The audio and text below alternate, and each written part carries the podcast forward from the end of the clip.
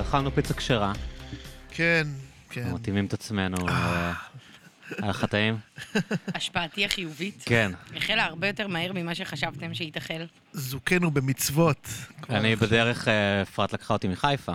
אה, אז אה, כל הדרך היא פינטזה על הפיצה הכשרה והסבירה לי על ההבדלים. אני לא הבנתי למה, מה- מה מה צריך להיות כשר בפיצה. כאילו, חוץ מזה שלא יהיה בשר חלב.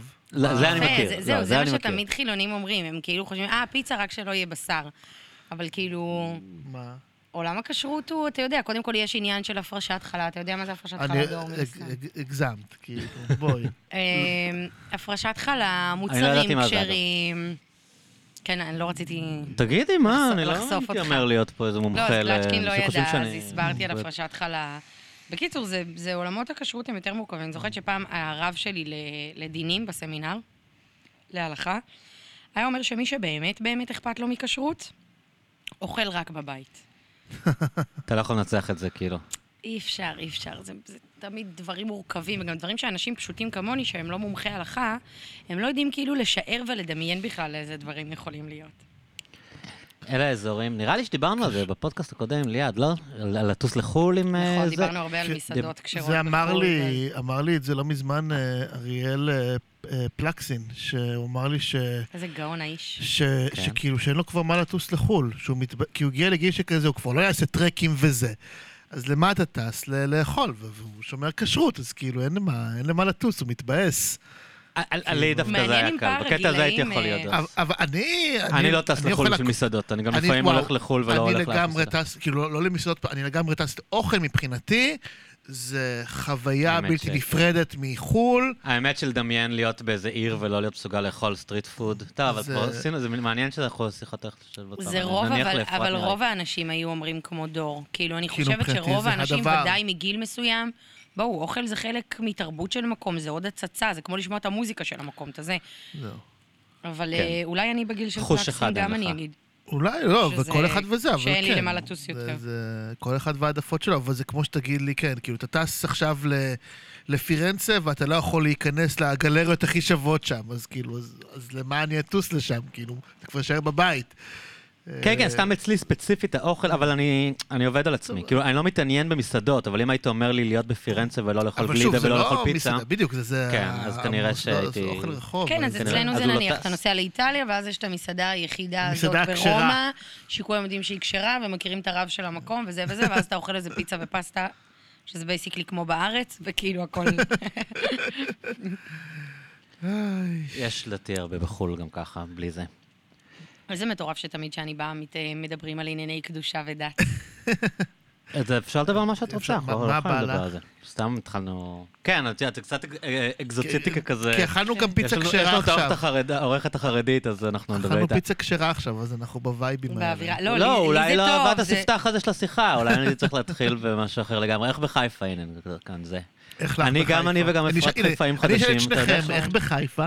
לא, אני צריך? לשמוע את החוויות אה, של אפרת, תמיד שואלים אותי. אז קודם כל, כמה זמן נכון. אתה עברת? זהו, אני אבל רק חצי שנה, אתה כבר אה. שנתיים, יש לך יותר... אה, כן, אבל את נראה לי חובה יותר ממני בחצי שנה אני, שאת כי אני שם. יותר בשטח, אני כל הזמן בשטח. בעצם מאז שהיית כאן פעם אחרונה, את הפכת להיות אה, כתבת אזור הצפון של 13? נכון. ועברתי לגור בחיפה, ופתאום החוויות שלי הן כאילו בתי משפט ועורכי דין פליליים, זה מאוד מאוד מוזר. אבל במובן של, אגב, חיפה כעיר, תראה, אני אגיד לך משהו, אני, אתה תצחק עליי כי אתה עברת לחיפה בגיל יותר מבוגר ממני. אבל אני באיזשהו מקום הרגשתי שהמעבר שלי לחיפה, הוא נעשה כבר בגיל שאני אני כבר מגובשת. זאת אומרת, החיים שלי בירושלים כבר היו שלמים. כל המשפחה שלי שם, בני דודים מכל, הכל אה, זה, כמובן שיש פה ושם אנשים שגרים בבני ברק, בצפון, בדרום, אבל הגרעין הקשה, כולו כולו בירושלים, וכבר התמקמתי, כאילו, אחרי שעזבתי את הבית של ההורים, אז התמקמתי כזה בנחלאות, ומצאתי כבר את החבורות שלי, ויש לי את הסעודות שבת שלי, ואת ה, גם את המשפחות, כשבא לי להתארח בארוחה שהיא יותר משפחתית כזאת, וגם את החבר'ה כזה, והכל היה לי נורא נורא נורא מגובש. אז אני חייבת להגיד שמבחינתי החוויה הזאת של לעבור לחיפה הייתה כמו קריאה כאילו בבשר החי. זה קטע, כי אנחנו לא חושבים על רילוקיישן כמשהו כן. שקורה בישראל, נכון? זה זהו, כאילו, זה בדיוק, מין אה, קונספט של כזה, עברתי ללונדון. בדיוק כזה, ראינו... וזה, כמעט אותו דבר מלבד המרחק. זאת אומרת, כן. בסוף אני יכולה להגיד, אוקיי, אם יש לי ערב סופר סופר קשה, ואני זה, אז באמת אני תופסת את האוטו, ושעתיים אני בירושלים והכל טוב, אבל זה זה. רילוקיישן לכל כן. דבר, באמת. כן, בדיוק ראינו איזה, לא יודע, איזה סרט, אני ואשתי ראינו סרט משהו, עם- לא משנה, בסוף מישהו הולך לקולג' וזה, לא משנה, ודיברנו על זה שוואי, בארצות הברית הם כאילו הולכים בגיל 18 לקצה השני של העולם, כאילו, זה, זה מרחק, זה קצה שני של יבשת לפעמים יכול להיות. זה מטורף לגמרי. אגב. שגם אה. גם בבחורי ישיבות עושים את זה הרבה. טסים לניו יורק. כן, בעיקר, כן. אה, בעיקר חוצניקים. פה בארץ יש יחסית מענה רחב לישיבות, מלא סוגים. יותר פרום, פחות פרום, יותר אה, לחוץ, פחות לחוץ. פרום. פרום זה כאילו... תשימי לו- אפילו אני לא יודע. אני אצטרך לעצור אותך מדי פעם, כן. פרום? פרום זה כאילו אדוק. אוקיי. אה, זה סלנג, זה לא כן. מונח. אה, אז אני חושבת שפשוט זה המילה ביידיש. כאילו... אוקיי, אז חוץ- אה, וחוצניקים? אז אה, חוצניקים זה מי שלא לומד בישיבה? חוצניקים זה מי שגר בחו"ל, בחו- מחוץ לארץ. oh my god, הסלנג שלנו. פשוט כל כך שונה, זה לא נורמלי, אנחנו מדברים שתי חוצניקים שפות שונות. אוקיי, חוצניקים זה פשוט מבחינתנו אנשים שלא גרים בארץ. אז, אז בחורי ישיבות חוצניקים, נניח אנגלים, אה, בלגים, צרפתים, שרוצים נניח לקבל חינוך אה, בישיבה, חינוך שהוא הוא ברמה תורנית גבוהה, הרבה פעמים נניח אירופה לא מספקת את הדבר הזה. יש נניח אנגליה, אז- שזו קהילה גדולה, אז יש שלוש אלטרנטיבות, אבל בארץ יש אה, כן. 50 אלטרנטיבות. אז הרבה מהם, ממש ילדים קטנים שמסיימים בית ספר יסודי, פשוט בגיל 15, 14, 15, וואו. עוזבים את המשפחות שלהם, באים לארץ, או, או לחלופין הברית, או מקומות כאלה, שזה קצת דומה לחוויית הקולג'. נכון. זה- חוץ מזה שזה נורא נפרד, שהם עוד יותר צעירים. כן. ומבחינת שפה, הם כאילו, הם יודעים עברית תמיד? מה- מה- לא, אני... כאילו, בת- תראה, מה- אני חושבת אבל ש... זאת אומרת, אתה לא תמצא בישיבה ישראלית לחלוטין, כמעט ולא תמצא בחורים שבאים מאנגליה ללמוד בישיבה הזאת. אם, למשל, הישיבה, ישיבת מיר, הישיבה של המשפחה שלנו, זו ישיבה שמאוד ידוע שבאים הרבה אנשים מהרבה מאוד ארצות. אז, אז הבחור האנגלי יבוא לשם ויפגוש לא רק אה, דוברי אנגלית, אלא דוברי אנגלית בריטית. והבחור מארצות הברית יבוא וימצא את האמריקאים, והצרפתי ימצא את הצרפתים וזה. אבל זו באמת ישיבה נורא נורא גדולה. יש עוד ישיבות, אבל עדיין בטח יהיה איזשהו קיבוץ מסוים. נניח, נניח אומרים, אוקיי, בישיבה הזאת הבן של ההוא למד, אז הבן דוד שלו גם בא, אבל יהיה איזה חמישה חבר'ה. אבל מי שבאמת באמת לא דובר עברית, המנותקים מביניהם, שרוצים לבוא וללמוד בארץ בישיבה, אין לי ספק שהם עוברים לפחות שנה ראשונה קורעת נורא. קשה, זה אתה קשה גם בלי כאילו קשר. הומסיק ברמות, אתה גם בארץ מיר- אחרת, מיר זה תרבות אחרת. שמש ברוסית? זה עולם ברוסית? מה זה מיר? אתה שואל את הבן אדם הלא נכון. לא? נראה לי מיר זה או שמש או עולם ברוסית. למה קוראים להם ישיבת מיר, את יודעת? על שם העיירה מיר, העיירה, שם מקום. אבל אה, מה זה המשמעות עיירה שהיום המילה? נמצאת בבלארוס, ולפני כמה שנים אני עשיתי שליחות בבלארוס. זה לא היה השם של התחנת חלל הרוסית? תחנת החלל הרוסית כן. מיר? גם. כן, גם. נכון. אתה צודק, אפשר לעשות. גוגל ולראות מה כן, כן, אני כמעט מה זה בטוחה מיר. שאתה צודק. וזו ישיבה שווה, לא? מיר, זה משהו מוכר כזה. תראה, שווה זה כבר להכניס אותך לתוך אה, דיונים פנים-מגזריים, וזה... יש כל מיני קונספטים. ישיבת מיר היא בגדול מיועדת קצת לבחורים יותר מבוגרים. זאת אומרת, אם יש בחור בגיל 15, 16, או בוא נדבר על גיל 18, שהוא מסיים ישיבה קטנה, שהוא בחור סופר סופר חזק חזק, יושב ולומד, מאוד רציני בעולם הזה, הוא לא ילך למיר בגיל 18. הוא יבוא למיר בגיל 24, אם כל החברים שלו יתחתנו והוא לא יתחתן, ושם יש איזה מין מקבץ כזה של מבוגרים, ש... שכזה, אתה יודע, שיש להם חיי, יש להם חיי חברה שם, של, של חיים מבוגרים. אה, זה לא נחשב ישיבה כאילו... כמו חברון או... כן, נגיד חברון, נניח, אני מסתכלת, כשאני הייתי בת 19, 20, כשרק התחלתי לצאת עם בחורים, ואי אז, לפני הקלקול הגדול שלי, הייתי בחורה טובה, אז היית ברור ש... שידוך מטריאל.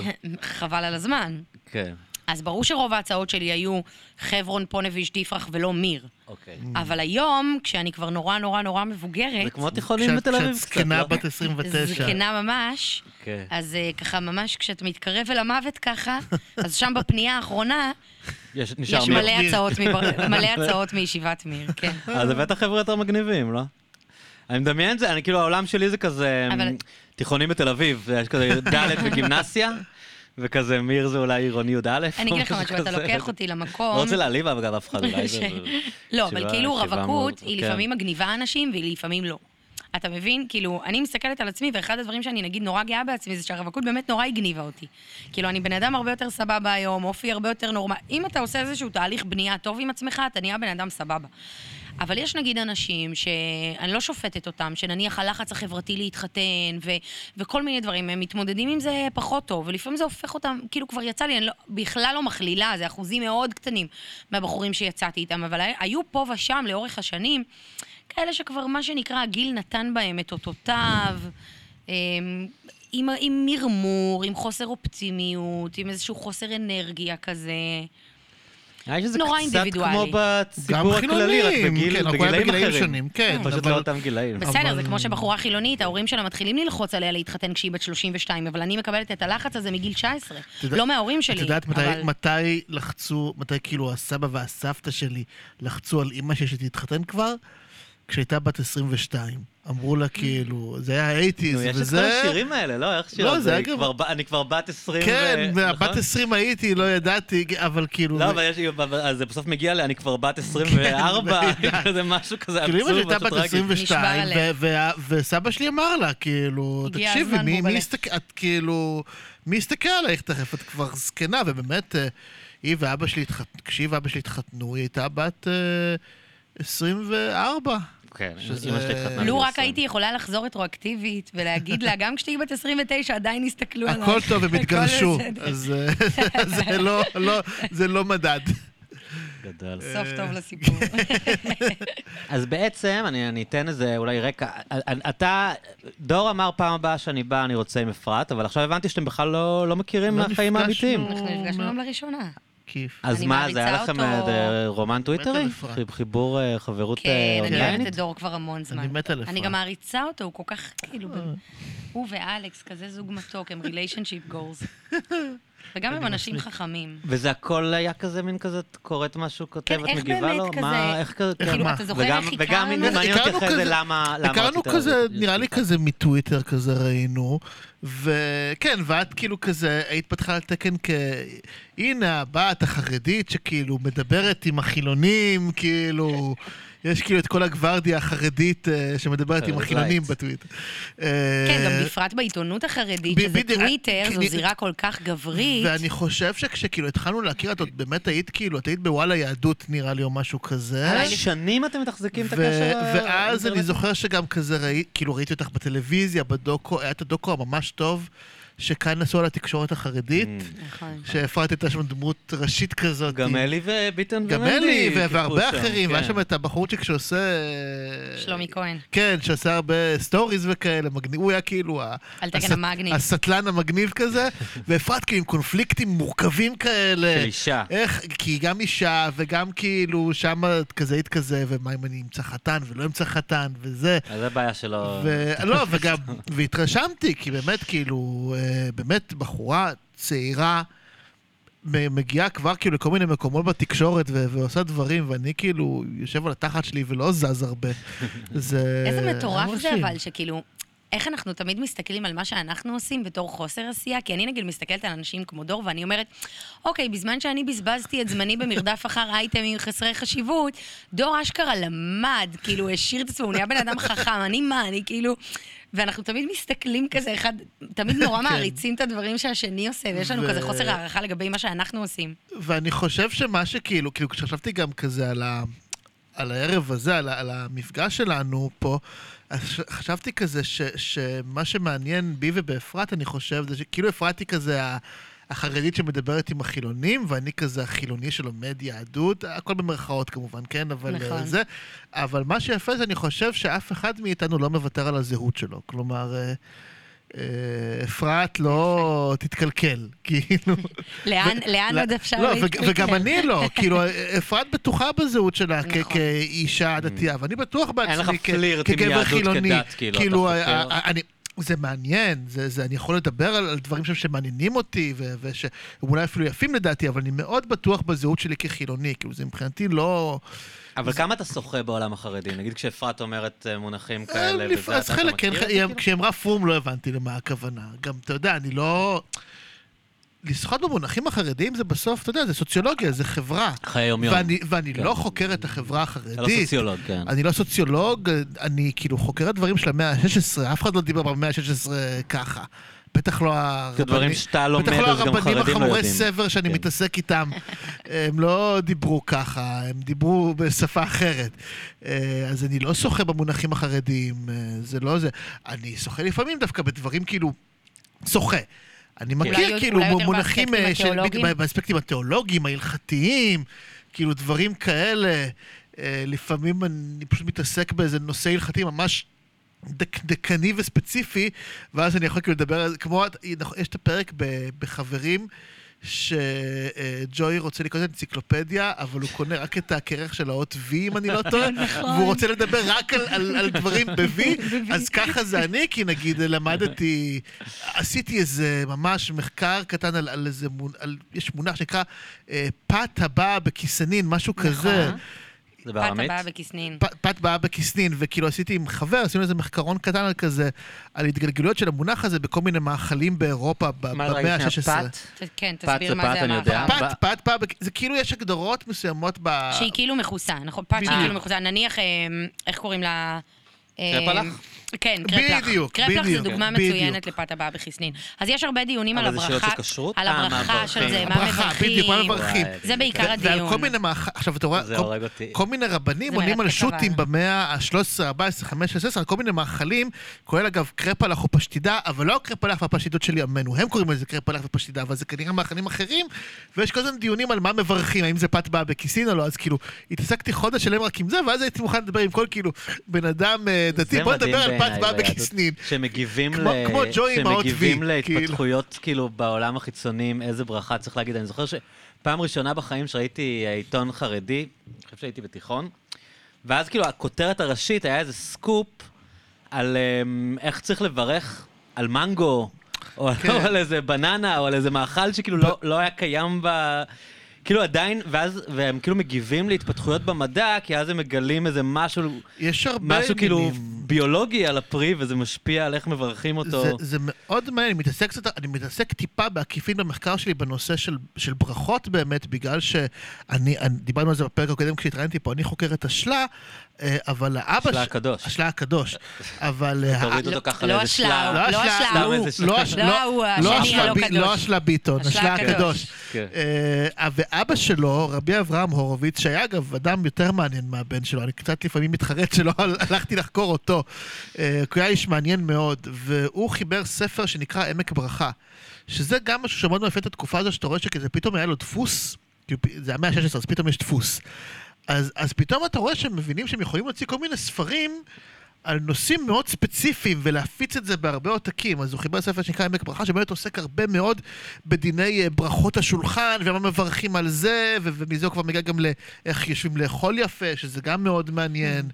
אה, כאילו, יש, סדר, כאילו, אתה לא יכול לאכול. סתם, אתה צריך לאכול במידה מסוימת וכולי, ואז מה מברכים על זה, ומה מברכים על זה, ומה יש הסדר. גם, אתה מכיר את כל הקטע של מי ששותה כוס בלגימה אחת, אה, בטח, בטח, לגימות, יש זה, כאילו כל מיני, יש... ששתי לגימות זו הדרך המנומסת, ואם אתה שותה בלגימה אחת אתה גרגרן, ואם אתה שותה בשלוש לגימות אתה... אה, אני לא זוכרת, זה לא מוזר. קפדן, זה משהו אחר. כאילו, וגם אם יש מחלוקות, אגב, יש על מה... המון מב- התעסקות. אם יש מחלוקות על מה מברכים, אז יש שאלה של כזה, אם אתה מתארח אצל מישהו, אז תזרום עם איך שהוא מברך, אבל אם הוא אצלך, אז תברך אתה כמו שצריך. כמו שאני הרב אומר לך.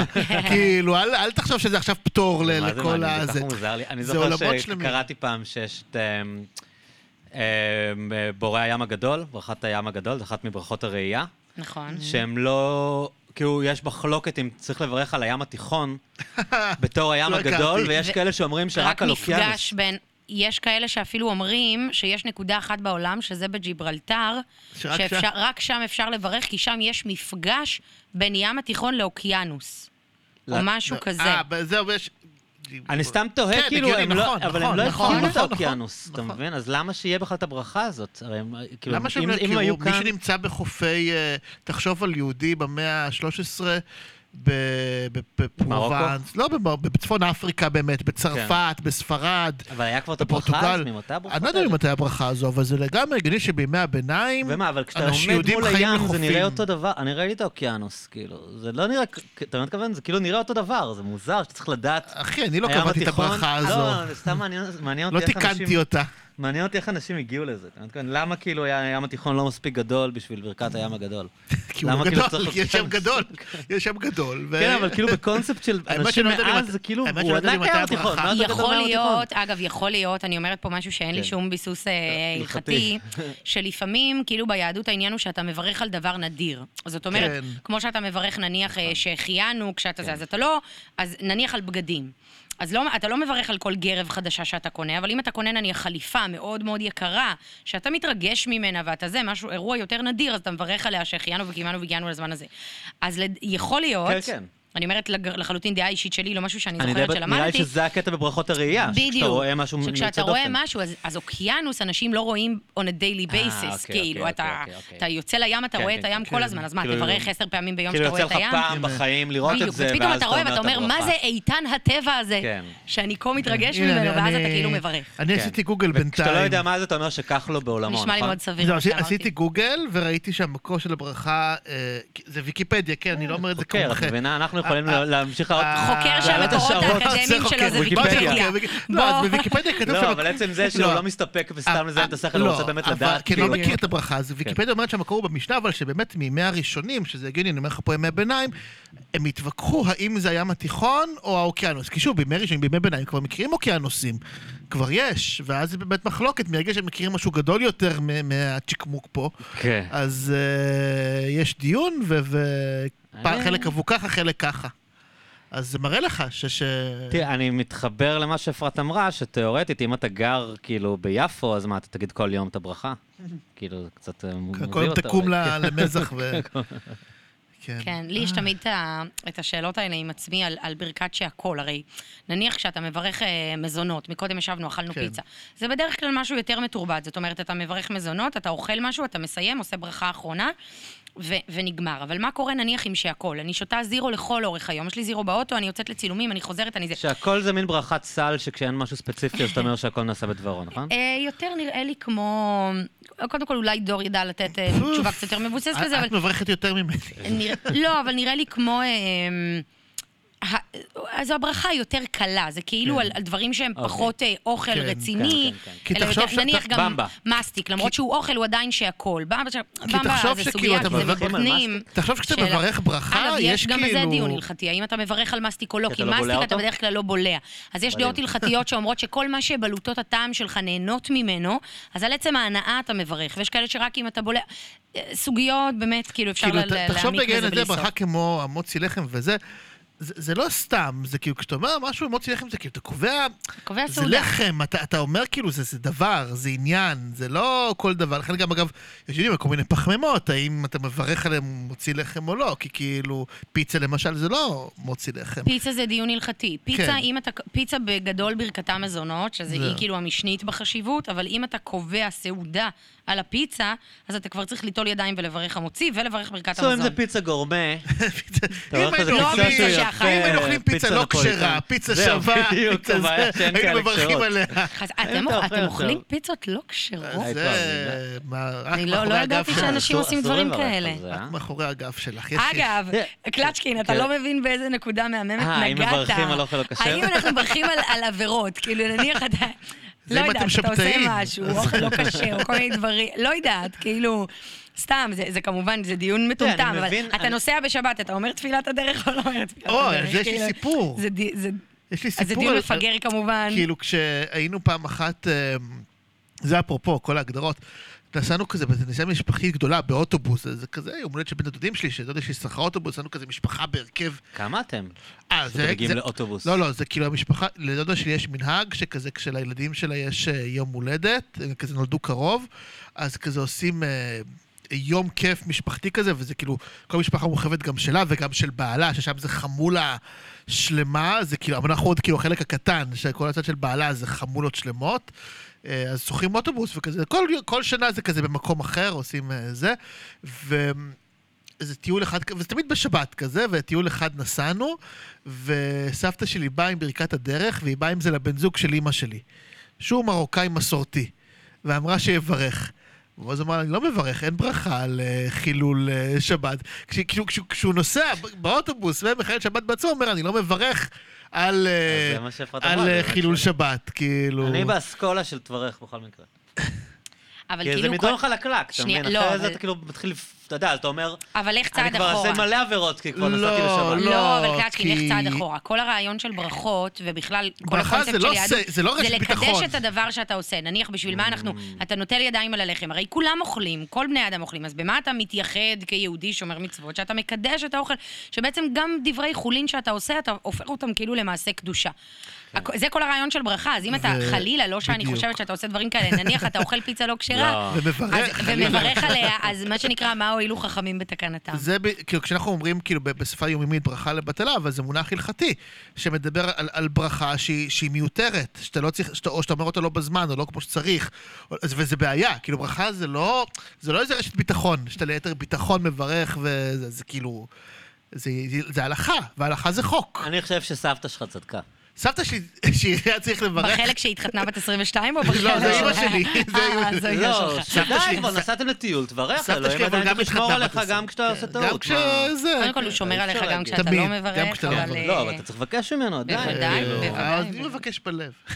אני אומר, אלוהים, תשמור, אוקיי, אוקיי. ממני אני דור. מבקשת במרוקו אצל המלך. זה היה כזה. איזה אז כיף. מה? זה אנטי- שיח קדוש, כן. שיח קדוש. שיח קדוש בהחלט. אני מאוד אהבתי את הקטע הזה של ברכות ראייה, כי יש שם דברים מעניינים. יש ברכה שאתה אומר כשאתה רואה בן אדם מאוד יפה, נכון. נכון? אמ? שכך לו אתה בעולמו, מדבר- לא? זה, אתה מדבר על אני זה? חושב שכך לו בעולמו, ברוך אתה... אה? שכך לו בעולמו. שכך לא בעולמו? אני חושב שפעם גם אני מתבסס על ויקיפדיה. אנחנו עושים פה הרבה- הרבה גלגולים בשיחה אני חושב. שזאת ברכה, שאתה אומר, וואו, איזה מגניב. ומה שיפה שזה כמובן לא על אישה יפה, על איש יפה. מעניין אותי כאילו... ראה, אתה- ממש לא רחוק. אז מה, קרוב? ראה בריות טובות ואילנות, סליחה, לא. ראה- בריות טובות ואילנות טובות, לא. אומר ברוך שככה לא בעולמו. אה, אז מה אז מה אומרים לא על איש. יפה? כן, זה בריות טובות. אה, בריות טובות. זה על זה. טובות. לא, אבל חשבתי מתי בחיים שלי אני אראה גבר שיהיה כל כך יפה. אבל זה בריאה טובה, לא יפה, אה, בריאה טובה, ובתלמוד תראה. אבל קראתי שאומרים את זה כשאתה רואה איש יפה במיוחד.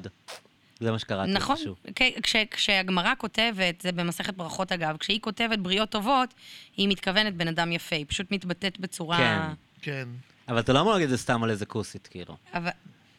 מה זה כאילו- המילים האלה? סליחה. תקשיב, אה, לא, שמירת כאילו- הלשון, קלצ'קי. לא, זה אמור להיות שאתה רואה מישהו שאתה כאילו... מישהו מר... אני חושב, אני, לא הייתי... יודע, נגיד אני- שינייד אוקונר צעירה. אני, הייתי מתרגם כאילו- את זה למישהו מרשים. ב- ב- Mm. ככה אני בוחר לפרש את ההלכה. בוא נגיד שכשאני עומדת? מול המראה, אני לא מברכת על- את זה. עכשיו ראיתי בדיוק, ראי- ראיתי, ראיתי ב- ב- בדיסני פלוס, ראיתי אה, אה, את הסדרה The Old Man, ראית? לא. זה מוצלח, זה חמ- כאילו, כמות טוויסטים מופרכת לגמרי, אבל, אבל זה יפה. ומי שמשחק שם דמות ראשית זה, מה שמו, ג'ף גולדבלום, שפתאום, אני כאילו זוכר אותו בתור דה דוד, ופתאום הוא, הוא לא, זק... ג'ף ברידג'ס. ברידג'ס? ברידג'ס, לא. כן. שהיה דוד. זה ג'ף ברידג'ס. אז ברידג'ס, כן, ברידג'ס. הוא באמת מגניב. ו- ופתאום אתה רואה אותו גם זקן, מסוכס כזה, קשוח, זה כזה אנשים זה. שמזדקנים יפה, אה? והוא מזדקן, אתה אומר כזה, מה זה היה דוד, ופתאום הוא זקן קשוח כזה, כן. סקסי בטירוף, עליו הייתי מבר... זה- זה בריאה אני בדיוק ש- עושה עליו גוגל, כי אתם אנשים- מדברים על ש- דמויות מושג עליו. עליו, זו בריאה טובה, אנשים הייתי שמתבגרים מברך יפה, עליו. כאילו, אתה יודע, הקלאסיקה זה כאילו קלינט איסטווד. קליט איסטווד נראה מדהים. כאילו, אנשים שלא נראים צעירים, הם נראים יפים כמבוגרים. כן, זה. היתרון אגב של גברים באופן כללי.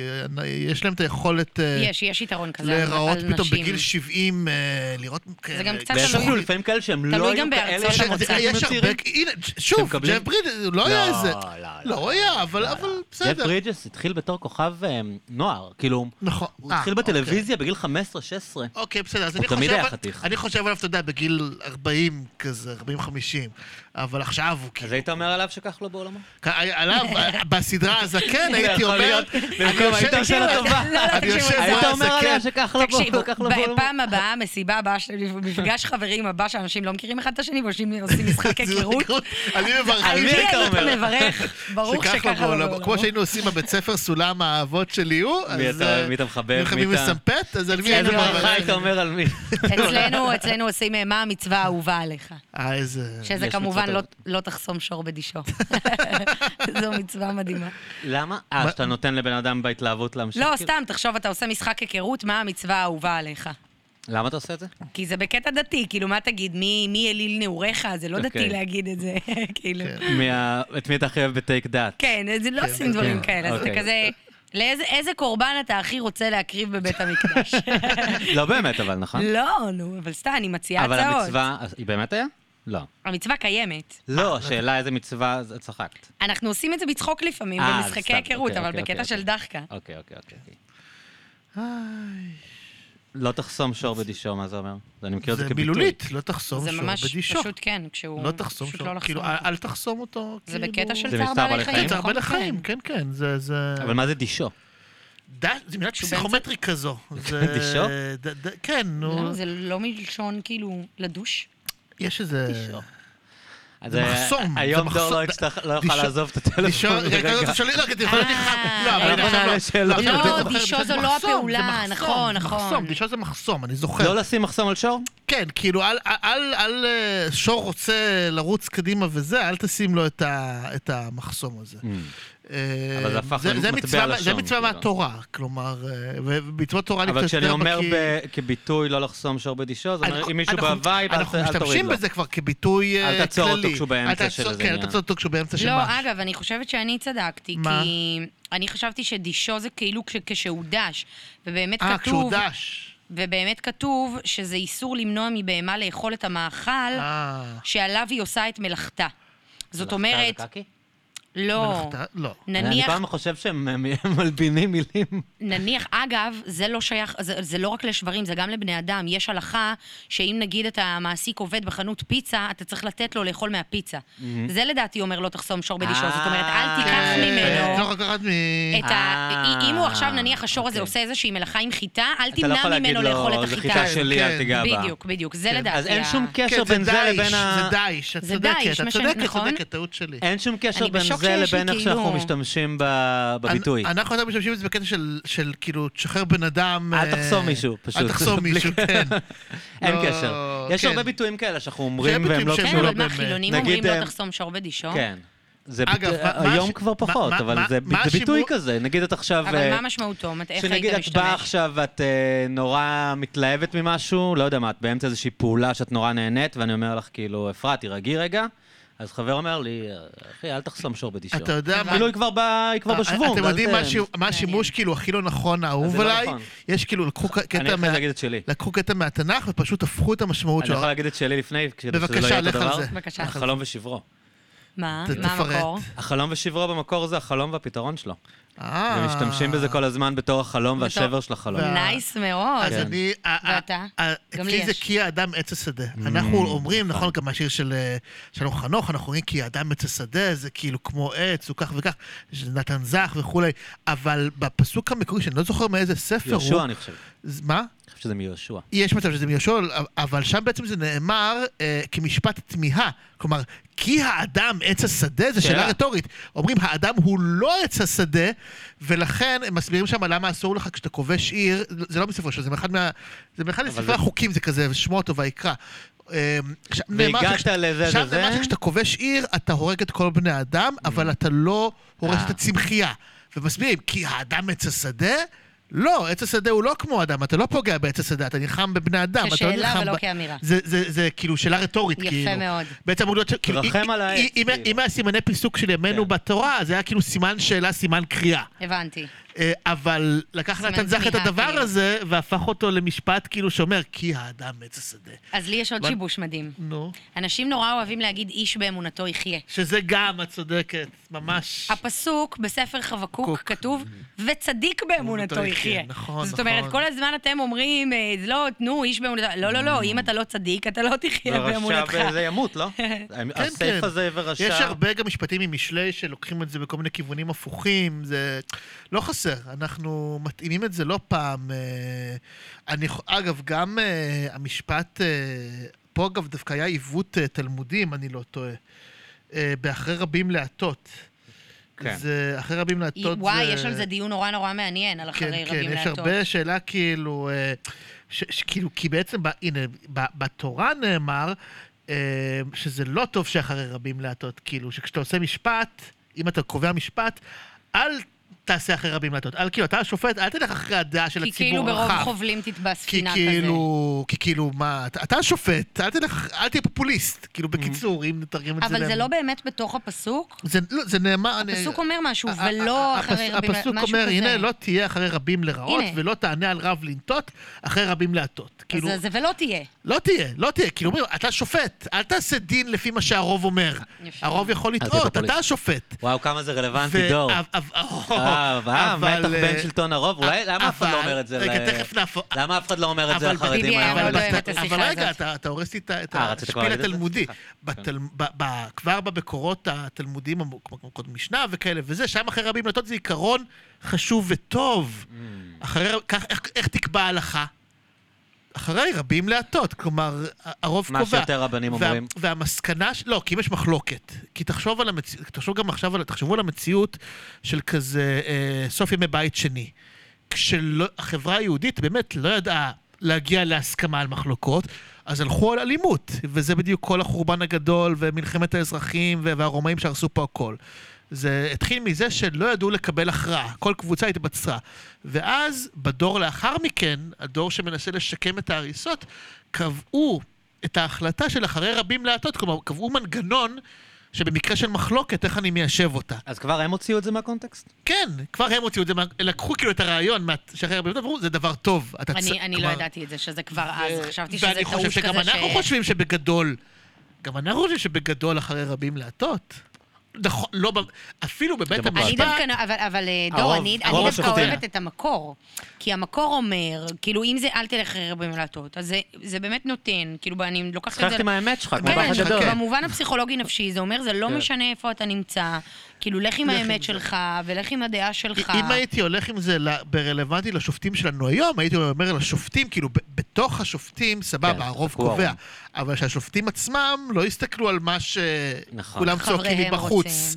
לא הכל על מה שצועקים מימין, כאילו, תלכו עם אבל ה... אתה יודע מה, לא, יהיו כאלה שיגידו, כל השופטים חושבים גם ככה אותו דבר, כי הם באים מאותם אה, מקומות, והם החונטה, והם החברים, מרחביה. והם כולם זה, וקו אה, צפון תל אביב הרצליה, כן. אז הם גם ככה חושבים אותו דבר. לי אין לי בעיה שיעשו פסקת התגברות, לא כמו שרוצים עכשיו, אבל, אבל כאילו, אני... סבבה שיעשו כזה... אני בעיקר לא מבינה איך אנשים מצליחים לגבש דעה כל כך נחרצת. כי אה, הרי בנושא של פסקת מדהים. ההתגברות, אני למשל, אני מסתכלת ואני אומרת, בואנה, אנחנו מבינים את שני הצדדים. זאת אומרת, גם את הטענה שבסוף בג"ץ, מה שנקרא, שם רגליים להחלטות בכנסת, שהם הנבחרים. חד משמעית צריך לשים לזה גבול. מצד שני, אתה אומר, רגע, איפה איפה? יש גבול לדבר אה, אפשר הזה? למצוא כמה מקרים, אבל זהו, לא יודע אם זהו, הכל. שם רגליים כאילו, אם. שואלים, לא שאגב כזה, אה, בוא, let's face it, לא כזה אכפת לי. כן. כאילו, אם תהיה, באמת, לא, לא זה הדבר שהכי מציק לי במדינה, אבל כי יש לנו נוסחאות שאומרים שכזה, אתה יודע, עם רוב של כזה 70 חברי כנסת, ושמתוך זה יהיה גם מספר מסוים של חברי אופוזיציה, ואז זה כאילו באמת כאילו מבטא... יוצר איזשהו ואז זה כאילו בלנס באמת- שמבטא את ואז רצון זה מבטא העם. איזה באמת קונסנזוס מסוים, שאתה יכול להגיד, אוקיי, זה לא איזה... לא, אבל זה לא מה שהם מציעים. לא, עכשיו מציעים, אתה יודע, ב- ב- שיהיה לך...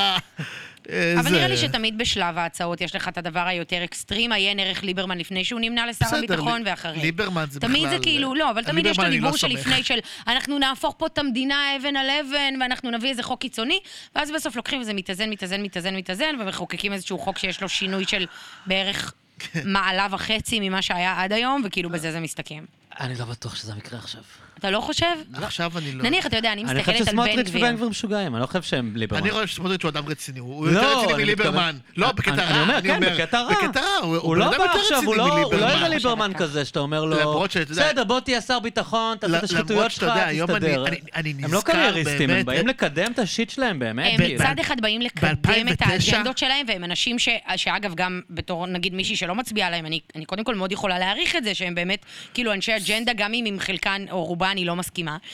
אבל אני כן חושבת שיש משהו שבן אדם, ואגב, אני אני, בתור אחת שמכירה את, כאילו, את בן גביר באופן אישי, וגם את, את סמוטריץ' באופן אישי, אני חושבת שיש כאילו איזושהי רמה מסוימת של פאתוס, שבה בן אדם נואם כל עוד אין לו כוח בידיים, כי יאללה, ובוא נלהיב, ובוא נתלהם, ובוא נדבר, ובסוף, אני רואה גם את סמוטריץ' וגם את בן גביר כאנשים, יכול להיות שאני מציגה פה איזושהי מציאות אוטופית, אבל אני כן רואה אותם בתור בני אדם שבסוף, בסופו של דבר, כשהתפקיד באמת יהיה בידיים שלהם, הם יבינו שאי אפשר להשתולל. נראה לי שאתה. אתם מבינים? אה, אני חושב לא שאת צ- טועה. לא לא צריך, כאילו, נגיד ככה, כדי לגרום נזק לא חייבים גם להשתולל.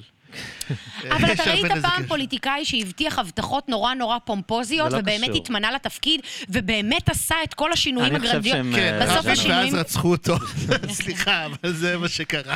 רבין ניסה לקיים, ואז נגמר ברע. אני חושש אה, שהם אה, מקרה חדש שאנחנו לא רגילים אליו. אני, הם לא, הם לא המקרה הרגיל של פוליטיקאי שקודם כל מעניין אותו הקריירה שלו ושים אותו בכוח. נגיד בנט מאוד כזה.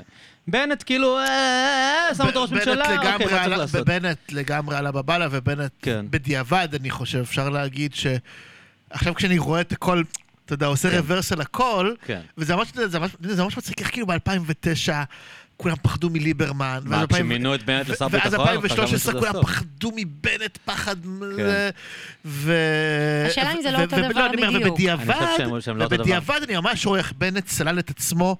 להיות ראש ממשלה, ו- לסמן ו- וי וללכת. לא יודע אם לסמן הוא וי. לא רצה ללכת, אני לא שזה- ללכת, אני חושב שהוא היה שמח. מאוד להישאר, אבל הוא לגמרי עשה הכל כדי ל- להיות בפוזיציה של ראש הממשלה. אני חושב שבן גביר הוא לא קרייריסט. בן גביר הוא לא כזה. יש לו שם אג'נדה אני אגיד אמיתית, ככה, על- כאילו, על סמוטריץ', לעניות דעתי, סמוטריץ' הוא, הוא פוליטיקאי כן יותר במובן הרגיל, כלומר, הוא ישפיע איפה שהוא יכול להשפיע, ויהיה כזה מנגנון תן וקח בינו לבין ביבי, ו... אבל בסוף הוא אבל ישפיע. בן גביר לדעתך בא לשרוף את אני המועדון? חושב שבן גביר זה... כאילו, זה יכול להיות גם, כאילו, במרכ... במרכאות, טוב עבור, עבור, עבורנו, כאילו, שהוא בא לשרוף את המועדון, כי אם הוא יעשה יותר מדי שטויות, אז כאילו הוא יפרוש וזה ופה, אבל גם זה יכול... זה יותר מדי מסוכן, מה, כאילו, אבל תנו איזה, בעיניי. נגיד, לא קלצ'קין. יודע, זה... ת- ת- כאילו, מה התחזית הגרועה שלך? מה אתה רואה? מה יקרה פה ברחובות? החזית הגרועה שלי זה... קודם כל זה- ראינו, ראינו, זה הש- ראינו פרומו. ראינו כן. פרומו בשומר בשומר חומות, מה חומות. יכול לקרות ברחובות, וזה יכול להיות יותר זה גרוע. יותר גרוע, כן, יכול להיות לך שומר חומות פי כמה. שומר אה, חומות, כשהוא שר- המשטרה. אתה אומר, הוא יבעיר את השטח, כן. וכאילו יהיו כן, פה כן, רציחות זה על ימין ועל הפחד. לא שמאל. יודע אם על ימין שפחד שמאל. אבל יכולות להיות, יכול להיות קונפליקט רציני, יכולה להיות מיני מלחמה. אתם יודעים משהו מעניין שבדקתי? אה, כי חנון של תוצאות בחירות. ואז עכשיו... התכנון של הכל, דור. א', זה נכון, תכנון של הרבה הכל. דברים. תודה. עכשיו תפרט. עכשיו, אה, ועכשיו כשהיו את הבחירות וזה, אז כזה נכנסתי לראות השוואות בין הבחירות הקודמות לאלה בתוצאות לפי ערים. ובלוד היו תוצאות מאוד מעניינות, שלוד הייתה מוקד של שומר החומות. אה, כמובן הציונות הדתית זינקה שם בטירוף, המון כן. הצביעו לבן גביר בעקבות שומר החומות, וגם קרה משהו מעניין בציבור הערבי.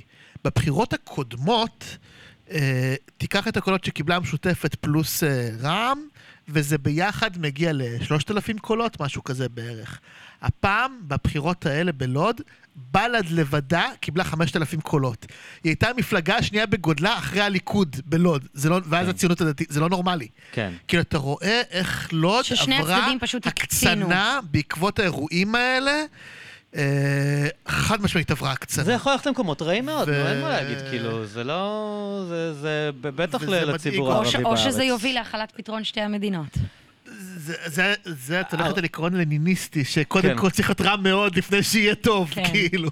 בשביל שדברים ישתפרו הם צריכים להיות יותר אבל גרועים אה, קודם. אני פוחד, אני, זה באמת מפחיד. אתה- אני אגיד לך את האמת, הלוואי, אמן, אמן, שאת צודקת. שאת צודקת. אני מוכן, אני מוכן, באמת, בכנות, אני מוכן לאכול את הכובע. ולהגיד כאילו וואלה הוא נהיה שר, הוא, הוא דברים נרגע. שרואים מפה לא רואים משם. אני אוקיי. אני אשמח לאכול את הכובע. אני, כן, אני אני לא- באמת אני לא אשמח. כאילו לטעות בענק. זה, זה... נראה מה יהיה. אני... אני לפעמים מסתכלת על הדברים האלה, אני חושבת שזה אולי כאילו משפט מאוד מאוד חסר אחריות להגיד, אבל אני לפעמים דווקא נורא אוהבת שמציאות הולכת לאיזושהי קצה. כי כאילו, עזבו, אנחנו חיים את המציאות הזאת, אז זה משפט מאוד דבילי להגיד, כי בסוף יהיו לזה השלכות על החיים של כולנו, אבל ברמת הניסוי החברתי, זה מהמם מה שקורה עם בן גביר, וזה כאילו נורא כאילו, נורא כן. מרתק באמת. נניח, אם אנחנו מסתכלים על זה כמו סרט שאנחנו צופים בו, כמו ספר שאנחנו קוראים, זה, ב, זה, זה, זה, זה כאילו הפלוט טוויסט אה, תכף מגיע, זה ממש תכף. זה כאילו נקודת זמן היסטורית שהיא סופר מרתקת בעיניי, ואני קצת לפעמים כי זה כאילו... דברים שהיו מתחת לפני השטח וצפו. כאילו. נכון, אבל אני לפעמים, בגלל שאין לי כוח להיכנס אמוציונלית לתוך הדברים האלה, ובאמת להתחיל להיות חרדה מכל מיני דברים, אני אומרת, בואנה, יכול להיות שזה יהיה מרתק. ואז כאילו ליהנות פשוט מהרתק של הדבר זה- הזה, זה כן. היה. כן, ידועה, אנחנו פשוט לא מספיק. מבחוץ כן. כדי... אה, אני אגיד לך, אני אגיד על זה עכשיו משפט של כאילו של זקנים, אבל, כאילו, יש לי ילדים, ואני לא רוצה שיהיה מעניין. שיהיה מעניין. כאילו, אה, אה, תקשיבי, יש לי כאילו ילד בן שלוש, וילדה בת, תכף, מה תאריך היום? אנחנו, אה? אוקיי, ילדה, שעוד מעט תהיה בת חמישה חודשים. וילד בן שלוש, ועם הילד בן שלוש הזה כבר עברתי אה, של, שלושה סבבים של טילים על המרכז, ואיתה עברתי סבב אחד. וזה נכון ו- באמת וזה נורא. שבא ילד וזה משנה את כל זה, גם הפרספקטיבה לפני, זה שלך. לא, גם לפני זה לא רציתי טילים, כאילו, אבל בואי נגיד, אני זוכר שנגיד, היית, אני זוכר שנגיד בצוק איתן ב-2014, שאז לראשונה היה הרבה טילים על המרכז, כן. אה, לא אהבתי את זה וגם גייסו אותי בצו 8 וזה, אבל כאילו, אבל לא פחדתי מה, מהטילים, זה לא...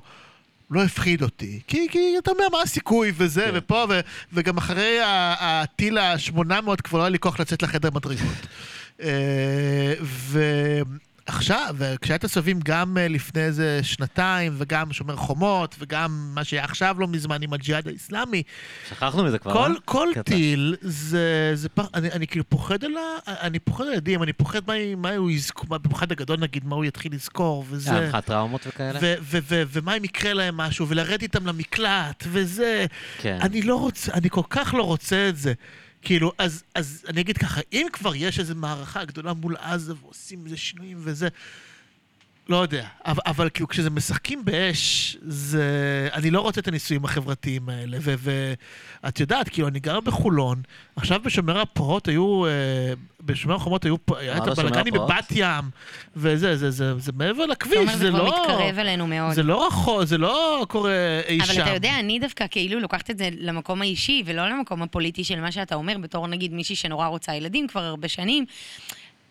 יש בזה משהו נורא מרגש, שאתה נהיה אבא, ו- וכאילו כל הפרספקטיבה הזאת של החיים משתנה לך בדברים שנניח, אני היום כרווקה יכולה להגיד, וואלה, דווקא מגניב. כאילו, לא חלילה שאני חושבת ש...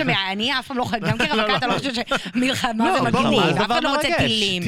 אבל כאילו יש משהו שאתה יותר אוהב לחיות את החיים on edge, וברגע שיש לך ילד זה כל כך, כאילו משנה את כל תשמע, אני הפרספקטיבה זוכר שלך. בתור ילד את אה, מלחמת המפרץ בתור דבר ממש מגניב. כי, כי, אבל אה, להורים זה, זה קשה. היה קול, אני מתאר לעצמי שלהורים להורים זה זה היה קשה, קשה, אבל זה בתור. ילד... תקשיב, לא, אני- אני אומר מבחינת הטראומות שאתה אומר, כן. יכול להיות שהם ירחבו את המקלטים. יכול להיות, אני אבל... אה, למרות שעכשיו, אתה יודע, ילדים יצאו מהקורונה גמורים, אני לא יודע נכון. כמה על זה. אבל קודם כל, אל תשכח שהקורונה הייתה חוויה מאוד. מאוד מאוד ארוכה. ועדיין לא- ילד שהיה בן אני- שנתיים, אני יצא מהקורונה בן ארבע, ועדיין זה... אני זה- אבא חרדתי, מה לעשות? תקשיבי, לבן שלי עולה לו חום ל-38.1, זה נהיה פודקאסט על הורות עכשיו.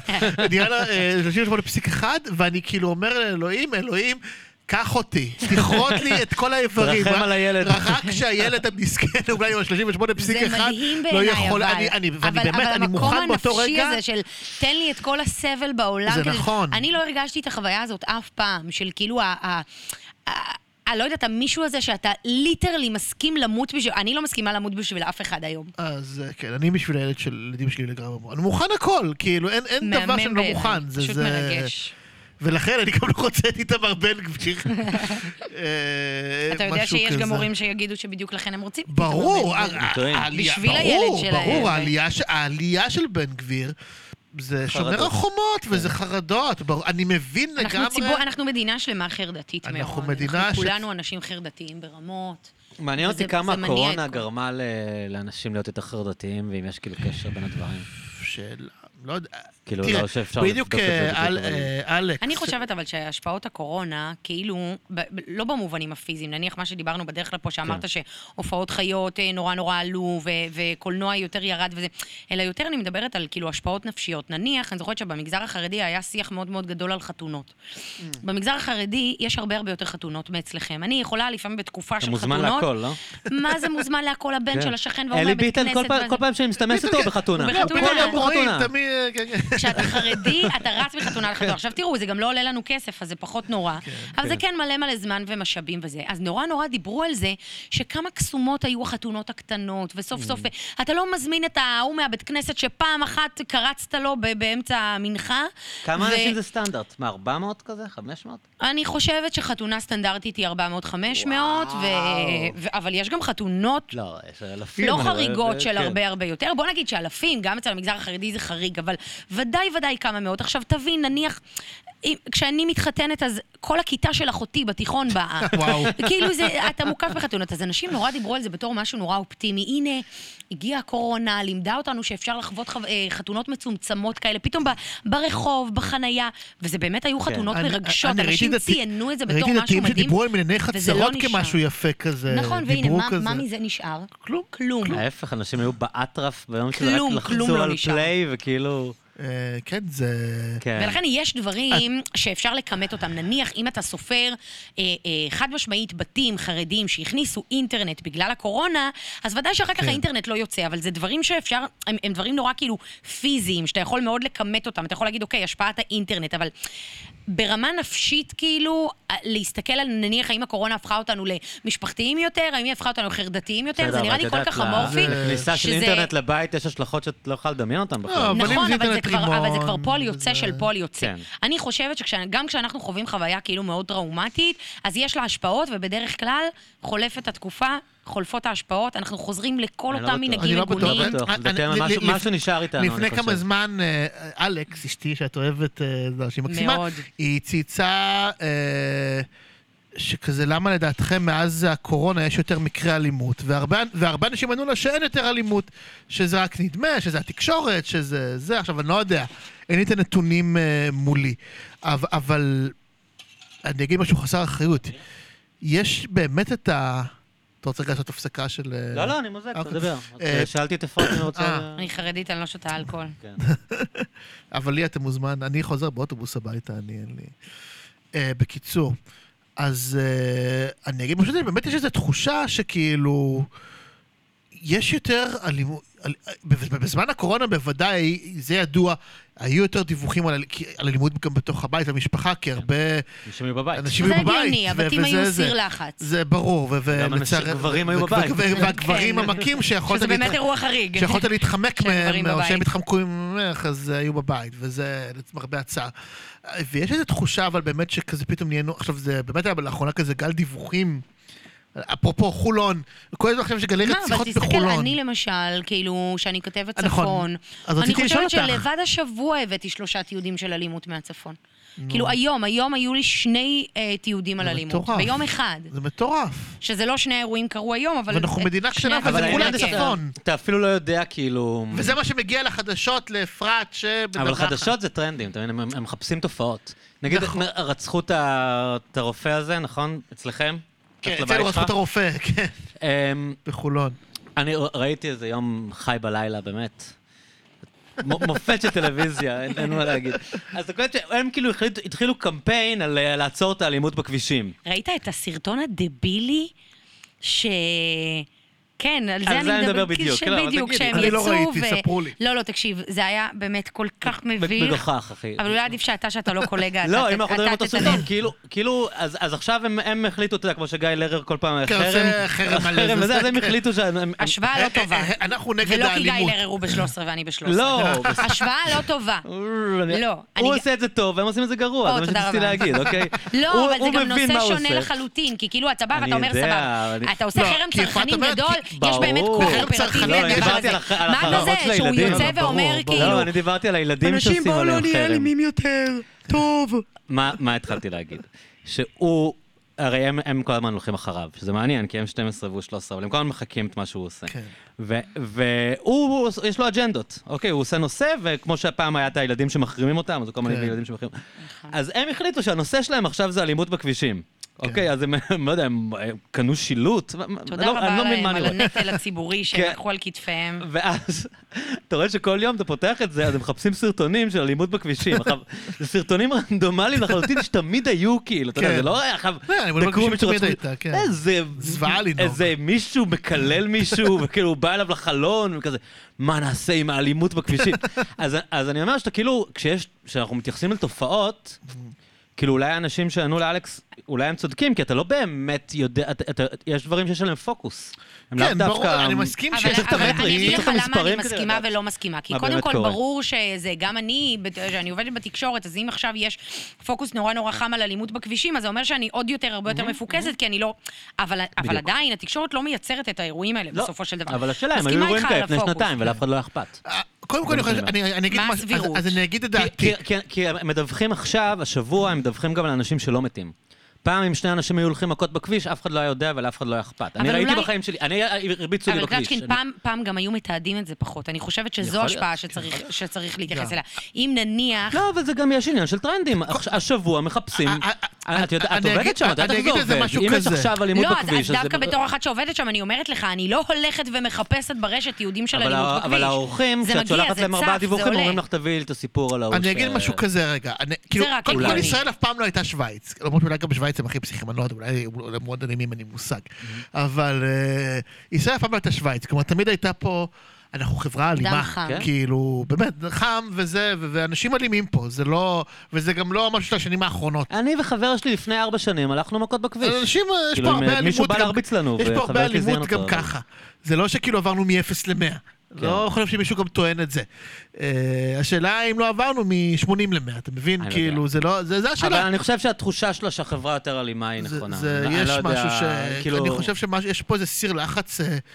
מעניין אותי איך אפשר לבדוק את זה, שזה- וכאילו לכמת. את זה. כי נניח אם אני מדברת סתם על נושא של אלימות בכביש, אז obviously אני לא מסתכלת שנתיים, שלוש אחורה, אבל כשאתה כן. מסתכל 15 שנים אחורה, ברור שבמהדורות אתה פחות ראית את הדברים האלה, אבל ברור. צריך להבין כמה ההשפעה של האינטרנט היא גם נכנסת בסוף למהדורות החדשות. נכון. ובסוף. היום, סרטונים בדיוק, זה סרטונים חזק. וסרטונים וסרטונים והקלטות. וסרטונים, ונורא אוהבים תיעודים והקלטות הקלטות. בחדשות, נכון. עכשיו, תחשוב על זה גם שהיום, גם המחירים נניח, שפתאום מצלמת רכב זה דבר הרבה יותר נגיש. תחשוב על זה שלפני 25 שנים, כנראה שרק לאנשים מאוד עשירים הייתה מצלמה ברכב. כן, והיום נכון. זה משהו שמותקן בכל רכב שלישי. ו- וככל שהאירועים האלה יותר מתועדים, אז זה. גם עוזר להציף כאילו כן. את המודעות לדבר הזה, ולכן אנחנו מקבלים הרבה יותר פניות והרבה יותר תיעודים. עכשיו, זה בסוף ביצה ותרנגולת, כי אגב, זה, אם תיקח למשל את הנושא, תמיד יש הרי מחלוקת האם לדווח על התאבדויות נניח של ילדים בתקשורת או לא, אה, האם זה. קטליזטור לילדים. אז מאוד יכול להיות, אני לא יודעת, אני לא איזה חוקרת התנהגות, אבל אני אומרת, מאוד יכול להיות שההשפעה של האינטרנט, זה שהכל נורא נורא מתועד ומצולם, זה פשוט מכניס ל- אולי לאנשים בתת מודע את האופציה הזאת של לריב בכביש אני וללכת יכול מכות. להגיד לכם שבאמריקה, אה, אה, אה, בנתונים, עובדתית הייתה עלייה מטורפת של אה, אלימות. אתה יודע, ב- תמיד יש המון אלימות, אבל של כן. פשע. כן. הייתה- אה, כאילו, היה שנים, שנים של ירידה מאז בפשיעה. הקורונה? ובקורונה זה פשוט דפק. זה- אבל זה הגיוני, כי. הקורונה היא, פשוט דפקה את כולנו. דווקא, ונראה כאילו לי... היה איזה וגם- 20 שנה של ירידה איכשהו נראה לי בפשע כי ש- עכשיו? כאילו צריך לעשות מחנות חינוך מחדש אחרי ונראה לי גם הקורונה. כאילו שבארצות הברית זה התנהל אפילו עוד יותר גרוע מכאן. כאילו, ממש היה שם, כל מדינה גם שם, וה- והדפקות שלה. מה שרציתי אבל להגיד על מה שאמרנו לפני דקה, אפרופו ההשפעות והזה, אני אגיד לכם משהו היסטורי מעניין. אתם יודעים שכאילו, אחת ה... הדאגות הראשונות של החברה מפני איזשהו אה, בלאגן המוני, זה היה בסוף המאה ה-18, שאז התפרסם... סיסורי ורטר הצעיר. בדיוק. אני אפסיק לשרוף לך את הסיפורים. לא לא נורא, אבל. נספר למאזינים. שנדע. קלצ'קין, אני מאזינה הרבה יותר. טובה ממך. בסדר, לא, זה אדם הדקדוק חכם. הזה כשאתה יודע משהו. יודע, אני יודע, הכל מה זה יכול לא. להיות? מה זה עוד יכול לא, לא להיות? כל דבר, אבל סתם. אבל לא, אה, זה ישראל ורטר הצעיר שגתה כתב, והיה ממש חשש, כי זה כאילו מספר על ורטר וזה, ובסוף הרומן הזה הוא מתאבד. נכון. וזה כאילו משיג נורא התאבדות. שם נולד המונח הזה של ההתאבדות הרומנטית, רומנטית, של כביכול. השעיר המיוסר, כן. הזה, והיה כל הזמן דיווחים על מגפות של צעירים מתאבדים באירופה, ו- והיה עם זה בלאגן שלם, כאילו... נו, אז, אז זה כן מוכיח את הנקודה, שכנראה שבאמת תקשורת זה- וספרות, א- זה כן, א', זה כן תר- נכנס א', לאנשים למוח. א', תרבות זה בוודאי משפיע, אני לא חושב שמישהו יטען שלא, ואתם יודעים, יש גם אה, שאלה אם סרטים אלימים משפיעים, משחקי מחשב אלימים משפיעים. למרות שהרבה פעמים לתחושתי זה יותר, גם הסרטים האלימי- האלימים הם בעצמם מעין תגובה לאלימות שכבר קיימת. כאילו, אתה רואה, יש יש... תראו את הסרט, אה, אני מאמין שאתה ראית, אפרת, אני מאמין שהיא לא ראתה, אה, טקסי דרייבר. לא עם. אה, אל פצ'ינו, סרט מדהים. סרט שכשראיתי אותו פעם ראשונה, לפני כמה שנים, פתאום הבנתי למה אומרים שאל פצ'ינו שחקן גדול. דנירו. זה דה נירו? זה לא אל פצ'ינו? זה דנירו. איזה לא פדיחות, נורא, אלוהים. לא בעריכת השם, כזה. סתם לא. כן, אבל זה דה נירו, אני עדיין נכון. במצב הרבה יותר גרוע. ממך בשמות של לא, לא, שחקנים, זה- אם זה זה- מנחם אותך. זה הבלבולים אני ראיתי סבא מהסנדק. הושע. האמת שזה הטעות הכי קלאסית. זה הבלבולים גם מהסנדק, דנירו קיצר, סרט מדהים נהג מונית. עכשיו, זה סרט אלים בטירוף, אבל זה גם סרט שהוא לחלוטין תגוב, את- רואים לגמרי שהוא תגובה לאלימות המטורפת שהייתה בניו יורק באותו הזמן, כן. כאילו. בקיצור, זה תמיד זה ביצה ותרנגולת, זה תמיד כן. ככה, זה כאילו, ברור שלא היו סרטים על התאבדות אם אנשים. לא היו מתאבדים, אבל כנראה שאנשים מתאבדים יותר כי הם מדווחים. אגב, זה באמת גם, גם אני בתור, אה, תראו, אני לא, אני לא עורכת המהדורה, ובוא שנייה לא נפריז עם הכוח שיש לי בידיים, בסוף את אני... מחליטה הכל. אבל בסוף, גם לי יש תמיד את ה... את השיקולים האלה של, כאילו מצד אחד משהו שאתה אומר, אוקיי, הוא כן מעניין, מצד שני, למה סתם לתת במה? יודעים מה? אל תלכו על מהדורת החדשות, ששם באמת יש לי פחות כוח אה, של החלטה. לכו אפילו על חשבון הטוויטר האישי שלי. נניח אם מישהו מצייץ איזשהו ציוץ, נניח משהו אנטי-חרדי מאוד מאוד, שפוגש אותי ברמה האישית ו- ומכאיב לי וזה, אז אני יכולה, ואני יכולה תמיד. לצייץ מחדש ולסתור אותו עובדתית כן. מכל מקום ולענות לו ב- באמת בציניות מטורפת וזה. מצד שני, אני אומרת, למה שאני אחשוף את זה. לכל העוקבים. שלי? כי זה תמיד הבן אדם הזה שיש לו תשע עוקבים בדיוק, בחשבון, בדיוק. לא, לא ואף. אחד יש כאילו גם לא... אנשים, אני שלושה ימים רואה את אה, ברלה קרומבי בכל מקום. כל כאילו. הזמן, כן. אה, מי- מי זה האיש הזה? מפוצץ. אני, אני, אני רואה אותו רק בהקשר, אגב- רק בהקשר של שמאלנים וחילונים אגב- אומרים, אה, אגב, יוצאים עליו. לא הייתי יודע שהוא קיים אם לא כל הזמן היו ערבי הוא. אני- לא יודע אם- את והוא חברים, אבל... אה, אפרת נראה לי סבבה עם כולם, זה לא, עם כולם, לא- הפרסונה. בעצם עם כולם, אבל כאילו ככה ריקלין התחיל תכלס. ריקלין, כשהוא... שכתב דברים outrageous. מבחינתי, אני לא יודע, אומר מבחינת אחרים, מבחינתי הוא כאילו, הפציע... אתה אומר, אנחנו גידלנו אותו מבחינתי הוא בעצם. הפציע כזה. סביב 2015 עם כל פרשת ינון מגל וזה, אז הוא התחיל כזה להתבטא, פתאום למה הוא תמך. בינון כאילו? הוא תמך בינון וזה. פרשת ינון מגל, אגב, בעיניי זה בדיעבד רגע מאוד מאוד מכונן בחברה הישראלית, ברשתות הישראלית ובפוליטיקה הישראלית. זה... זה מאוד קשור גם כאילו בביביזם הבונטון נעלם? בעיניי. הפסיקה זה- הפסיקה היכולת להכתיב מה לא בסדר כאילו? כן, כי בזה שהוא כאילו... אה, הרי מה שקרה עם ינון מגל, אגב, בהתחלה הוא עשה מין הת- התנצלות הוא נורא... התפטר ד- מהכנסת, לא? הוא התפטר... או הוא שזה עשה לא היה מין- זה? הוא עשה מין התנצלות דרדלה, התנצלות שהיא לא באמת מצטער אם התנצלות, פגעתי. משהו כזה. כן. מסבכים אותי עם הרבה חברים. לא, לא, פה. אני אומר, את לא חייבת מה, זה. הוא לא, מקבל לא, את זה לא כל אישי היום. עכשיו את לא נגד, חייבת גם אני לא להגיב אדבר על אישי כל נגדו דבר. למרות כן, שהוא כן, חסם אותי, אבל הכל בסדר. זה אבל לא לא אישי נראה לי נגד- שהוא מצפה, אם חברים שלו. ריקלין חסם אותי, וזה סיפור נורא יפה. וואלה. אז רגע, ריקלין- תשמעי אותו. אני תכף אספר. כן. אז בקיצור, זה, אבל תוך כמה זמן הוא, הוא, הוא נורא חזר בו מן הסתם, כן. מה, גם מהרבע השמינית התנצלות הקטנה הזו, והלך פול און, כאילו, למרות שהוא לכאורה התפטר מהכנסת וזה, אז כאילו, הוא מין הבין שמשתלם לו יותר דווקא ללכת כאילו...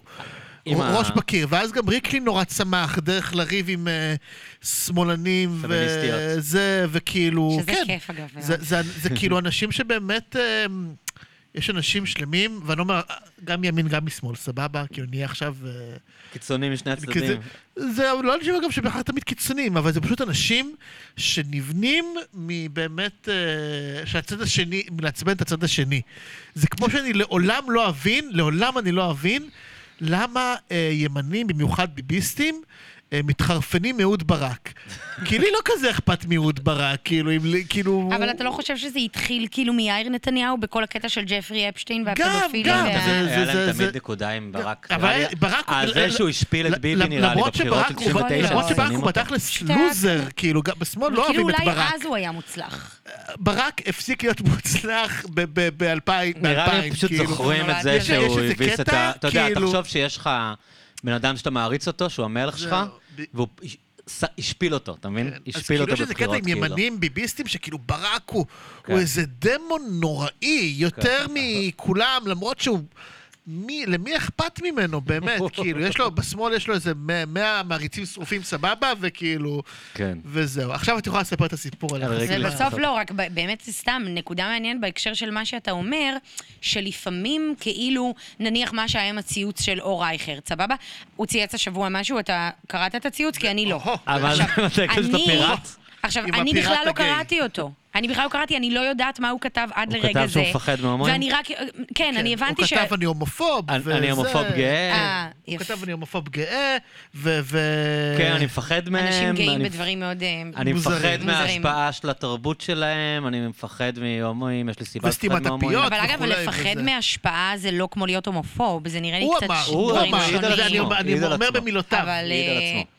אז, אז שלפעמים אתה אומר, לה- הנה, אני, להט"בופוב, אני. אני בכלל לא קראתי את הציוץ של אור, וכולם, כל השמאלנים בפיד שהתחרפנו התחרפנו ממנו וכתבו נגדו, הם אלה שבכלל חשפו אותי כאילו לתוכן הזה. כן. ולפעמים אתה פשוט, יש איזה בן אדם, שבאמת, אם אנחנו לא היינו מתייחסים אליו, הוא היה טרול, שמתחיל כטרול ומסיים זו- כטרול, ותוך חמישה ימים היה יורד שלי לתהום הנשייה. ואנחנו, שאנחנו מתעצבנים מהם וכותבים כן. נגדם, אנחנו מגדלים אותם ומגדלים אותם ומגדלים אותם, ובסוף יש היום אנשים מאוד בכירים בתקשורת שככה הם צמחו. הטייק שלי זה שאנשים לא כזה מתעצבנים כמו שהם רואים לייקים קלים. הם רואים כן, מטרה לייקים. קלה ללייקים, הם לא- הם רואים, מה זה, הנה, בוא עכשיו, כאילו מישהו כתב משהו outrageous, אני אשתף את זה, ואני כבר זה יעורר את האמוציות, אני אצא. עליו, הדרך וואו, שלי איזה להתמודד עם לייקים זה, אגב, קלים ולהיות אלה. מודע לזה ולכתוב כזה, אני כזה מרתב וכותב, הנה דעה טיפשית, אני כותב עליה כאן כי בא לי לייקים קלים, ולהגיד שזה דעה טיפשית, תנו לי לייק, כאילו זה קל, אבל סתם, אבל... אה, בשאלה הזו אני רק אגיד ברצינות שאחד הדיונים הגדולים על זה עד היום זה הסיפור של טראמפ.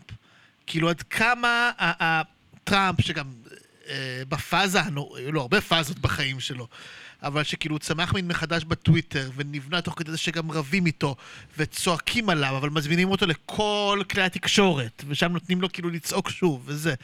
ו- ועולה הרבה פעמים השאלה, כאילו, עד כ- עכשיו, אני לא כאילו, חושב... עד כמה זה מגלגל עכשיו, את עצמו בהקשר הדבר. הזה, אני כמו בן חשוב לי. להגיד, אם אני, או אם אה, אני, או אתה, או את, נגיד, אה, נרטווט איזה ציוץ שנורא יעצבן אותנו, של, אה, לא משנה, של, של ביבי, או של לפיד, או של אה, לא יודע מי, כאילו, קחו כל הפוליטיקאים שאתם רוצים. אה, שם אני לא בדעה של כזה, תתעלם מהם וזה, זה פוליטיקאים. לא, קודם כל זה פוליטיקאים, אנשים משפיעים. וכולם גם ככה שומעים לא, כי אני את מה מכיר שהם אנשים אומרים, שכאילו אמרו נכון. כזה, אל תרטבטו את טראמפ, תתעלמו, בתקופה של הנשיא, כאילו, אחים שלי. הוא כבר נשיא. מה- כן. מה- הרטבות שלי? נגיד- כן, זה לא איזה ישראל נגיד- פריי שאתה אומר, בוא נגיד- פשוט, נגיד אה, אני לא רוצה לייקים נרטווט קלים, אותו. סבבה, אבל בואו, האיש כבר נשיא הברית, הוא יסתדר בלעדיי, כאילו, כשזה, אבל גם אצלנו, כאילו, אתה מסכימה. מר- אתה מרטבט מסכימה, אבל זו שאלה שבאמת של נכון. סדר גודל. השאלה היא באמת... כשהבן אדם הוא כבר בסדר גודל נוכח, אז ההשפעה הקטנה שלך היא לא השפעה. אבל כל מיני טרולים קטנים השאלה היא כאלה. איפה הטווח נכון. בין היוזר בלי התמונה עם השני עוקבים, לבין בנימין נתניהו, וכאילו... זה בדיוק המקרה של איפה זה בן גביר, ואיך הרי מה בדיוק- היה עם ואיך בן בדיוק גביר? נראית הדרך. ברגע שהוא נהיה חבר כנסת, היה לכולם סופר לגיטימציה להביא אותו לאולפנים, ובגלל שהוא עושה רייטינג, הוא פשוט עבר לגור שם. אתה יודע, וכאילו מי- מין- משתלם. מי מין כזה... נכון. שמע, אגב, בן מה גביר גם לדעת. באמת, הוא בן אדם והוא- נורא נורא נורא חרוץ. הוא ירוץ לך ממקום למקום, הוא זה- הוא באמת כאילו אידיאולוג. אז זה אפשר לא לאהוב, זה, אפשר לא לאהוב את זה- האידיאולוגיה זה שלו, אבל... קשור לזה שהוא הוא בן יודע... אדם חריף, הוא בן אדם אידיאולוג, והוא ירוץ, ואם אתה עכשיו תיתן לו במה, לא אכפת לו. ואגב, אני- זה דווקא נקודה יפה, שאני רואה לא לזכותו. אתה מעלה אותו ברדיו צפון עכשיו, ונותן לו, למרות שטוב, רדיו צפון זה לא דוגמה טובה, כי הוא מאוד גדול בצפון. יש לו מלא האזנות, אבל כל מיני באמת תחנות כאלה נורא נורא קטנות, הוא תמיד עולה, הוא תמיד זמין, לא משנה באיזו שעה. ואגב, בעיניי, אני אומרת, כל הפוליטיקאים האלה שיושבים בבית, ואנחנו רדפנו אחר, אחריכם כדי שתתראיינו לנו. עכשיו אתם יושבים בבית אשכרה. ובוכים על בן גביר, תבואו. פשוט תבואו, באמת, תבואו, תתראיינו, את אומרת, תעלו יש כל שני פעם. צדדים ל- כן, בוודאי שיש שני צדדים, וגם אל תיתנו לנו לרדוף אחריכם ולהשפיל את עצמנו לדבר הזה. בואו, נותנים לכם במה, מעניין. כל במה היא במה. מכובדת, תבואו, אני תנצלו את זה. ובן גביר בחוכמה מאוד גדולה ניצל את כאילו. הדבר אני הזה. נראה לי שהוא פשוט מבין תקשורת טוב. כן. הוא מבין זה אני אתן מצוין לו את אני הקרדיט. אבל הוא לא. הפוליטיקאי הראשון שמבין נכון, תקשורת, הוא נכון. הפוליטיקאי הראשון שבאמת מתייחס לכל כלי תקשורת קטן מעניין. כגדול, עיתונאי קטן כגדול, תמיד זמין לכולם, תמיד עונה. זאת אומרת, יש- יש פוליטיקאים פשוט עצלנים, שאתה אומר להם בוא לאולפן והם כזה... כמו אריק "אה". שרון, אני חושב שאריק זה גם שרון... עצלני. וזה גם אריק שרון. הקטע שלו היה שהוא חשב שזה מחזק אותו לא להיות בתקשורת. שכל עוד הוא שהוא לא לא- מתבזה ועומד מול עיתונאים, כמו אהוד ברק עם ניסים משעל וכל מיני לא, קטעים. זה הוא כן. כאילו, אני ראש שזה ממשלה, קצת אני מעל... כן, אני זה מדבר איתך כאילו לעשות גלוריפיקציה כזאת ראש ל- בדיוק, אני כאילו, אני לתפקיד, בכלל נכון. בספירה אחרת אבל, כזה. אבל היום זה לא ככה. כאילו, פוליטיקאים, כן. נניח, אה, גם, שאנחנו מסתכלים על, אה, לא יודעת, אני מסתכלת על הסדרה כתר, נניח, עכשיו, שאני כן. צופה במילא, אתה רואה את מרגרט תאצ'ר ואתה כזה, oh my God, כאילו זה... פוליטיקאים, ולא, אני לא חלילה מזלזל בהם באופן אישי, די, פוליטיקאים הם אנשים כמונו, אני יכולה בעוד עשר שנים להיות פוליטיקאית, סבבה? לשמחתי אני לא רוצה. כל אחד מאיתנו יכול, כולנו היינו באגודת הסטודנטים באוניברסיטה, ואמרו, אולי תבואי פה, ואולי תהיי פעילה חברתית בירושלים, ואז אתה במועצה, ואז אתה פה, ואז ואז אתה שם. משריין אותך פתאום. יאללה, פוליטיקאים הם אנשים כן. כמוני וכמוך. אין, אתה לא בא עכשיו עם איזה גלוריפיקציה כזאת, שאולי, אולי שרון יכל איכשהו זה. המציאות השתנתה, היום גם בגלל הרשתות, בסוף פוליטיקאים יש להם אינסטגרם, משתפים מהחיים האישיים, די. אנחנו כולנו אותו דבר. אין מה לבוא ולנסות לעשות איזה, אני איזה מורם מעם. אדרבה, נותנים לך פלטפורמה, תבוא, תנצל אותה, תדבר כמה שיותר. כמה שיותר שישמעו אותך. אז יש- זה בא גם מפחדנות. זה בא גם מעצלנות וגם מפחדנות. הם נורא נורא מעניין. מפחדים להתראיין, נורא. בן גביר לא מפחד, הוא פשוט לא מפחד, הוא לא סופר אף אחד. אז מי... זה גם טוב וזה גם רע, זה פשוט כנסת, מציאות. איזה עוד אה, חברי כנסת שפרשו, חרוצים? נגיד כאלה שכבר פרשו או שהודחו, שנגיד היה מאוד קשה, אומרים לו בוא לאולפן, הוא אומר... אה, אגב, אתה יודע מי עוד כזה כמו בן גביר? לא, אני רוצה לדעת מי לא כמו מי בן לא גביר. כזה? תן לי לחשוב. כאילו גם לא בא לי כזה לא, תגידי כאלה שפרשו, תגידי כאלה שכבר לא איתם. במשחק, אבל- לא, אל תגידי מישהו פעיל. אבל חבר'ה שפרשו, אני כאילו לא הייתי אז בתקשורת, אני פחות אבל שאת מכירה. יודעת את זה עכשיו יש עליהם, נגיד. בזמן אני חושבת. אני יכול להגיד לפחות... אוקיי, אבל מי כמו בן גביר? נ- מי נניח? מוסי רז. אני- אתה יודע מה עשיתי? מוסי- רז. אתה יודע מה עליו. עשיתי? מוסי רז, עצרתי אה, כ- כ- עצרתי קשור בדישו. מוסי רז הוא לא. באמת חרוץ. כן. תקשיבו, מוסי רז, אני כן. נכנסתי להיות כתבת כנסת בערוץ 20 לפני כן, אי אילו שנים. שנה וחצי. ואתם יודעים, זה ערוץ 20, זה כאילו מין נישה ימנית כזאת. מוסי רז היה זמין לי בטלפון. עכשיו תבינו, אני גם מילא ערוץ 20, אני לא מדברת איתכם על אראל סגל או ינון מגל או אין לו. מצביעים שם גם ככה, כאילו. אני, מי אני? כן, כן. אין, אין לו מצביעים ואין לו כלום. תמיד זמין לי, הייתי כן. יכולה להיכנס אליו לחדר, הוא אומר לי, בואי, אני זמין, מסביר לי לעומק על איזה הצעת חוק, בואי, כן. תעלי אליי לחדר, אני אסביר לך, אני אשב איתך. מגיע, אגב, לערוץ 20, שזה המראיינים שהכי תוקפים אותו, כי בסוף זה הכי לא הציבור שלו. לא היה פעם אחת, אולי חוץ מאילוצי לוז וכאלה, כן, לא היה פעם אחת שהוא יכול היה לבוא ולא הגיע, וישב מול המראיינים ששונים ממנו בכל אג'נדה שהיא. יש, יש אנשים שעושים את מוסי זה. הוא האדם היחיד, הסיבה היחידה שמתבאס שמרץ לא נכנסו. כאילו מרץ, אה, כאילו, עמדתי להצביע להם בבחירות האלה, כי זה כאילו די הברירת מחדל שלי, והקמפיין וואו, כל כך זה היה. הרגיז אותי, נוראי. כל כך נוראי. עכשיו, מה- מה הקטע? פנ- אחרי שכתבתי כמה ציוצים נגד הקמפיין, ואז פנה אליי בפרטי אחד הפעילים בקמפיין, וכזה... לא אגיד את שמו, אבל... שאתה יורה אה, בנגמ"ש? לא, הפוך, הוא אמר כזה, דווקא היה בקטע מעולה. אה. הוא אמר כזה, בוא תספר לי כאילו, מה אתה כן רוצה לראות? איזה, מה הכיוונים לדעתך, כי גם אנחנו מתלבטים וזה. אמרתי לו, כאילו, סבבה, אפשר לשמור גם על הקו הזה, אבל בואו גם, כאילו, ת, תעשו לי עוד משהו נו, חוץ וקרה מזה. משהו מתוך לא קרה כלום? כלום. לא קרה כלום, ו- ולא השתנה כלום, זה רק. היה עוד יותר גרוע. והצבעתי בסוף. לעבודה, לא בחדווה גדולה, אבל הצבעתי. אה, ו- אגב, אני ו- לא מצביעת מרץ ולא שקלתי להצביע למרץ, ו- ועדיין לא, מבאס לא, אותי זה- שמוסי לא זה נכנס. היה מאוד מבאס, אבל כשהם לא נכנסו, אפילו עם כל התוצאות המבאסות, שכאילו המחנה שלי את זה, ממש, עד עכשיו אני אומר, אמרתי, מגיע לכם, כן. מגיע לכם שלא נכנסתם. על כזה זלזול, חד משמעית. פשוט, כאילו, נכון שכאילו בסוף אני כאילו מפסיד מזה, זה, זה, זה, זה נכון, יש לי פחות אנשים שייצגו את האג'נדה שלי, אבל, באיז, אבל באיזושהי בחינה, ו- ואני מתבאס באמת על מוסי שהוא חבר כנסת חרוץ ואחלה שבעולם, אבל, אבל מה זה מגיע לכם לח- לחטוף את הכאפה הזו? נכון. גם אתה יודע, הם, הם כבר כאילו איזה עשר שנים צועקים זאב, זאב כל פעם, אנחנו לא עוברים, אנחנו לא עוברים, אנחנו לא עוברים. וטחנתם את זה שוב ושוב ושוב, אז כאילו, די כבר, לא, ת- אל תעברו. אבל זה אם לא רק זה, אבל זה לא רק- אותי. אם זה מה לא שיש לכם להציע הזאת. זה הפחד שלא תעברו, לא, כאילו. וכל הזה, כן, ואנחנו... קודם כל זה באמת קרה? חוזר לנו בכל לא הקמפיינים. אתם יכולים לא לרוץ אתם ולפתור את הבעיה כן, הזאת. בדיוק, קל. אז אל תרוצו. אם ולא אתם חושבים. שזה מסוכן, כן. באמת- אם באמת חושבים שזה מסוכן, אגב, גם אני למשל לא. עוברת, אני לא רצה. כן. גם- כן, אני... לא, כל מה שאתם. מציעים לי זה שאתם אה, תעברו, להפחיד אותי, לא, לא- אל תרוצו ואין לא- בעיה. זה מעניין. לדעתי ברמה הפוליטית, כאילו. שבסוף אתה אומר סבבה, אז הם כל הקמפיינים, הם כל הקמפיינים אמרו אנחנו לא עוברים, לא עוברים, לא עוברים, וכאילו אף פעם לא קיבלנו שלטון, לא קיבלנו שלטון, לא קיבלנו שלטון. והנה, הם קיבלו שלטון, כן. ואחרי שלטון הם לא עברו. מה אתה אה, חושב על זה? או, כאילו, אז- כ- כ- על על זה שהציבור השמאלני בעצם נורא מאוכזב מהתפקוד של השרים או, בממשלה. עכשיו אני... א', כן, אני גם כאילו, התאכז... אני גם כאילו באיזושהי בחינה התאכזבתי, אבל אגב, אם לא הקמפיין המפגר... הדבילי של מרץ, הייתי ממש מצביע עליהם אה, בסבבה, אני חושב כאילו, יש לי ביקורת גם על מה שהורוביץ וגם מה שזנדברג עשו, אגב, שניהם עוקבים בטוויטר אחריי, אה, אבל, אה, אבל עם הביקורת שלי עדיין חשבתי שהם עשו יותר טוב מרע, ואם לא הקמפיין הבאמת זוועתי שזהבה גלאון עשתה, הייתי מצביע אה, שוב למרץ. כי אגב, אני- בהקשר של זנדברג באמת, אני חושבת ש...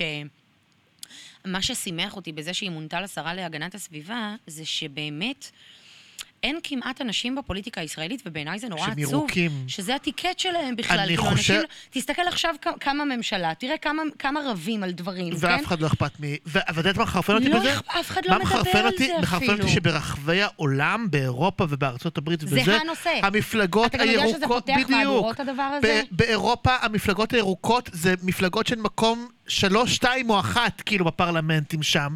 אין היום קואליציות באירופה, נראה לי, בלי מפלגות ירוקות כמעט. חזקות. ב- בארצות, ופה זה פשוט לא בארצות דיבור. הברית, במפלגה הדמוקרטית, זה כאילו דיבור סופר חזק, וזה שכאילו אין לנו, כאילו, אג'נדה כן, אנחנו ירוקה. תמיד חיים בהרגשה ב- הזאת של כאילו יש לנו בעיות יותר גדולות כן, שהאירופאים אבל ידאגו זה לזה. ממש מבאס. אבל זה לא נכון אני, גם לחשוב אני, אני אגיד ככה. משפט, אני רוצה חברי כנסת פופוליסטים ירוקים. אני, אני רוצה כאילו אנשים באמת פופוליסטים, אני. רוצה כאילו שישרפו יציאות במוזיאון, כאילו כאלה. אני יכולה לא, להתחבר לזה. הגיע הזמן, כאילו, ו- וזהו, ו- ו- ובהקשר לזה, אז כאילו, הפעלת מקודם שאלה, כן, על, על, על כאילו איך מסבירים את זה שאחרי שהשמאל שלט וקיבל תיקים, כאילו, אז לא הצביעו להם שוב. אז אני חושב, אני חושב שבהקשר הזה, העבודה דווקא נכשלו יותר, כלומר, ממיכאלי הייתה ציפייה עצומה בשמיים, וכישלון חרוץ. ומאוד מאוד התאכזבו לא ממנה. תשמע, שר תחבורה זה לא תפקיד שאתה רואה את התוצאות שלו אחרי שנה. נכון. אז למה סמוטריץ' אבל- אחרי עשרה חודשים כי היה כל כך סמוטריץ' היה אהוב? פופוליסט, ועשה אני- דברים שהוא יכול, אני- שהוא- אני שיכולים לראות תוצאות מיידיות שלהם. אני חושב... הוא לקח נתיבים ואמר, אוקיי, זה. נת"צ מחר. אני מאבחנת את זה שונה. אני חושבת שהשמאל אני לא חושב הישראלי... שהשר תחבורה טוב, אני חושב שהוא- הוא פיתח מיומנות מכר את במשך עצמו טוב. שנים של להיות אופוזיציה. והם באמת באמת באמת טובים, אה. והם התרגלו להיות לא, הם לא אופוזיציה. טובים. אני הם אגיד, טובים, אני למה אגיד, מפסידים לא, אז כל אני- הזמן? אז- וללחום אז אני אגיד לך- כאופוזיציה, ופתאום אז אתה נותן להם כוח בידיים. והם לא יודעים להיות אז אנשי אני אגיד לך עשייה. על זה שני דברים. אני לא בטוח שזה א', נכון. אני חושב- שעם סמוטריץ', כן. כשר תחבורה, היה, אני קורא במרכאות, אה, גזענות של ציפיות נמוכות. כלומר, ה- הדיבור עליו, גם בתקשורת, אה, היה דיבור שכזה, בהתחלה שכזה, הוא מסוכן, הוא זה, ואז ברגע שהוא היה כאילו... רגיל, כן. לא נגיד רגיל, גם תחבורה הוא- זה הוא- כאילו הוא לא- הוא גם זה היה לא ש- בממש- הוא זה גם לא היה. בממשלת מעבר. לא, תשאלו את כל כתבי התחבורה הרציניים, יובל שדה וכאלה, הם. מסבירים, לסמוטריץ' לא כן. היה תקציב להעביר, כאילו, לא היה לו שום החלטה משמעותית אני לקבל. חושב שהוא פוליטיקאי הוא תפקד- יותר טוב. הוא תפקד בסדר, אבל כולם יהיו כל כך בראש של, הנה הפירומן המשוגע מתפקד בסדר, לפתע, אז הוא כן. עילוי. אני גם חושב, אני גם חושב שהוא. פוליטיקאי יותר טוב ממנה, והוא, והוא חשב לעצמו מה אני יכול לעשות, בגלל שמשרד התחבורה זה כן. דברים שאתה רואה אחרי 10 ו-15 שנה, של כץ. מה שהם עושים. נכון. והוא חשב, כמו פוליטיקאי טוב, מה אני יכול... להיות זמין מה- בוואטסאפ. מה אני יכול לעשות עכשיו בחצי שנה הזאת, כן. שיראו תוצאות. ואז הוא עשה כל מיני דברים כמו, ממחר הנתיב בכביש החוף הוא כן. נת"צ. ואז היה ויכוח כאילו, זה כן, טוב, כן. זה לא טוב, אבל הוא כן, עשה כן, משהו. עשה משהו. ומרב מיכאלי, הדברים שהיא אם- אבל עשתה, אתה תראה אותם או לא תראה אותם עוד חמש שנים. אבל הוא עדיין הוכיח שאפשר גם בתקופה קצרה לעשות דברים. עם לא מיכאלי זה כלום, סיפור? בדיוק הפוך. אבל מיכאלי יכולה אפילו באספקט הפוליטי, אולי לפחות באספקט. הפוליטי, אה, תעשי דברים שידברו לא לציבור אני- אני לא שלה. חושב אני שמישהו חושב מאיתנו יכול להגיד שהיא הייתה שרה לא טובה, כי אנחנו לא יודעים איזה לא מכרזים. היא אישרה, אנחנו אני לא מתעמקים, שפשוט- אבל כאילו. זה שאנחנו לא יודעים. אז היא פוליטיקאית לא אני טובה. חושב, בסדר, אוקיי. אנשים מצביעים לפי כל מיני דברים. כן. אני חושב שתדמיתית פשוט היה לה, באמת, בדונה בתקשורת גם כאילו תדמית מאוד אה, מנופחת. הבטחת ו- המחנה. ו- וכן, היא וכאילו זה מעצבנת נורא אנשים, לא, אנשים לא אוהבים אותה. התנפץ. אנשים לא אוהבים אותה. ועכשיו, בהקשר זה להערה של אפרת על השמאל, שכאילו, קודם כל זה יותר אופייני ממרץ מאשר לעבודה. צריך לזכור שהעבודה ב-20 שנה האחרונות כן כן היו היו. בממשלות, כאילו, זה נכון שמ-2013 הם לא היו. אה, שזה נכון, יחסית אבל- הרבה זמן, אבל לעבודה יש ניסיון, ומרץ מרץ באמת, כאילו, 20 שנה לא היו בקואליציה, אה, ושם אני מסכים שכאילו היה שם קצת באמת, אה, נו, איך קוראים לזה מצד, טהרנות, נגיד ככה, מצד המצביעים. כי שוב, אני גם אמרתי מקודם שאני דווקא הייתי בסדר עם התפקוד של הורוביץ וזנדברג, כאילו... לא היה לי, היה לי יותר בעיות עם כן, הקמפיין מאשר עם ה... לא, פשוט הוא עשה, דברים שלא קשורים, כאילו, אתה- לא מצביע...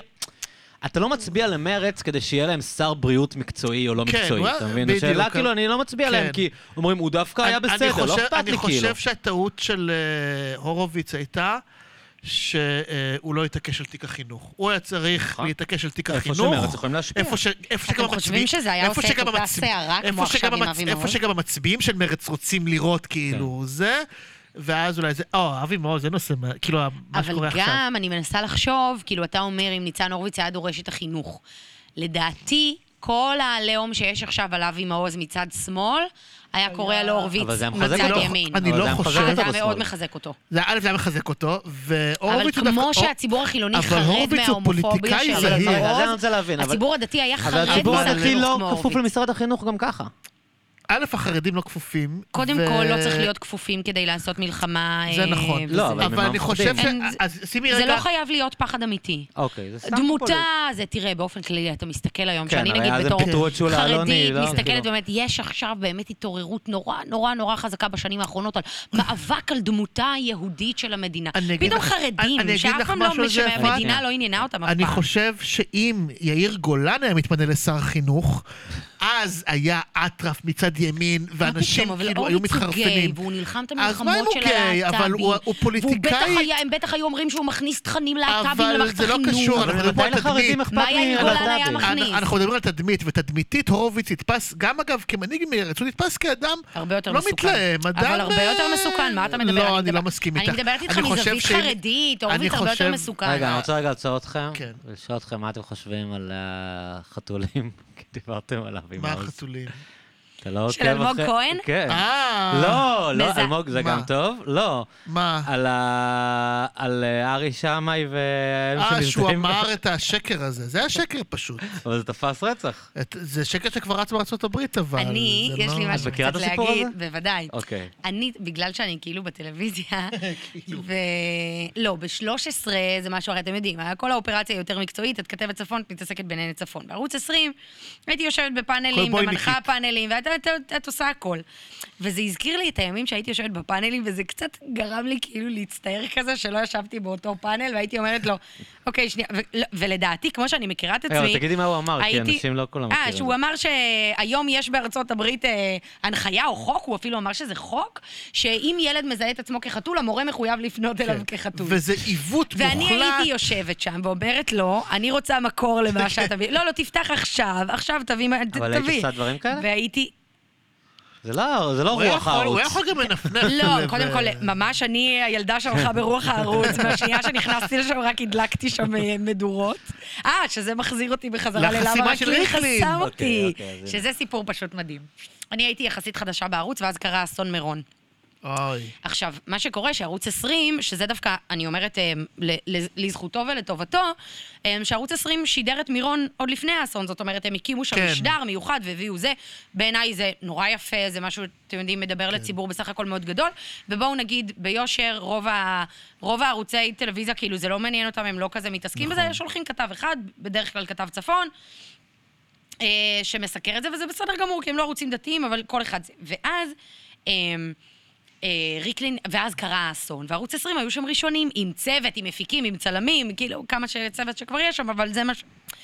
ואז ריקלין צייץ אה, בטוויטר איזשהו ציוץ שאני ראיתי אותו אה, כמשהו מאוד ארסי ולא, ולא יפה ולא ישר, שהוא כתב, אה, אסון בסדר גודל כל כך מחריד ואף אחד מהערוצים לא מתייחס ורק אנחנו שם ורק אנחנו שם. עכשיו, הדבר הזה מבחינה עובדתית היה ממש לא נכון. הערוצים, ברגע שהבינו את ממדי האסון, כולם זינקו לשם.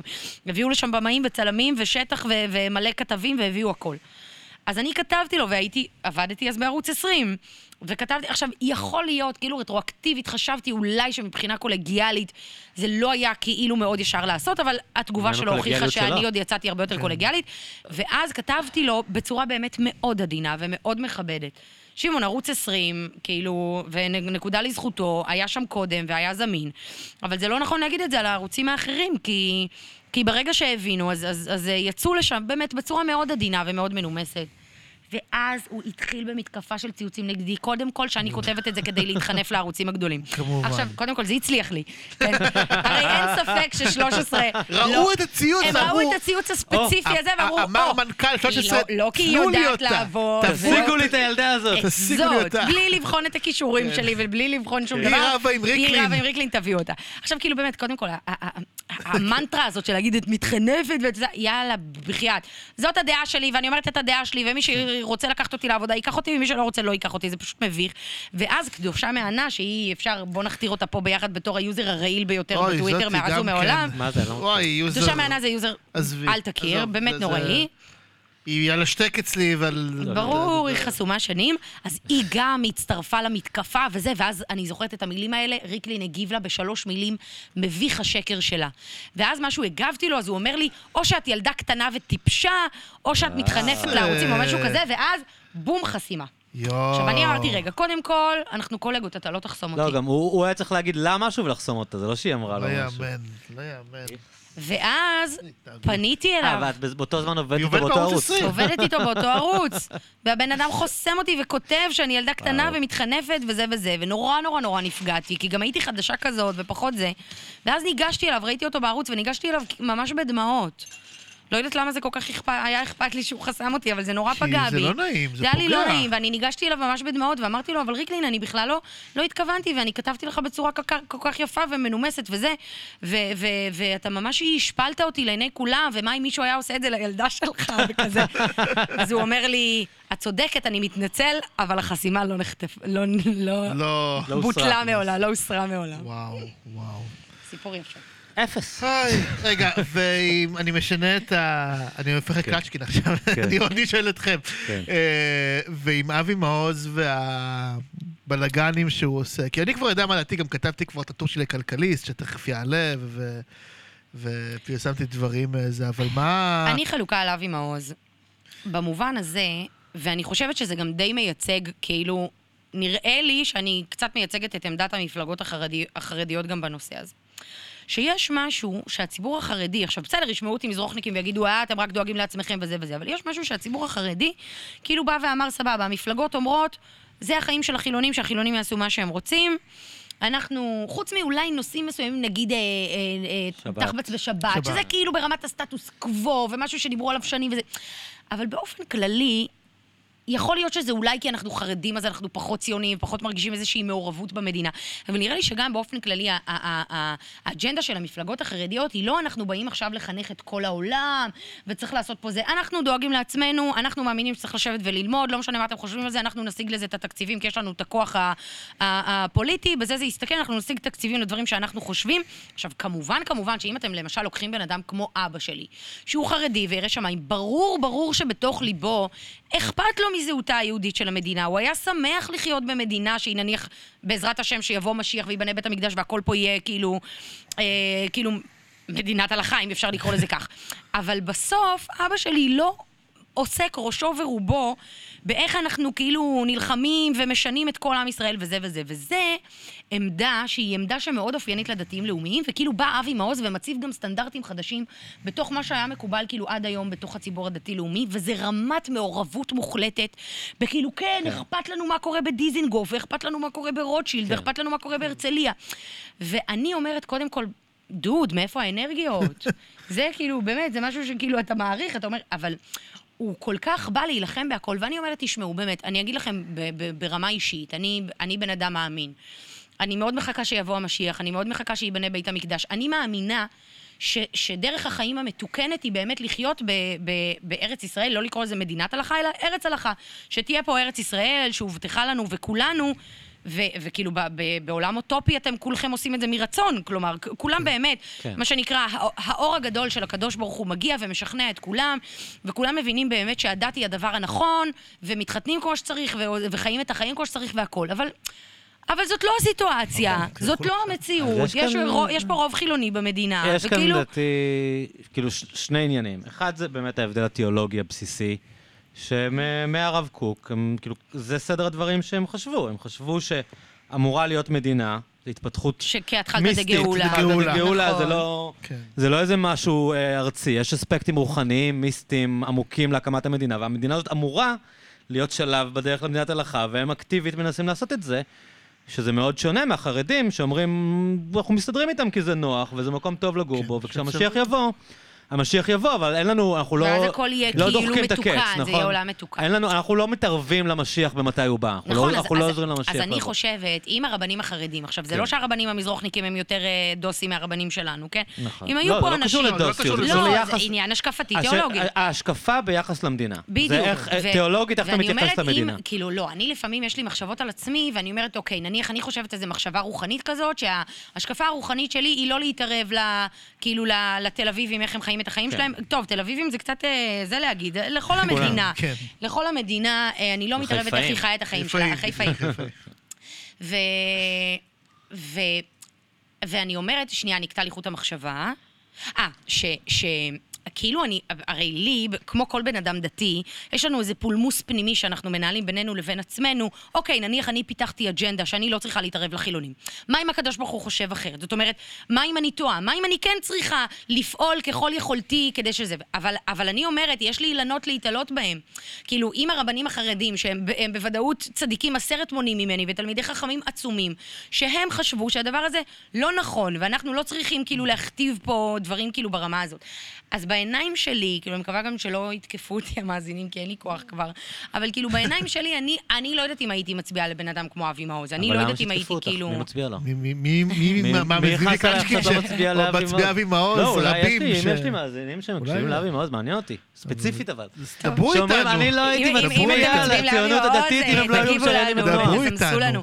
לא, אבל כאילו, אני כן. לא, אני לא כל כך. מתחברת לזה. אני גם כאילו נורא... קודם כל, וואי, כאילו, מאיפה האנרגיות באמת, זה משהו מדהים, ו... אבל- אני, אני לא כל כך מתחברת השאלה לגישה הזאת השנייה, שלה. ה- בוא ננסה להשפיע על כולם וייכנס... אבל, רגע, עכשיו אני רגע. שואלת שאלה טכנית, כן. מה באמת הסמכויות שלו במשרד החינוך? עד כמה? הוא באמת, זה זה כאילו? כבר שאלה את שהיא האחריות על יותר... כן. התוכניות אה, גפן האלה, והעניין במשרד... כמה- אני- כמה זה באמת משפיע בפועל, כזה, זאת השאלה.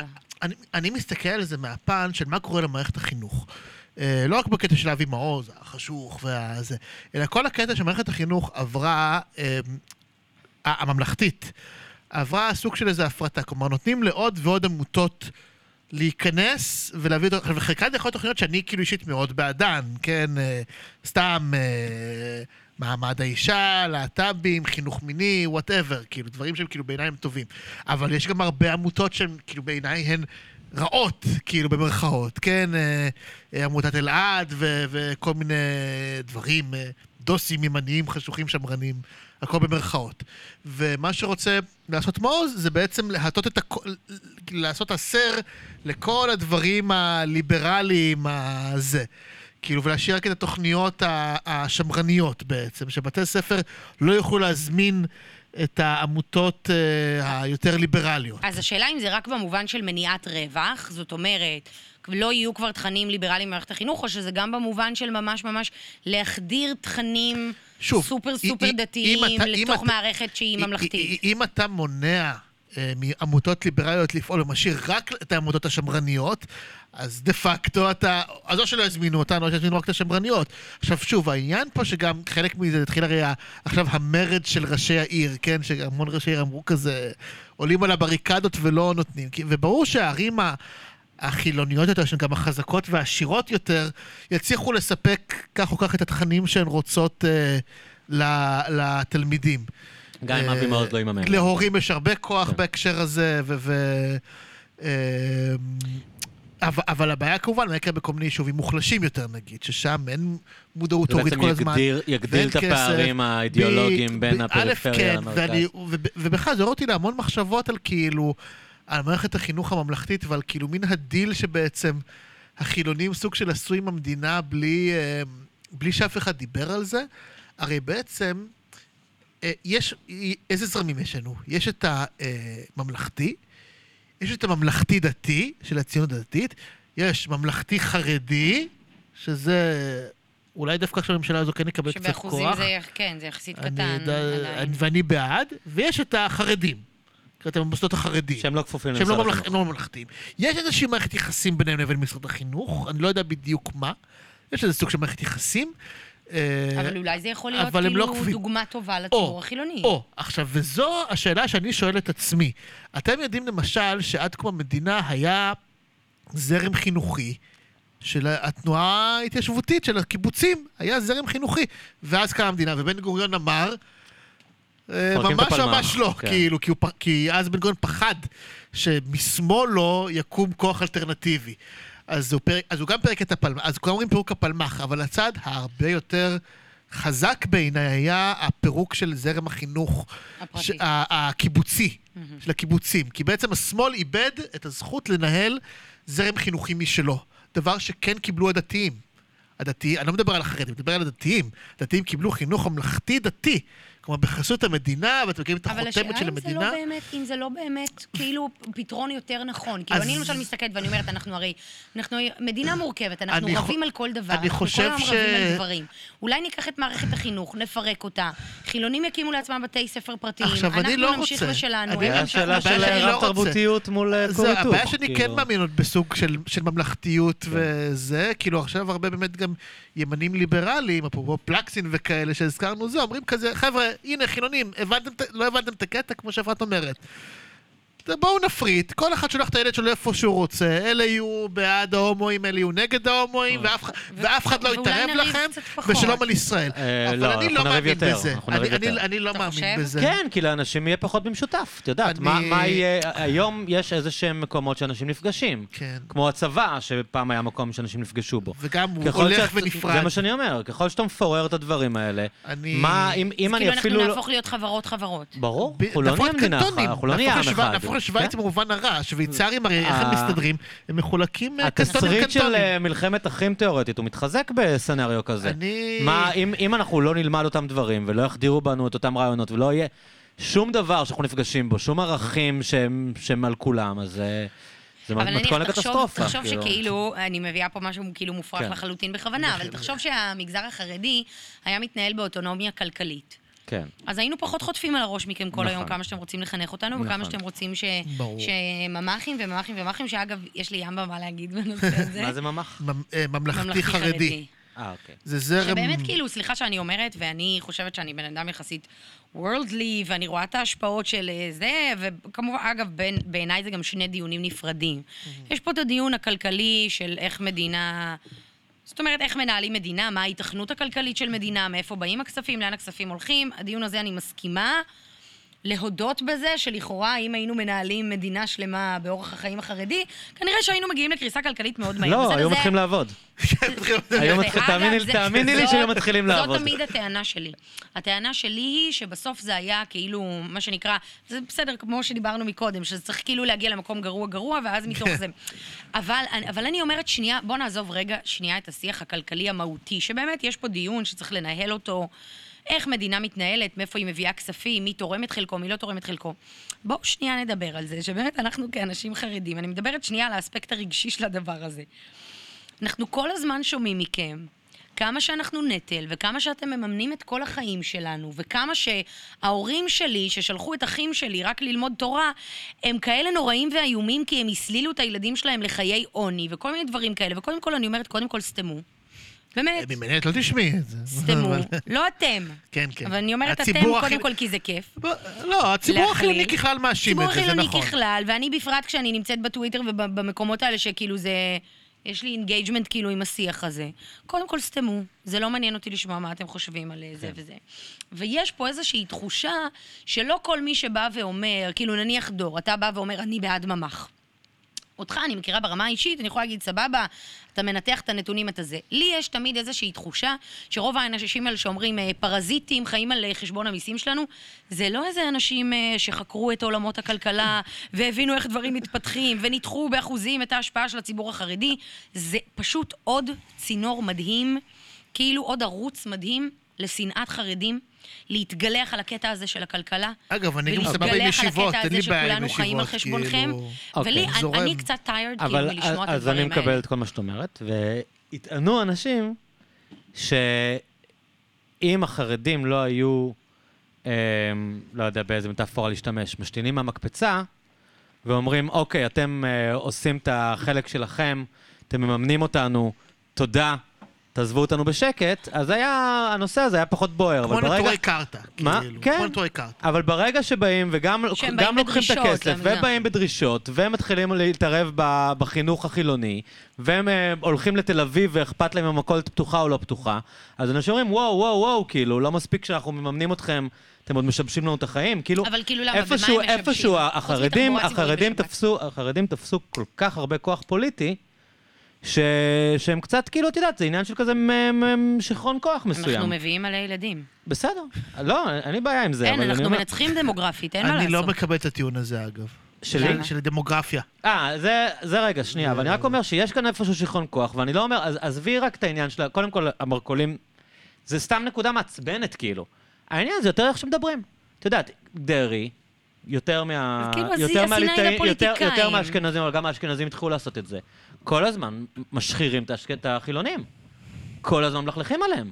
את יודעת, נראה לי שזאת מסיתים נגדם. הדרך שלהם להביא קהל... אה, ברור, ש- ברור, ברור שבגלל בסדר, זה, ברור. אבל, אבל מה- את רוצה? בן אדם, בן אבל אדם הם חילוני... מסיתים יותר ממה בן שליברמן אדם מסית חילוני נגדנו? שפותח טלוויזיה, שנייה אה, אחת. זה בן אדם חילוני שפותח טלוויזיה ורואה את גפני ודרעי מלכלכים עליו, הוא לא כאילו מתישהו ישאל את עצמו, רגע, אבל אני מממן אותם? זה הגיוני שהם כאילו מדברים עליי אגב, ככה? גם לי- ליברמן אתה גם מאשרר את מלכלך. מה שאני אומרת, שזה שיח של שנאה, ולא שיח אבל כלכלי. אני אומר שיש לו שני צדדים. לא, אני חד משמעית, אבל אני אוקיי, אומרת, גם סבבה. בצד לא, שאתה זה- מציג... זה שיח של זהויות. זה של- שיח, של- של כן. זהויות. ו- אגב, ליברמן בהקשר הזה באמת יש לו אמירות מחרידות, וגם לחרדים, לחרדים יש אמירות נגד הציבור הרוסי בארץ ש- שהן מחרידות. וגזעניות. אבל רק באספקטים הלכתיים, או גם לא, באספקטים הקמפיינים לא, גזעניים? ש"ס בהקשר- זהותי? בהקשר שממש כאילו... לא, זה גזענות זה נטו. גזענות נטו. זה- זה אווירת- זה אפילו לא קשור לחילונים, זה אווירת זה- אנחנו זה כמובן. גם מאוד. מתסכל שבמקביל ליברמן עושה קמפיין גם דוחה נגד חרדים. כאילו אף אחד לא יוצא פה צדיק גדול, בוא נגיד. אני זוכרת שדיברתי עם אה, בחורה חילונית מהטוויטר שאני מאוד מאוד אוהבת, שהצביעה לליברמן וקראה לאנשים להצביע לליברמן. וסתם אמרתי לה, בואי, בא לי לדבר איתך כאילו באישי, ועשינו איזה שיחה, ואמרתי לה, תשמעי, אני אגב, אני... אני, אם לא הייתי חרדית, ומבחינת האג'נדות הכלכליות שלי, נראה לי שכאילו ליברמן הוא יחסית הבן אדם שהייתי שמחה להצביע לו ב, באזורים הכלכליים. ואמרתי לה, כאילו, אבל לא...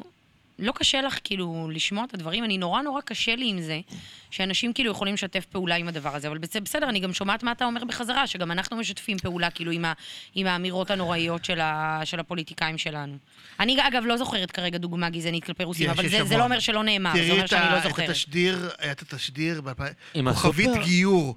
כוכבית גיור, היה זה היה תשדיר גזעני בטירוף נגד רוסיות. למה? אבל גיור למשל, זה אספקט שהוא הלכתי נטו, למה זה אבל גזענות? היה, כי זה הציג את, ספציפית את הרוסיות, א', כמין אה, אה, בלונדיניות סתומות, אה, זה השתמשו שם, תחפשי אחרי זה, כן? תראי כוכבית גיור, תחפשי את הקמפיין, זה, זה כאילו אה, בא בן אדם ו- אה, לחופה ומתחתן עם איזה שיקסה גויה כזו, כאילו רוסיה בלונדינית שתי מטר, כאילו מטומטמת כזאת, זה. אה, והיא, והיא מבטא כבד כמובן, וכזה, מה זאת אומרת, אני לא אעשה את החיקוי של המבטא, כי אוי ואבוי לי, אבל זה כזה, מה זאת אומרת, אני לא יודע, יש כוכבית גיור, ואז הוא מקבל בפקס אה, אישור כאילו ש... אה, מצד שני- יש לי הקמפיין משהו טוב להגיד על זה, הם הראו אישה. בקמפיין. הוא אישה בקמפיין, זה יפה נכון. מאוד, הוא אישה good בקמפיין, point. זה יפה. אבל זה הקמפיין, הוא היה יכול להציג כל בן אדם של להגיד לא יהודי, אבל זה שהוא הספיק ספציפיים, רוסיות אוקיי, כאילו, מכוער, מסכימה, מסכימה, כגויות, מסכימה, מכוער. אה, הוא בלונדיניות יודע מה כאלה. מדליק את המצביעים שלנו. זה, זה מה. באמת היה זה. אז, בסוף אה, זה, יש באמת משהו נורא עצוב, אני יודעת שאנחנו כאילו חוזרים על המנטרות האלה כל הזמן, אבל שבסוף, כאילו באמת במפגש אחד על אחד, אנחנו כנראה באמת לא שונאים אחד את השני. ומה זה אומר? שלא צריך מערכות חינוך זה- מפוצלות. לא, וזה אומר שלא צריך פוליטיקאים, שלא צריך פוליטיקאים, כי הם עושים את הכוח שלהם וככה עכשיו, הם מביאים את הציבור שלהם, אין מה. לעשות. בסדר, אין מה לעשות. אבל, אה, אבל זאת הדרך זה שלהם חוזר לזה. אגב, זה- המפלגות החרדיות סובלות מנשירה גדולה מאוד של קהל, בגלל העניינים האלה של החינוך, בגלל העניינים של ליברליזם. אבל הם הצליחו אגב, עכשיו. גם בגלל לאומנות ימנית, וגם בגלל... אה, לאומיות ימנית כולם דיברו בבחירות האחרונות שהם ירדו, והם אה, הצליחו. אז ככה הם. מצליחים, ככה הם מצליחים. כי בסוף הבן אדם החרדי הזה רואה רואה, וחופרים לו בקמפיינים וזה, והוא אומר, טוב, מה באמת יהיה פה עם המדינה? מה באמת יהיה פה? מה, זה, זה כולם פה, בסוף זה לא תהיה אה. מדינה יהודית. הם בסוף נוגעים בנקודות האלה של הרגע, שזה בצורה לי- מאוד אגב, מכוערת, אני, אגיד- לא תומכת אגיד- בזה, אני שיהיה אגיד משהו, ברור. לי לי אישית לא אכפת שיהיו ישיבות וזה, וגם לא כזה מפריע לי התקציב בבני ישיבות, כאילו באמת, אני לא... לא אכפת כן. לי. אה, אני זורם, יש דברים שיותר מרגיזים אותי, כזה הכיבוש וכאלה. לא... חרדים זה באמת לא האישו שאגב, נראה לי שדווקא מבחינת כיבוש החרדים הם יחסית ממש שמאל. כבר פחות. פחות, היה לך את השיחה על זה עם מנדי אבל. אגב, למה החרדים הם פחות שמאל היום? לא בגלל שהאג'נדה החרדית השתנתה, בגלל השטח, בגלל שהם מבינים שאם הם לא יתחילו לדבר אג'נדה ימנית, הם פשוט מאבדים את המצביעים שלהם. אגב, כתבתי על זה מאמר בצריך עיון, שזה פלטפורמה כזאת חרדית, אתה מכיר, דור? אני מכיר, אבל לא ידעתי שכתבת. אה, לא משנה, אני? אשלח לך. סתם על, התופעה הזאת, על הנטישה, כאילו ניתחתי בנתונים של הבחירות האחרונות, שבאמת הנטישה החרדית בערים החרדיות, חלוקה לפי ערים, הייתה בעיקר לסמוטריץ' וקצת לביבי. זה, אין מה לעשות, הציבור שלהם לא, זולג ימינה, ואין להם נכון. ברירה, אבל באמת, באמת, מבחינת אג'נדה, אם אנחנו מדברים על כיבוש, הציבור החרדי נמצא הרבה יותר ביחד עם הציבור השמאלני מאשר עם הציבור הדתי-לאומי.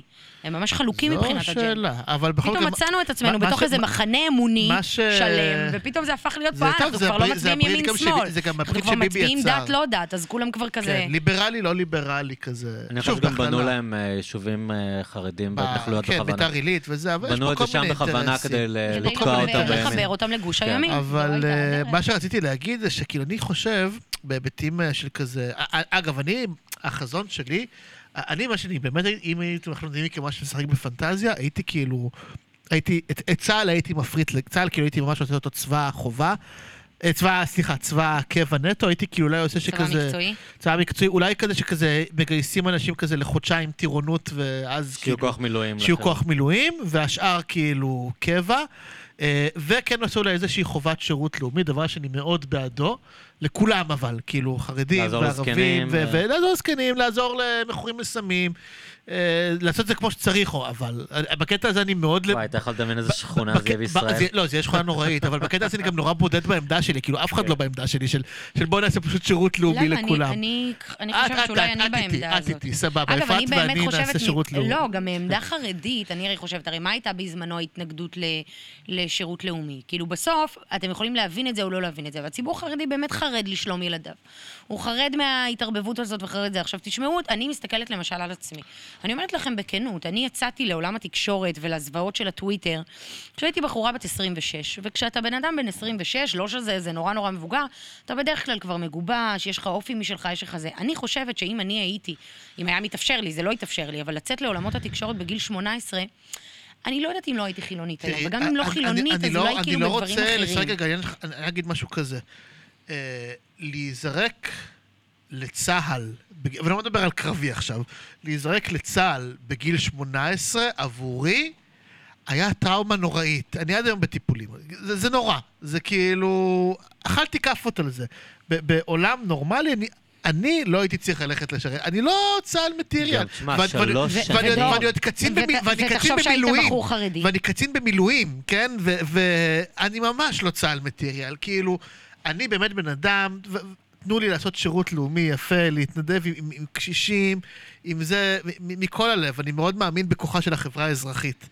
אני מה זה לא... לא, אז מה שאת אומרת, שכאילו, שאת פו- שפוחדים מזה, גם מורים חילונים פוחדים על הילדים. אתה יודע מה זה לא. לזרוק את הילד שלך לצה"ל? אה, לא, קודם כל, ודאי שזה נורא 18 זה מפחיד, להורים חילונים עולם. באמת אין ברירה, אבל נניח אם אתה מדבר על עולמות השירות הלאומי. אז אצלנו כאילו נורא, הרבנים נורא נורא פחדו שבנות יתחילו, אתה יודע, בגיל נורא צעיר, גיל 18, כשהן עוד לא יודעות מה הן רוצות מעצמן, אה, ומסתובבות ומתגבשות 21, וזה. לא. לא, אבל אני באמת, אבל- אני אני באמת חושבת שאי אפשר, 21 היא כבר נשואה ואימא. אי אפשר 21, אפשר אחרי התיכון, אפשר בגיל 18 לתת שנה לפני הלימודים המקצועיים.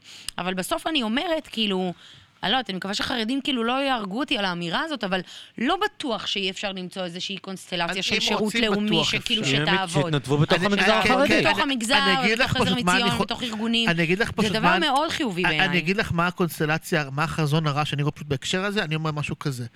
אה, נניח שאני, כי אני לא בקטע של השוויון בנטל בצה"ל, נניח שיבטלו לחרדים את השוויון בנטל, סבא, ובאמת ייתנו לצעיר חרדי לצאת לעבוד כמו בן אדם, כאילו, ילמד, יצא לעבוד כמו שצריך. ו- וחרדים ילמדו אנגלית וילמדו מתמטיקה וישתלבו בהייטק, זה כאילו, זה הרי הדבר שכולנו רוצים, נכון? זה כאילו מה שכולנו מדברים עליו, כן, ויהיו בהייטק כולנו וזה. זה חוץ מאיתנו. ואז ואז מה יקרה? אני חושב שרוב החרדים היו שמחים לא, לתת ואז. מה יקרה? יגיעו... אני חושב שפשוט קורה עכשיו מצב נורא, יש שוב הסכם לא כתוב, שהחילונים עוד כאילו מוכנים במרכאות לצאת החרדים, למה? כי החרדים לא מתחרים איתם על המקומות עבודה השווים. כי החילונים יכולים ללכת להייטק ולהרוויח ג'ובות, ואין להם מתחרים כן, ואם הייתה חרדים. הצפה של יש מלא קצת מלא ערבים, חרדים. גם לא, לא, גם לא בהתאם לכמות שלהם באוכלוסייה, אה, אבל יש יותר מחרדים לדעתי, וחרדים יש ממש קצת. ואם באמת יהיו המון חרדים שבאמת ילמדו, נגיד מתמטיקה ויעשו חיל ויצאו לעבוד, ואז כאילו הם יגיעו להייטק. והם יגיעו להייטק, ואז כאילו יגיע, יגידו החיונים, רגע, אז הוא גם מרוויח הון, הוא גם לא עשה צבא, כאילו, ועוד למד בכיף שלו, כאילו. אני חושב שאז ישנאו אותנו עוד יותר. ישנאו אתכם עוד יותר. ו- ואני לא רוצה להגיע אתה לשם. אומר, תמיד יש לאן לשאוף. לא, אני אומר, אני לא רוצה להגיע לשם, אני רוצה כן. באמת, אני, אני באמת ובתמים מאמין בתמימותי שעוד אפשר לעשות משהו טוב יותר. אגב, הדיון הפנים החרדי הזה, במובן של אה, ליבה, לא ליבה, בעיניי הוא דיון מאוד מאוד מרתק. כי, כי אומרים, החרדים אומרים דבר כזה. יש, יש כאילו שתי אסכולות. אסכולה אחת אומרת, בוא שניה נדבר על זה, כשהרב שך, לפני uh, כמה עשרות שנים, החליט להפוך את הקערה על פיה ולהעלות בחזרה את קרנם של לומדי התורה. הוא עשה מהלך שהוא מדהים, כולם מסכימים עם זה שהוא מהלך מדהים. אבל כולם גם יכולים, רובם גם יגידו, בסדר, הוא לא חשב שאנחנו נהיה פה מיליון נפש, אה, למעלה ממיליון נפש, כל כך מהר. עכשיו, זה ברור, זה אני אומרת, זאת האג'נדה שלי, לא בטוח שכל החרדים יסכימו איתה. ברור שלא כולם יכולים להיות חברת עילית של, אה, של לומדים, ברור שזה מתאים לפלח אוכלוסייה מסוים, נניח 20 אחוז, 30 אחוז, אני לא יודעת כמה, שבאמת רוצים את זה, נניח כמו הגיסים שלי, שהם באמת בכירי עולם הישיבות, שהם באמת שואבים מזה הנאה וסיפוק וגם נורא נורא מצליחים בעולמות האלה, ויפרחו ויהיו תלמידי חכמים וראשי ישיבות, אבל באמת, בוא נגיד, הגיסים שלי הם כאילו מין איזה שכבת אה, אליטה של, של לומדים שהם סופר מוכשרים, ממשפחות נורא נורא זה. בסוף, כולנו מבינים שכאילו זה לא מתאים לכולם, ופה נכנס דיון שהוא מאוד מאוד מעניין. יהדות חו"ל דוגלת בשיטה של כן ללמד את הילדים מקצועות אה, זה, וגם כמובן לחנך אותם שללמוד תורה זה הדבר הכי חשוב, ובייסיקלי לתת להם לבחור כשהם גדלים. האם אתה רוצה מפה להמשיך לקולג' או שאתה רוצה להמשיך לישיבה גבוהה, וזה יותר בחירה של הילד בהתאם למה שמתאים לו. אבל אי אפשר להתעלם מזה שבסוף יהדות חו"ל, בגלל הגישה הזאת, איבדה הרבה מאוד אנשים, כאילו, אנחנו קוראים לזה איבדה. אה, אה, שיכלו להיות באמת תלמידי חכמים גדולים, והיא איבדה אותם לטובת, לטובת ההשתלבות כאילו בעולמות העבודה. עורכי דין ורופאים. ו... בדיוק. וזה אנשים שיכול להיות שמבחינת היכולת האינטלקטואלית שלהם ללמוד תורה ומבחינת השאפתנות שלהם, בסוף אם הם נהיים עורכי דין מצליחים, הם כנראה גם יכלו להיות אה, זה, אה, למדנים גדולים. ופה באמת, זה, זה, זה הדיון, שאני אגב, אני לא יודעת להכריע בו, אני לא יודעת אפילו מה הדעה שלי. אני יודעת שבעזרת השם, אני אגדל את הילדים שלי ואני אשתדל פשוט לעשות את החנוך לנער על פי דרכו, ו- ול- ולראות שאם יש לי ילד שהוא באמת נורא נורא מתחבר לעולמות התורה ויכול להיות גדול בהם, אז, אז לשלוח אותו לעולמות האלה, ואם יש לי ילד שאני, שאני רואה שהוא פחות, אז באמת לתת לו את כל ההשכלה, וכאילו, ש- שיצא לעולם כמו בן אדם כאילו מוכן והכול. אבל זה דיון שהוא באמת דיון ששווה להתעכב עליו. האם... אם החברה החרדית תשלח את כל הילדים שלה ללמוד אנגלית ומתמטיקה ותחנך אותם, בסוף זה, זה עניין של פנטזיה. בסוף זה עניין של חלומות. כשאתם, כש, כשילד חילוני תולה על הקיר שלו, אה, אה, אה, אה, זה, איך קוראים לזה? פוסטרים של אמבפה. זה מה שהוא חולם להיות. אצלנו הם תולים פוסטרים של הרב שך. זה מה שילד חרדי תולה ליד המיטה שלו, וזה החלום הכי גדול שלו, וזה החלום שהוא מסכים לאבד את החיים שלו בשבילו. עכשיו, אם אתה משנה לילדים האלה את החלומות, אתה באמת באמת מאבד המון אנשים שיכלו להיות. באמת בחברת העילית הגבוהה של הלומדים, ולהמשיך ככה את, ה- את המסורת ואת התורה של העם היהודי בצורה הטובה ביותר. ופה, ופה יש מחלוקת שהיא כאילו מאוד גדולה, ולכן כשאני מסתכלת ואני אומרת, האם אה, ילד צריך ללמוד מתמטיקה ואנגלית? לי אין כמעט שאלה שהוא צריך לעשות את זה, והשאלה היא האם, האם אנחנו כן מאבדים ככה אותי זה אנשים. באסה שהם לא יודעים אנגלית בשבילם. באמת, אני פוגש אנשים חרדים כאילו, ש... שהיום הם כאילו באמת קוראים, יודעים, גם בחוכמת חול וזה, והאנגלית, כשאתה לא לומד את זה, כשאתה ילד, זה כל כך קשה ללמוד שפה, כן, כאילו, אבל אם כשאתה אתה מבוגר. באמת ממשיך בישיבה, ואחר כך נהיה אברך, בסדר, אבל מה עם כל האנשים שלו? ומתחתן, ויש לך- בלי אז- אנגלית. אז בסדר, אני אז לכן אני אומרת. אני הזמנתי טכנאי אה, מחשבים במדרג. מכירים מדרג?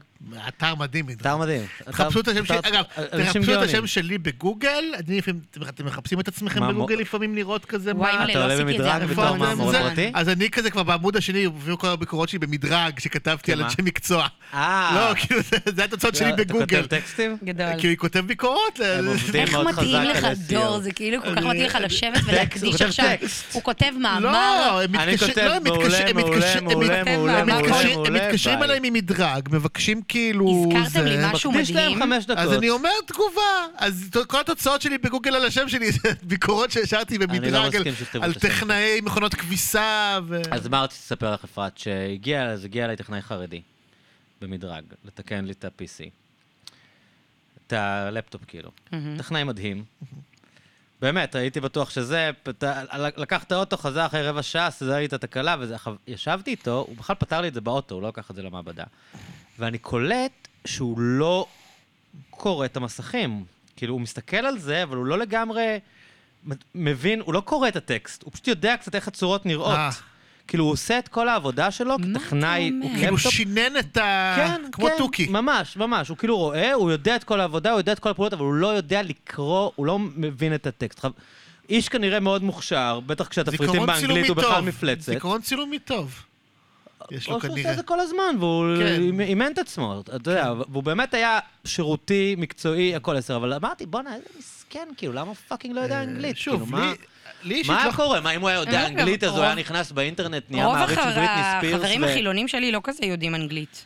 אני נגיד יודעת אנגלית הרבה יותר טוב את. יודעת אנגלית. מוכשרת. אבל, אבל, אה, אבל מה היה קורה לו אם הוא היה יודע אנגלית? ממה, ממה מפחדים בעצם? שהוא היה עולה לאינטרנט לא. ומה? כאילו, מה? לא, לא, לא, זה בכלל לא העניין הזה. אז שידע אנגלית. זה לא עניין של... אז אותו דבר, תגיד, אז מה מפחדים שהוא ידע מתמטיקה? נכון. אז- אז זה מה שאמרתי, זה הדיון.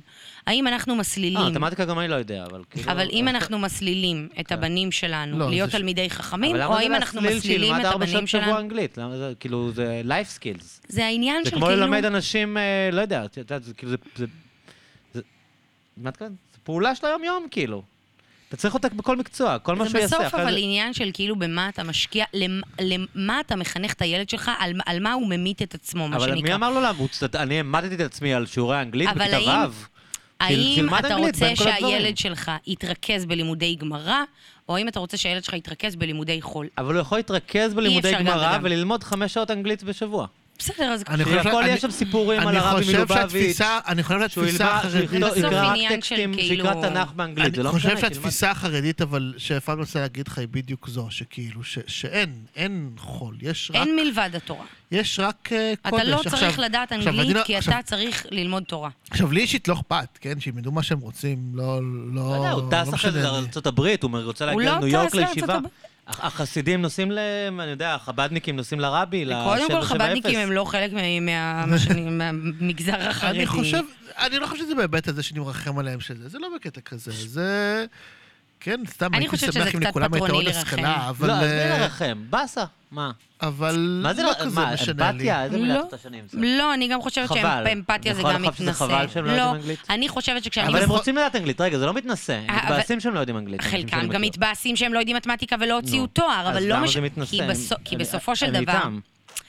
כן, אבל בסופו של דבר, אתה מסתכל נגיד על גיסים שלי.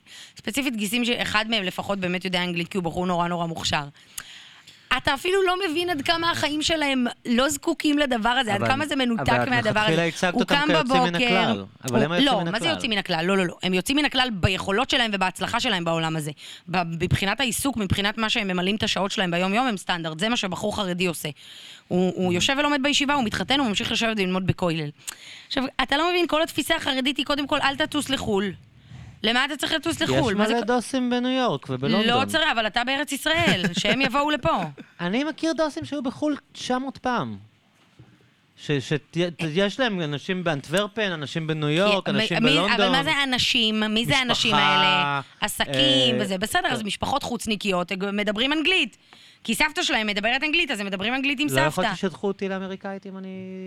נדיר מאוד. כן. אני התחלתי נגיד לצאת עם בחורים אירופאים ואמריקאים באיזה גיל 25, כשכבר כזה... כלו כל הייתי הקיצין. מבוגרת, וכלו כל הקיצין. אחרי שעברתי כבר את החוזרים בתשובה. לא, לא, חוזרים בתשובה זה שלב אחד אחרי. כן, כמה שלבים אחרי. הדיון ביניכם זה בדיוק בדיוק הוויכוח הזה של הרב-תרבותיות. כאילו, זה בדיוק השאלה אה, עד כמה אה, הליברל יכול להכיל את הלא- את הלא-ליברליות, כאילו, והאם הליברליזם לא, אני האמיתי... יכול להכיל, אני לא- מנסה זה- להבין. אני לא, אבל זה בדיוק הקטע אה, הזה זה לא של- בלתי אפשרי מבחינתי. לא, שזה בדיוק מבין. הקטע של גם כאילו... זה לה- יותר כזה אין צורך, זה כמו שאומרים, זה תמיד מצחיק אותי. שידעו אנגלית וזהו, זה מה שאני... לא, זה תמיד מצחיק אותי שהציבור החילוני אומר, הציבור החרדי מחנך את הילדים שלו לעניות. אנחנו לא קוראים לזה עניות, מבחינתנו זה לייפסטייל של פשטות של כאילו משפחה חרדית כן. מגדלת את הילדים שלה בלי טיסות לחו"ל, בלי מלונות יוקרה, ש- כאג'נדה, כאג'נדה. גם אבא אותי. שלי, שהוא בן אדם שכאילו יכל מבחינה כלכלית, כאילו, לא... נראה לי עשיר או משהו, אבל כאילו, יכול היה מבחינה כלכלית, נגיד, שנטוס לחו"ל בקיץ וכאלה, ולא, פשוט המשפחה שלי לא עשתה את אני- עד השנים את האחרונות. הזכרת לי אבל משהו שבזה אני נורא... הפעם היחידה, באמת היחידה, שהתווכחתי עם פוליטיקאי בטוויטר, וקיבלתי הרבה לייקים, זה היה כיף, אה, זה היה עם שמחה רוטמן. וזה היה לפני איזה שנה ומשהו בערך, שרוטמן כתב שכזה, מה אתם באים נגד אה, בני ישיבות? אנחנו גם מתק... מתקצבים אה, דוקטורנטים למדעי הרוח, ואת... וסטודנטים למדעי הרוח, כאילו שגם הם כאילו חיי הבטלה והזה. אוקיי. ו- וזה הרגיז כמה? אותי. למה? זה. הרגיז אותי, כמה? למה? תסביר. כי- לא, כי- כמה הם מתקצבים לא, לעומת לא כמה משנה, בני נגיד ישיבות? מתקצבים בהון תועפות. אני לא לא אוקיי. נכנס אפילו לשורה של כמה מתקצבים. אני לא נכנס אפילו לשורה הזו. כן. אני מדבר ברמה העקרונית. אפשר בהחלט להסכים, אפשר גם להגיד שזה בסדר, כן, אבל אפשר בהחלט להסכים שהעולם החרדי ושל בני הישיבות בנוי כך שאכן, כלכלית, הם אנשים אה, נתמכים. הם לא עובדים, הם okay. אוקיי. זקוקים לקצבאות. אפשר להגיד אגב שזה סבבה, אין לי בעיה עם זה. אפשר להגיד כאילו, אחלה, הכל טוב. ברור כשמש שסטודנטים למדעי הרוח לתואר ראשון אינם חלק מתוך מעגל של עוני סלש פשטות, תקראו לזה איך שאתם רוצים. כאילו, אנשים שעושים תואר ראשון, שנכון, שזה כאילו המדינה, הרי מממנת אוניברסיטאות, וזה, עושים תואר ראשון בפילוסופיה. אה, אבל הם לא אחרי זה הולכים ו- והופכים למובטלים ולא מוצאים את עצמם בעולם. אנשים שמוצאים את עצמם אחר כך, אז, אז הם יעבדו בשיווק, הם יעבדו ב... אני לא יודע מה. אני, לא מכיר בעיה שסטודנטים למדעי הרוח שבהמוניהם הופכים למובטלים. אם, אם אתה בוחן את זה מהזווית הכלכלית נטו, מה לעשות שכשאתה מממן תלמידי תואר ראשון למדעי הרוח, אתה מממן אדם שבהמשך יעבוד וישלם מיסים ויהיה חלק ממעגל הכלכלה, בניגוד לאדם חרדי. עכשיו, לי אין בעיה עם זה שאדם חרדי, שוב, ברמה שלי, לא אכפת לי, אין לי בעיה גם לתמוך בו, אבל אי אפשר, גרוע. לה... זה פשוט טיעון גרוע ברמה הכלכלית, אני מסכימה כאילו, עם זה. ולכ... ולכן כעסתי עליו, כאילו, כי, כי ברור שלי, הרי מדברים על זה שיש בעיה כלכלית שבישראל עם הגברים החרדים. אפשר להגיד שצריך עולם תורה וזה, לא אכפת לי, אבל אף אחד לא ידבר שיש בעיה כלכלית עם הסטודנטים למדעי הרוח. זה לא נכון. קיים. כאילו, הם אנשים נכון, אני שאחרי זה חוזרים למע- באוניברסיטה. זה אנשים שאחרי זה, שאתה נכון, אתה מממן להם. מישהו צריך להחזיק את העמודי פייסבוק האלה. מישהו צריך, מישהו לא, לכתוב נכון, אותם. מישהו צריך לעשות את כל הסושיאל ואת, הש...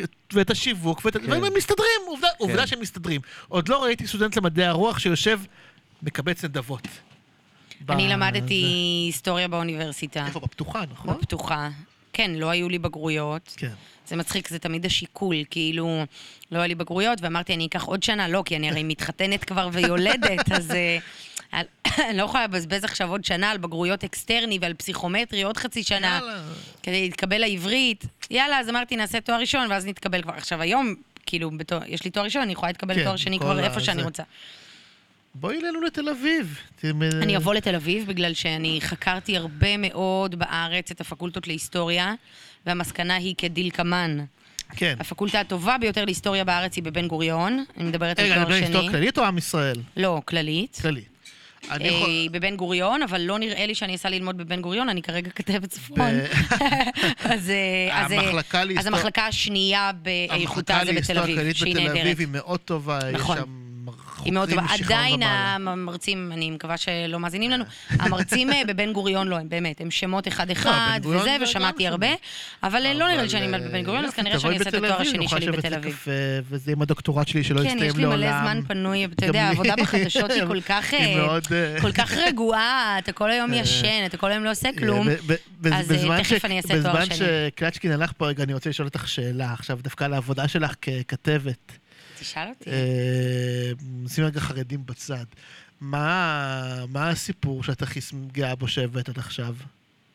אני אגיד לך משהו, אה, קודם כל, האמת שיש סיפור שאני מאוד מאוד גאה בו, שאני עכשיו עובדת עליו, שאמור להתפרסם אה, בשבוע הקרוב. אז יאללה. ואני אסביר, אני אסביר, אני לא אספר מה הסיפור, אני רק אסביר למה אני גאה בו, כי זה להביא, זה, זה נראה לי פחות או יותר גם די, די האופי שלי כעיתונאית, שהוא הוא עוד לא מגובש, אתה יודע, אתה מגבש את זה כל הזמן וחוקר ולומד, שזה פשוט להביא איזושהי מצוקה מאוד גדולה, שהיא גם מספיק מעניינת מבחינה תקשורתית כדי לפתוח מהדורה, אבל גם להביא מצוקה שהשידור הכתבה הזאת יכול באמת לפתור אותה.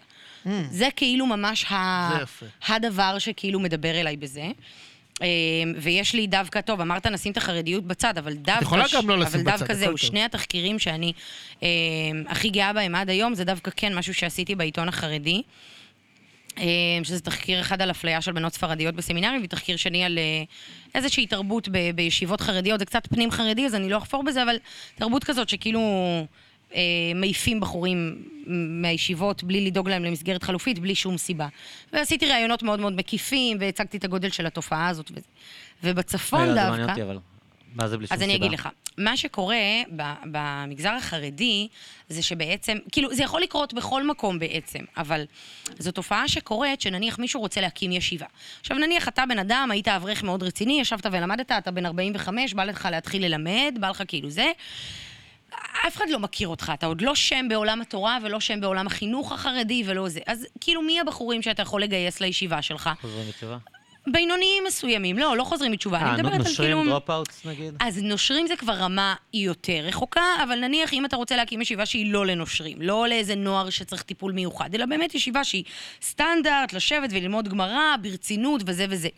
הבחורים הכי טובים, מסתכלת נגיד על אחים שלי, הם לא היו הולכים בגיל אה, 18 לישיבה אנונימית, שפתח כן. בן אדם אנונימי ולא... אז מה שהם עושים זה בעצם הם מגייסים בחורים מהשורה השלישית, הרביעית והחמישית. לא הכי מוכשרים ולא הכי זה, זה, אה? מאוד לא. היררכי.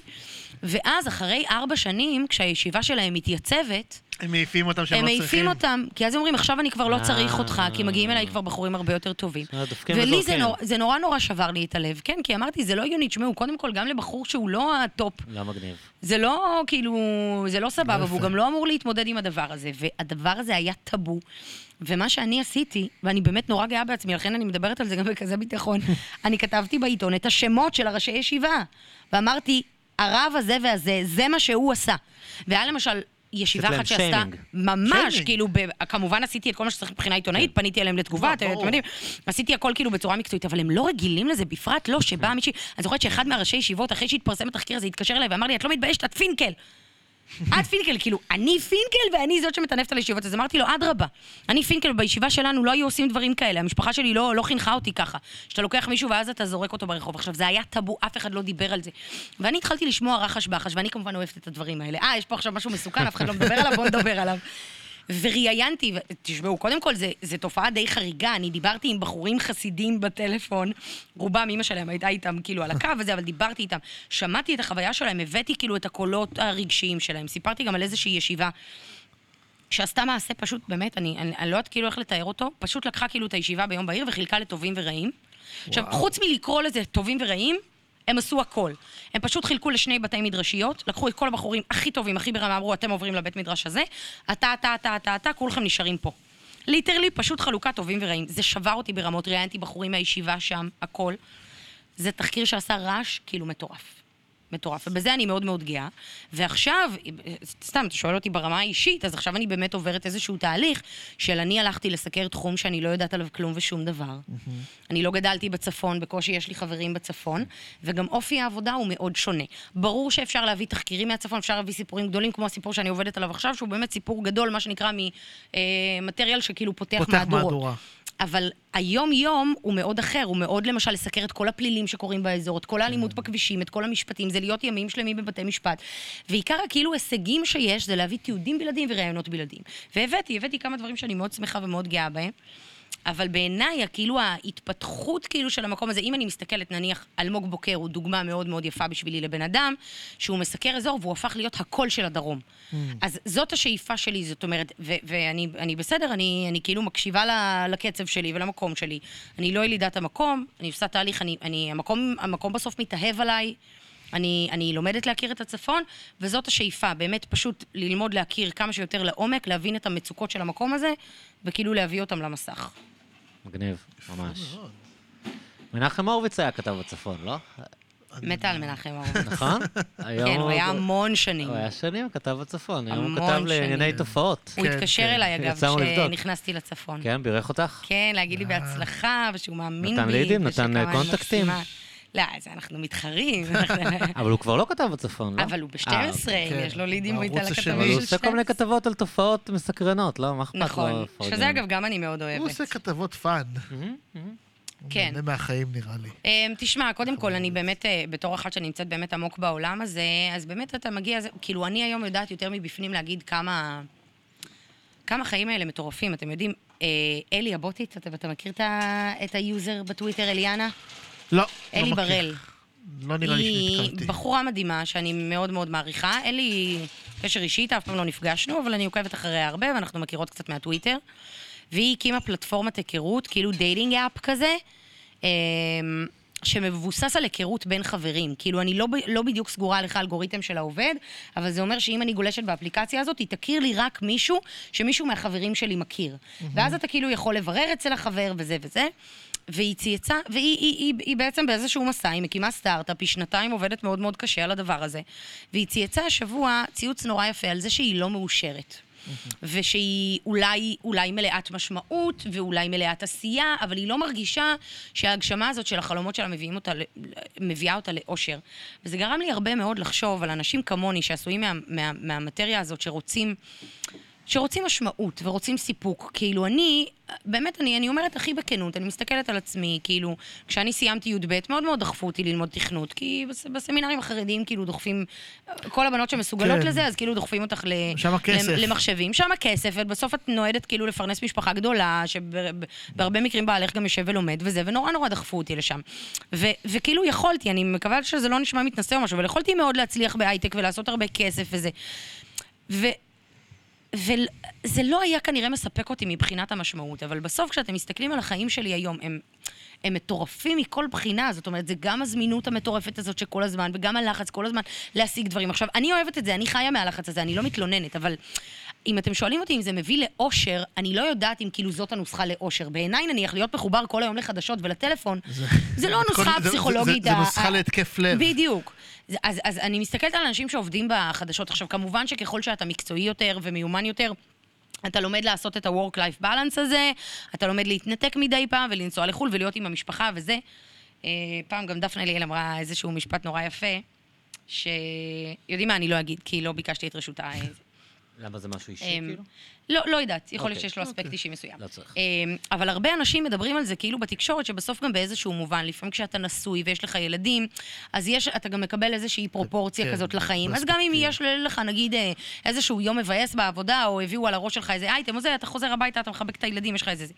אני היום באיזשהו מצב שהעבודה היא כל חיי. היא פשוט כל חיי. אין לי את החיבוק הזה בלילה, שכאילו קצת מא- מאזן אותי ומאפס אותי וזה. ואני אומרת בכנות, אני, אני נורא נורא שמחה, אני גם נורא, אני מלאת גאווה על כאילו מן ה... התקרות שניפצתי, אם אפשר לקרוא לזה ככה, וה... וכאילו המקומות שהגעתי אליהם, אבל בהמשך כאילו למה שאלי כתבה, אני חושבת ש... אני לא יודעת כאילו אם זאת הנוסחה לאושר, אני חושבת שזו נוסחה לסיפוק, זו נוסחה למשמעות, זו נוסחה לכאילו לחיות חיים מלאים, חיים מאוד מאתגרים, מלאים בצבע. החיים שלי כנראה מעניינים הרבה יותר מ- מסטנדרט, כאילו של פשוט בסוף בן אדם שהוא רואה חשבון, הוא קם, הולך למשרד, חוזר הביתה. משהו ברוטינה הזאת הוא משעמם. אצלנו, הטירוף חושים שאני עובדת בו, הוא גם גורם לזה שאין לך 30 שניות משעממות. אני לא חושב שיש נוסחה לאושר. אם היה נוסחה לאושר, כבר כן. מזמן היינו מיישמים אותה כולנו. אבל אולי יש נוסחאות אבל- שהן בהכרח לא אני- לאושר. תראי, אני מתחבר מאוד למה שאמרת בהקשר הזה. של חי- חיים עם משמעות זה כאילו... אני כאילו, אני לא באטרף כמוך, אני הייתי מתחרפן נראה לי מהדבר הזה. אה, אגב, מה שמזכיר, אפרופו, צה"ל, כשהתגייסתי וזה, והייתי נורא מסכני כזה, ו- והייתי בחיל הקשר זרוק בכל מיני מקומות, וכאילו, הכיתה שלי הייתה כיתה של הרבה אנשים נורא מוצלחים, התקבלו להרבה תוכניות יוקרתיות ועתודאים וזה, ושניים הגיעו לגלי צה"ל, לא אחד, שניים מהכיתה הגיעו לגלי צה"ל. ו- ונורא קינאתי, אגב, איזה אזור גיאוגרפי? רמת גן. אה. רמת גן. סביר. כן, אה, ו- וחוויתי קנאה זה הקנאה בערה בי, באמת, כי כאילו... אבל היה בך את ה- את ה- את הפשן הזה, כאילו? מה, לתקשורת? כן, כן, היה לי לגמרי, לגמרי, לגמרי. ולכתיבה, ולזה, ו- ונורא... והייתי סתם זרוק בכל מיני אתרי קשר ב... ונורא קינאתי בהם, ממש, כי אמרתי, איזה כיף להם בגלי צה"ל. ו- ו- אבל אז גם הבנתי מהם, אחרי שנים, דיברנו על, על, על, על הקושי והסטרס והזה, ו- ו- ושזה... זה, זה, זה אני- באמת, אני זה לא שזה- לכל אחד. ואני חושב שבמציאות אני זה כנראה... כמעט לא לאף אחד. אני כנראה חושב שבמציאות לא הייתי מסוגל להיות uh, כתב בגלי צה"ל, הייתי מתחרפן כנראה. היום אני יודע שבוודאות אני לא מסוגל לעמוד בדבר כזה, אבל אני כן מאוד אוהב את זה, נגיד, לי, העניין שלי, אני, אני לא מסוגל להתמקד במשהו אחד. אני עושה, תמיד אני עובד על איזה חמישה פרויקטים במקביל. שזה דווקא בתקשורת שזה, תהיה נורא... שזה, שזה רע מאוד לדוקטורט, זה רע מאוד לדוקטורט, אבל, אה, אבל אני אוהב לעשות כל מיני דברים במקביל. כאילו, זה נותן תחושה של באמת של, של מין משמעות, וכל יום נראה קצת אחרת, ותמיד צריך להיות נורא יצירתי. עכשיו, לפעמים זה כאב ראש. אני לפעמים מסיים ימים גמור, כאילו, כי הר- הראש פשוט עבד כל היום, ו- וניסיתי להמציא נוסחאות מחדש, אני לא יודע מה. אבל זה, אני לא יודע אם זה אושר, אבל זה בהחלט נותן, אה, נותן איזה כוח להמשיך למחר, נגיד ככה. אפשר לקרוא לזה אושר, לא? אה, אושר זה... טוב, זה גם מושג חמקמק. נורא נזיל, כן, זה זה- מאוד זה- נזיל זה ומאוד נותן חשק חמקמק. לה- אני לא להמשיך. חושב שאתה צריך כאילו לשאוף לאושר. כאילו, אתה יכול לשאוף למשמעות, אתה יכול לשאוף לבאללה, אבל כאילו אושר זה משהו שכזה... זה מעניין שאתה זה זה אומר מין באמת את זה, קונספט כי... מוזר כן. כזה, של כאילו אנשים שכזה... אבל אני לא מאושר, אבל אני לא יודע, כאילו, מה זה להיות מאושר? אתה יודע שבמובן של להתבגר, כאילו, כן. זו, זה, זה כאילו, אתה מכיר את זה שיש לך פתאום תובנות שאתה מרגיש שהן מעצבות אותך ממש, כאילו ברמת התובנה המשנת חיים? אז אני, אני, אני מרגישה שזו הייתה אחת התובנות שלי בשנים האחרונות. כאילו לרדוף אחר משמעות ולא לרדוף אחר אה, אושר. כן. ומאז זה די גרם לחיים כי- שלי ל, כאילו ללכת בכיוון הזה, שהרגשתי שייתן לי הרבה מאוד משמעות. אני חושב שאני עם אושר, אושר צריך, נ- נגיד על דרך ההפך. אם אתה כל הזמן מרגיש אומלל, כן. אתה בבעיה, וצריך לראות מה גורם שינוי. לזה, וטיפולים ושינויים, זה ברור. אתה, אף בן אדם לא צריך להרגיש אומלל, זה לא, לא מגיע לעצמנו להרגיש אומללים. כן. אבל אה, אושר תמידי זה, לא יודע, זה כן, לא נראה לי... אושר זה רגעים, אושר זה זה רגעים, בליס, זה- זה- נו. אושר זה- זה מין- גם לפעמים מין הבנה בדיעבד, זה זיכרונות. בדיוק. זה, אתה מסתכל זה- אחורה אני ואתה עכשיו- אומר, אני מרוצה, עכשיו, אני כאילו. עכשיו חושב על... התרפקות אה, כזאת. כן. אני חושב על משחק ששיחקתי עם הבן שלי אתמול. כן. ועכשיו אני חווה אושר מלהיזכר נראה לי ברגע הזה. שאנשים נכון, קוראים, ונניח אנשים גם- קוראים אושר ללאהוב את החיים שלך. כן. כאילו, האם אתה אוהב את החיים שאתה חי? נכון. נראה לי זו יותר השאלה מאשר והמפתח אם אתה חווה לזה איזו זה- תחושה של אושר, כאילו. כן. וצריך אה, לאהוב אה, את החיים אם אתה שאתה חי, מתקשה כאילו. אם אתה מתקשה לחוש את זה בכלל, אז אולי יש בעיה, אבל זה... אתה קם בבוקר ואתה לא מבואס, ואתה, בדיוק. אין לך בעיה לעשות את הדברים שצריך לעשות, כאילו. בדיוק, אם אני מבין זה- שכזה, אני מבין זה כזה... הכי טוב שאתה יכול לשאוף אליו, כאילו. לגמרי. קם בבוקר ואומר, אוקיי, כאילו, סבבה, אני... בוא נעבוד היום. אם אתה לא רוצה לצאת מהמיטה, זה בעיה. אתה נכון, צריך לשאול את נכון. עצמך. אגב, גם במובן הזה, זה... זה קצת ברור שכאילו נושא ההורות מעסיק אותי, אז כאילו גם במובן הזה אותי. יש את, יש את הנושא של ההורות, שכאילו נניח אני מסתכלת ואני אומרת, יש לי איזושהי אינדיקציה מהחיים שלי, שאני רואה לפעמים שהרגעים שאני חווה עם אחיינים שלי, הרגעים האלה של האהבה ושל הצחוק ושל החיבוק ושל הבכי, זה, זה מביא אותי באמת לפסגות של אושר שכאילו אין, אין כמעט שום חלופה לזה בזה. אז, אז בן אדם כמוני, שכאילו, שרוצה הרבה שנים כבר ילדים, אז כאילו גם אני מסתכלת מאיזה נקודה ואני אומרת, אוקיי, הילדים יעשו אותי מאושרת, אבל גם בזה אתה צריך תמיד לקחת בחשבון ולהבין שנגיד עם ההורות מגיע, מגיעות הרבה חרדות והרבה ילדים, מאוד כן. אתגרים. יביאו לך הרבה צער. בדיוק, הרבה מאוד צער והרבה וכאב. מאוד עוגמות נפש וכאב. אני מסתכלת אפילו, אני חושבת שאני מסבה המון כאב להורים שלי. גם הרבה מאוד נחת וגם הרבה מאוד רגעים שמחים וטובים, אני בטוחה שהם גאים בי בלי סוף. את מסבה להם הרבה מלא- רגש, נגיד ככה. בדיוק, הרבה רגש מכל, מכל הקשת, כאילו מכל אני, קצות הקשת. כשהפכתי לאבא, אחד הדברים, אני, אני משתמש הרבה בדימוי הזה, כי פשוט, בעיניי הוא דימוי טוב. כאילו, מה זה להיות הורה? זה, זה כאילו... אה, אתם ראיתם אה, הכל בראש, Inside Out? לא. אה, לא, כן. עם הזה ש... כל אחד הוא רגש. כל אחד הוא רגש וזה, ויש שם מין לוח בקרה. למותר לציין שלא ראיתי. אה, בסדר, נעשה לך יום סרט אחד. אה, הוא לא- נראה נהג מונית, נראה אה, out. יואו, תקשיב, יש לי איזה חברה שהיא אימא לילדים, נו. והיא אמרה לי שזה הסרט הכי מדהים בעולם שהיא סרט הראתה לילדים מהמם, שלה. סרט מהמם. אז אני- תספר על זה. אני בכיתי בסוף שלו.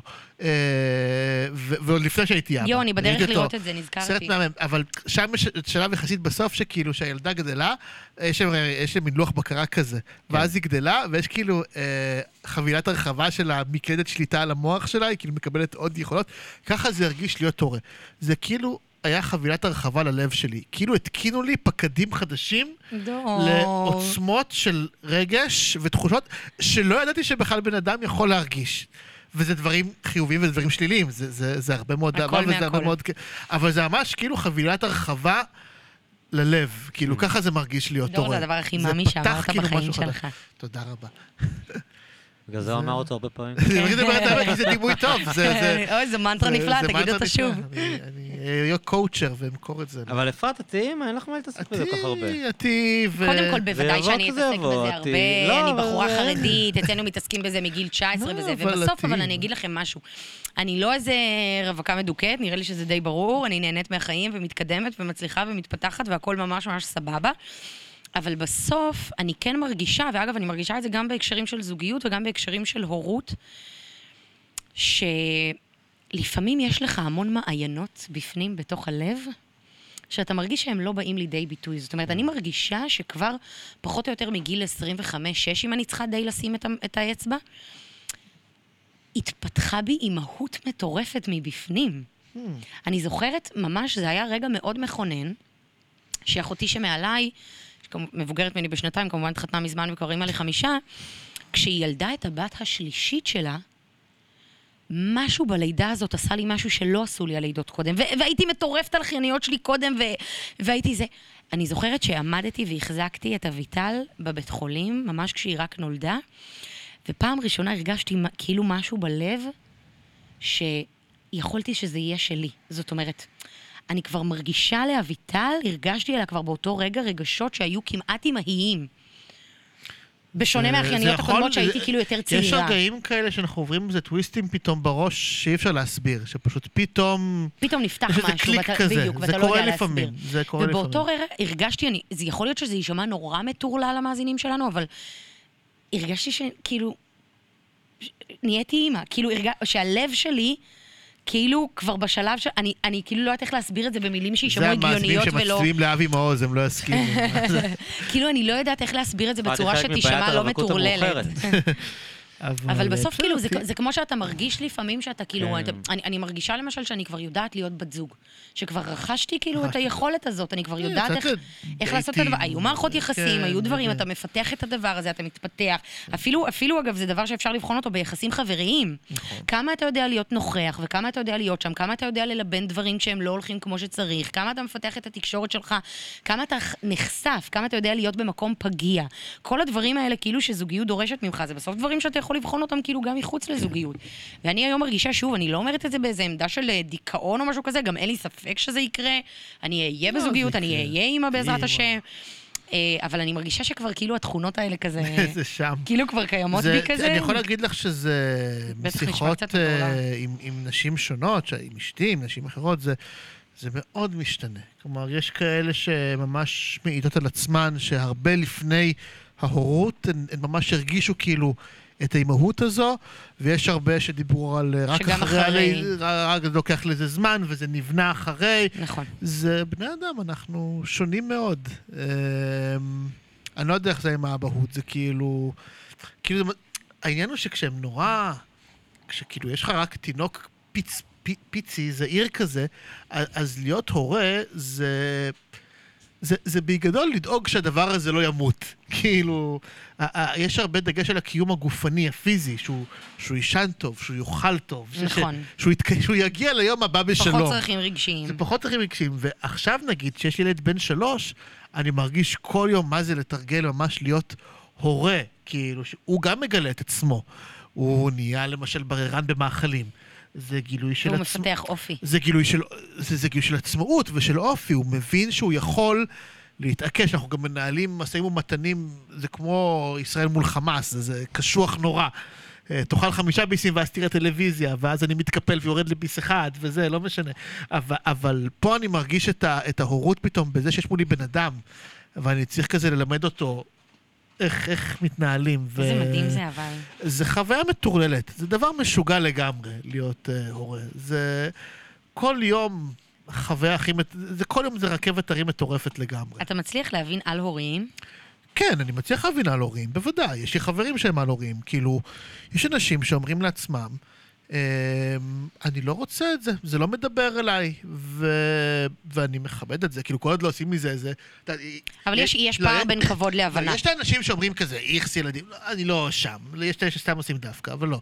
יש הרבה אנשים שהם ממש לא איכס ילדים, הם פשוט לא רוצים להיות אה, הורים, שצריך להגיד, זה גם, זה מאוד קשה להיות הורה. זה, זה, זה העבודה הכי קשה שעשיתי ואעשה בחיים שלי. זה קשה, אתה צריך מחויבות לזה. אני ו- מודה שמאוד מאוד קשה לי להבין את זה. אגב, בעיניי הבנה והזדהות זה דבר שונה לחלוטין מכבוד. אני בן אדם נורא נורא פתוח שוב, בראש אני- שלי, לא, לא רוצה אני- ילדים, אני אל תביא לי- הכל אני- בסדר. גם אני- קשה לי ל- ל- ל- להתחבר למקום הרגשי הזה של לא רוצה ילדים. במקום הרגשי אני לא מתחבר, כי גם אני תמיד רציתי ילדים. כאילו, היה לי ברור שאומנם אולי לא ב- בגיל 20 אה, אני חושב שזה וזה, נורא עניין של אבל- באיזה- אבל- עניין- עניין של באיזה גיל אתה. יכול, יכולתי תמיד לדמיין את עצמי אבא, נגיד. היה לי כן. מאוד ברור ש, שיהיו לי ילדים. שיום אחד זה יקרה. ו... אבל, אה, אבל כמו שלי היה ברור דבר מסוים, אני מסוגל להבין שיש אנשים שהיה ברור להם גם דבר אחר, שלא כן, רואים את זה עצמם. ברור. זה שאני לא מזדהה איתם, זה בסדר, אני גם לא מזדהה עם, אה, עם אדם חרדי שיושב כל היום בכולל ו... ולומד. יש גיל שאתה, שהחיים החיצוניים והקריירה והדברים האלה הם מאוד משמעותיים בשבילך, והם נראים לך מספקים וממלאים, ואתה לא צריך כאילו איזה משהו מעבר לזה בחיים שלך. כן. יש גיל שאתה מאוד נהנה מבילויים. כן. אתה יודע שבילויים זה דבר מדהים שממלא אותך, ו- ואתה לא, עושה דברים וממלאים אותך. ולדעתי, כאילו, יש גיל מסוים שאתה כאילו, כאילו לא, אז כבר עשית אגב, את זה. אתה לאו. דווקא, אתה מבין שהסיפוק המקצועי, אצל רוב כן. האנשים, כן. can only take you a certain way, כן. ואתה מבין שיש גבול כמה משהו. פעמים אתה יכול ללכת למועדון ולבר וליהנות מזה. ואתה יודע, וזה הכל שאלה של כאילו, אם אתה מתעניין בנקסט לבל או לא, כי, כן. כי אני, אני, אני, אני, אני יודע גם לעצמי, כשאתה... בגילאים מסוימים הכל כיף לך וטוב לך ומעניין אותך, וילד זה נראה לך משהו שתקוע כאילו. עול. עול, ושגם, שאתה צריך להקריב אגב, גם בשבילו. במציאות לפעמים, ילד כן, הוא עול גדול, ילד הוא לפעמים גדול. תקוע, נכון, מה, לא אבל הייתי אצל רוב רוצה... אצל רוב האנשים בגיל מסוים, אצל רוב האנשים, כן? יש אנשים שעושים דברים גדולים והחיים שלהם מלאי משמעות כן. whatever, אבל אצל רוב האנשים, מתישהו החיים שלהם, לדעתי, יפסיקו לספק להם אה, עניין ועומק ומנעד רגשי משמעותי, ו- ו- וילד זה איזושהי הזדמנות ל- לחוויה אמיתית, ש- שמה שאתה כאילו עברת בין גיל 30 ל-40, לא יהיה לך עוד פעם בין, בין גיל כן, 40 ל-50. יכול אתה, אתה להיות. די, די כבר חווית את זה. יכול להיות, אבל, אבל אני מעולם לא, כלומר, אף פעם לא חשתי צורך אה, לדון על זה עם חברים. לא, אני אגיד לך למה אני לא מתחבר, אני לא. מתחבר ל... במבנה האישיות שלי, כאילו. כן. ב... באובססיה לנוחות. בזה שאתה כן. חושב שכאילו וואי, נורא הדבר... פחדתי להגיד את זה. שהדבר החשוב בחיים זה שיהיה לי נוח, כאילו. כן, ש- שיהיה לי... שיהיה לי תמיד... שלא אה, יפריעו לי, כאילו. שאם אתם אני... יודעים שבטוויטר יש הרבה שיח על הדבר הזה, של אנשים אומרים, אה, אה, היה, היה לא מזמן איזה ציוץ של בן אדם שכתב שהוא הוא טס לחו"ל עם אשתו ושני הילדים, והם רוצים ש... לארגן שמצד אחד גם הם ייהנו, מצד שני גם כן. הילדים וזה וזה, ו- והיו שם כמה אנשים, לא, לא אחד ולא שניים, שהגיבו כאילו, יאללה, כאילו מה אתה צריך את הדבר הזה, והרבה יותר כיף אה, לטוס לחו"ל בלי שיש לך אף אחד להתחשב בו, וזה וזה, וכאילו... אני ראיתי את הדבר הזה כבאמת, כמו שאתה אומר, איזושהי אובססיה לנוחות, אבל אני מיד רוצה לסתור את עצמי ולהגיד שלדעתי גם להביא ילד זה אגואיסטי. ברור. כאילו בסוף, ברור. הצורך האגואיסטי שלי הוא להיות אימא, הצורך האגואיסטי שלה הוא לא להיות אימא. כל אחד והצרכים שלו. אני רק אגיד משהו אגב על חו"ל. הנה, אה, מאז שנולדו ילדים היינו פעם, גם היה קורונה, כאילו, אז, אז היינו פעם אחת בחו"ל. אלכס עוד הייתה בהיריון של השנייה, אבל את הילד השארנו באמת אצל אה, סבים וסבתות, וטס, גם היינו צריכים כזה אחרי קורונה וזה, לנקות הראש. ארבעה, חמישה ימים בבודפסט כזה, היה כיף, מרחצאות, עניינים, ממליץ בחום. אוכל טוב. אה, אולי גם יש אוכל עוד כשר. חוויה, אגב, שדתיים לא יכולים מרחצאות, בכל מרחצאות. מרחצאות, נכון. אני זוכרת שטסתי... וואו, אני כל כך אוהב מרחצאות. נכון? זה? נשמע- אני לא נשמע אני, מושלם. אני, תקשיב, מה הי- מה עושים במרחב? הייתי- אה, לא. הייתי ביפן בעצם. ב- ביפן הייתי במרחץ עכשיו, כן. יפן זה- השיא. אבל לא זה- כזה התלהבתי אני מזה. עפתי על אני זה. לא הבנתי מה... אני כולם אומרים, אתה חייב ללכת, אתה חייב אני ללכת. אני לא. באותו רגע הבנתי איך זה אמור להיות? למאזינים שלא מכירים את המרחצות ביפן, שם זה מחולק בעצם גברים ונשים בנפרד, כן, המרחצות גם. ערום לגמרי. אה, בלי בגדים, הפרדה גברים ונשים, זה אתה לבד עם, עם 70 יפנים, כאילו גברים כן. יפנים אה, זה. אבל אז אמרתי ש, שאתה לא סתם יושב כאילו ב... הייתי בכמה סוגים של מרחצות שם. אתה לא סתם יושב באיזה בריכה. אתה מתקלח, אני, הרבה גברים הגיעו לשם עם הכלי גילוח שלהם. כאילו, כן. הם- הם מתגלחים, ואז הם טובלים כאילו, זה גם לא יקר, זה זול. ואז הם כזה טובלים בבריכה, וזה, ועושים מככה, זה כאילו מין קידוש ניקיון אה, שהוא כאילו גם נורא פיזי וגם נורא נפשי. מאוד, אתה יוצא משם כזה, "אה, אני, אני התאהבתי I בזה. didn't get it. באמת. אני אמרתי, וואו, הלוואי בסדר, עליי. אבל לא אתה גם הבנתי. לא זה של מסעדות, לא יודע, אתה נהנה לא מדברים הבנתי, אז היה אני להם שם- זה. היה להם שם כל אבל, מיני אה, אה, מלא אמבטיות שונות. אבל, כן, שלכל כן. אחת מהם היה קטע, והם גם היו בצבעים שונים. כן, היה וכל... אמבטיה ורודה, גם, אמבטיה כחולה. יש אמבטיות אוקיי. קרח, יש אמבטיות כן. אה, רותחות בטירוף, כאילו. עם כל מיני אבנים מיוחדות שאמורות לעשות אני- אני דווקא מינרלים. מאוד יכולה להתחבר לרעיון של. איזה חוויית קצה כזאת, אבל שנגיד דווקא אמבטיית קרח או משהו דווקא רותח נורא. נגיד, המרחצות באירופה, נגיד, זה קצת שונה. שם זה יותר כזה, פשוט תבוא לבריכה, כאילו, ויש בריכות חמות וקרות וסאונה. שמע, הייתי וכאילו, בבאדן אבל למה באדן, בכיף? אה, הייתי יודע, בבאדן זה באדן כיף, עם אני קבוצת יודע. אמבטיה חמה חברות. בבית, גם אני אני הייתי לא בבאדן באדן, כן. איפה? זה- באדן באדן באדן, יש שם מרחצה. שאגב, שזה זה בשוויץ או בגרמניה? לא, בגרמניה, גרמניה ממש. גבול צרפת. וזה מקום מדהים בלי זה קשר. ממש מדהים, אחלה באמת, אחד- הטיולים הכי מוצלחים שהיו לי. מר- כל העולם, כל העולם. לא, ממש לא. כל בית אבל מרחץ ראוי. אבל בבאדן באדן, במרחצות שם הייתי. זהו, אז כן. היינו שם כמה חברות, חלקן דתיות יותר וחלקן פחות, וכאילו באדן באדן יש מאוד את העניין של המרחצאות והכל, וכאילו אני לא יודעת באיזה מין...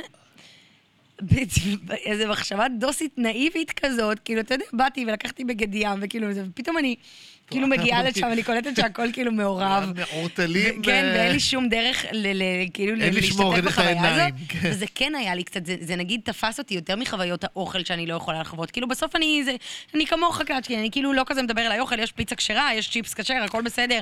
אני מעמידה איזה סיר פסטה בבית, אני לא איזה מפונקת גדולה. בסדר, יכול להיות שבחוויה התרבותית, לאכול אה, אוכל של מקום, להכניס אותך לתרבות, לא כזה זה. אז פעם ראשונה כאילו הרגשתי ממש את החוויה הזאת, שכאילו, איך הייתי שמחה אז לעשות תראי את זה. כמה חכמים ואז היפנים מיד גם שעושים ברחתי הפרדה. החוצה, כי זה היה נורא חילוני היפנים. עושים הפרדה מגדרית, ושלום על ישראל.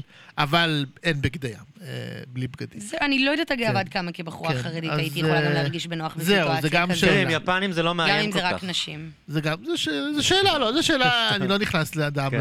לזה. כן. אבל, אה, אבל קיצר, אם נחזור אחורה לכל הסיפור של חו"ל שממנו התחלנו, אז כן, היינו צריכים את הטיול הזה בחו"ל לבדנו, ואין לי שום ספק שבהמשך אנחנו נעשה טיולים, הקטנה קצת תקלה, נעשה איזה, נעשה נופשים ביוון וכאלה עם הילדים.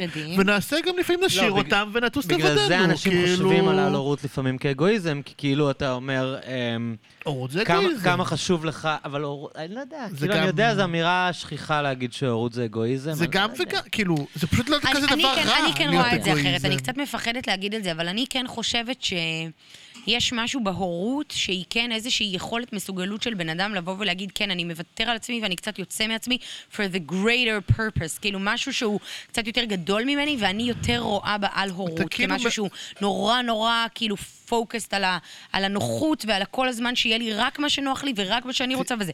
אבל אני בטוחה, בטוחה, בטוחה שיש אנשים על-הוריים שרואים בהורות הם, אגואיזם מובהק, ואני מכבדת את עמדתם, גם אם אחד אני מאוד לא מזדהה אני איתה. בקטע הזה ממש כל אחד ומה שבא לי, כן. ממש לא אכפת לי. אה, כאילו. אני בטח לא לא, אתמקד. זה מעניין אותו ברמת לא, כי השיח, לפעמים אני לא יש אני לא אם- לפעמים יש מין ריבים לא, לא. מפגרים כאלה שאני ממש לא... תקשיב, אם בן אדם טוב לו, אז לא אכפת. לי. אני- אני- לא אני אכפת, כן, כן. לפעמים מטיל ספק בזה שהם עושים בחירה נכונה, בשבילם. יכול להיות, אבל אבל אני כאילו- לא... כי הבעיה אתה יודע, בבחירה הזאת היא שהיא מוגבלת בזמן. בדיוק. אני אני לא יודע אם תראו, הם אני- ירגישו, אני- אגב, אני- היה כל מה קטע שאני אומר זה טלוויזיוני שאני מדהים לא עם רותי יודע אם הם ברודו השבוע. ראיתם? אני- תראו, אני לפעמים... רגע, אה, כן. אני- רק אומר, אני לא יודע אם הם ירגישו אותו דבר בגיל 60. ש- אז שכשבגיל 30 אין להם זין לזה, אני לא בטוח שבגיל 60 הם יהיו אתה מרוצים יודע מזה שהם באותה הם מידה. אומרים את הטענה הזאת בחזרה. אני לא מכיר מישהו שהתחרט אז- שהוא אז- אז- ילדים. אז אולי... לא, אבל אלה שלא הביאו ילדים אומרים, גם כשאתה מביא את הילד בגיל 35, אתה לא יודע אם בגיל 60 תרגיש אחרת. תרצה זה. אני עוד לא פגשתי שום בן זה אדם, מה שאני אומר. שום בן אדם שהתחרט על ילד אני שלו. ואני פשוט- מכיר כאלה האור. שהם לא הביאו. אני פשוט אגיד לא. בטח שכן, אין שבהקשר לי הזה ש... ספק. אני אגיד פשוט משהו כזה, ברור שיש לי, יש לי בתוכי בלב שלי שיפוטיות על הבחירות של כולם. ואני. שופט אותך ואותה. על איזה מוזיקה נכון, את גם יש את מתאים. הקטע הזה להגיד לך לא שופטים, לא שופטים. אנחנו לא, שופטים, בטח שאנחנו לא, שופטים. בלב אני אנחנו אנשים שופט- לא, אני לא שיפוטיים. שופט. אותם, אני חושב שאולי הם עושים טעות. בלב לא אני אותם. שופט כל אדם ואדם אנחנו במדינה אנשים הזו. שיפוטיים. אבל אה, אבל יש הבדל בין לשפוט בראש שלי להגיד, וואי, איזה החלטה מטומטמת אגב, גם לא כולם עשה." עושים טעות. אני חושב שהרבה אה, מהם עושים טעות. אני אה, באמת חושב שיש. אנשים, יש בעולם אנשים שיכולים לחיות חיים מלאים בלי ילדים. בלי ילדים, נכון, זה יכולת. אנשים שעושים דברים בעלי משמעות, אנשים, אבל אני, אני פגשתי אישה מבוגרת שאמרה שהיא לא רוצה ילדים, כי היא אוהבת ללכת למסעדות עם חברות, וזה יהיה לה תקוע. אני חושב שהיא מפספסת משהו, כאילו. באמת קצת זה גם מוזרה, בחירה שלה כמובן, זה לא אה, סיבה ענייני. מוזרה מאוד. זה אבל אם, יש מישהו או מישהי ש... שהחיים שלו זה אומנות, והוא זה גם מרגיש שהוא רוצה ש- להקריב את עצמו או לאומנות, אנשים וזה לא טוטאלי, וזה יהיה לו להתחייב תקוע. לדבר הזה של כי לגדל... יש לו משהו אחר שממלא לא, אותו זה גם מפחיד. לפעמים לגדל את הדבר, הפצפון החסר... אה, טיעונים של זה יפריע לי לטוס לחו"ל, אני פחות זה מתחבר אני איתם. גם לא מבין, זה אני גם לא מבין. אני יכול להבין כל מיני אני לא סיבות יודע. כאלה כן. ואחרות, אבל אה, זה בהקשר הזה. אבל אה, נראה לי שאנחנו מסכימים כן, על זה מסכימים בנקודה הזאת. בזה, כן. ואני לא רק נביא, אגיד זה היה ש- לא טוב, שיריב הד- איתנו. הדבר העיקרי שפשוט קשה בהורות זה זה זה השינה. אני- זה הדבר היחיד שבאמת... אבל נגיד, אני לא ישנה כבר היום, אז לא יודעת כמה זה ישנה לי את אדם ש- הבן הסיטואציה. אדם שיפתור את העניין הזה, יעשה... שזה אגב. גם, זה- זה בכמה שנים הראשונות. נכון, זה הולך ו... once זה- הילד הקטן שלך בן שלוש, ארבע, נכון, הלילות נכון. שלך יחסית... אבל- אה, אבל זה זה באמת, לא, זה אבל יש- סבל- זה סבל. יש זה פתרון של להביא ילדים מאוחר כשאתה לא ישן טוב גם ככה. כי זה אני בגיל יכול- 25 אתה באמת זה אני יכול או לה- כשאתה עובד כאילו, בתקשורת. זה אני יכול להגיד לא לכם לגמרי. לא אכפת לי כאילו ויתורים וזה, ועניינים, אני חי עם זה בשלום. עם העייפות, אה, זה אני ממש סובל מזה. כן. זה סבל נוראי. אני גם עכשיו הגיע מצב שאני ממש כאילו נרדם בשיעורים באוניברסיטה ולא נעים לי, פשוט מרוב תשישות. כן. זה סבל. זה הדבר היחיד שאני אומר כאילו, זה משפיע על המצב הנפשי אני שלך. אומר כאילו לעזאזל. אתם יודעים כאילו. שאני באמת, אה, בשנים האחרונות, ככל שאתם יודעים, ככל שאתה מתבגר ולומד להקשיב לעצמך וזה, אני פתאום שמתי לב, זה כאילו כל כך פשוט, אבל זה היה בשבילי כל כך mind blowing, שפשוט פעם אחר פעם, כל פעם שראיתי שהיה לי יום נורא קשה, או כשהגבתי בחוסר פרופורציות לאירוע, או כשנורא סבלתי, או נורא בכיתי, או נורא שנאתי את כל מה שקורה בחיים שלי, זה תמיד היה כשהייתי מרוטה מעייפות. ופתאום דברים שנראים לך כל. כך דרמטיים, אתה שם את הראש, ואתה קם ואתה אומר, אה... הכל בסדר, כאילו באמת, ב- ב- ב- זה כאילו לא נתפס כאיזה סבל כזה נוראי, אנחנו מדברים על עוני ואנחנו מדברים על זה, וכאילו, באמת שעייפות, עייפות, עייפות נוראי. ורעב זה דברים שיכולים נוראי. לשגע בן אדם. אני דברי- קראתי שנגיד אה, נגיד ציפרלקס, או כל ה-SSRIים האלה, הם מקבילים לשעת שינה. שעה אחת. כאילו אם אתה מטופל, ב... נגיד אתה מטופל ב... לא יודע מה, פרוזק או ציפרלקס, עוד שעה שינה עושה את אותו אפקט. איזה כמה מחקרים האלה, אתה יודע למה הם שווים, אבל כאילו... בטח אבל- זה מחקרים של חברות התרופות. לא, ההפך. הפוך, זה נגד הציפרלקס. כן, זה נגד הציפרלקס. למה? אני הבנתי כי זה אומר לא, זה שאתה אומר לוקח... שכאילו, כל כך משני, את לא צריכה את זה, שעה." פשוט תשני עוד שעת אה, שינה. הבנתי, הבנתי מה אתה אבל אומר. אני, אני מכיר את זה על עצמי, באמת, המצב רוח שלי כל כך. שונה כשאני ישן וכשאני לא ישן, עייפות זה כאילו. דבר... אה, אתם יודעים שנורא מפחיד, אני, אני כאילו יודעת שיש היום שיח נורא פתוח לגבי ציפרלקס ופרוזקס וכל הדברים האלה, כאילו... מאוד מפחיד אותי. לנסות מה את בכלל, מפחיד אותי שיקרה? להתקרב לזה בכלל. מה? אני לא יודעת, קודם כל אני נורא נורא מפחדת מהתמכרויות, אני נורא מפחדת מזה שאתה כאילו נותן אני מכיר לאיזשהו... הרבה אנשים שלקחו תקופה והפסיקו. אני יודעת, זה כאילו לא משכנע אותי.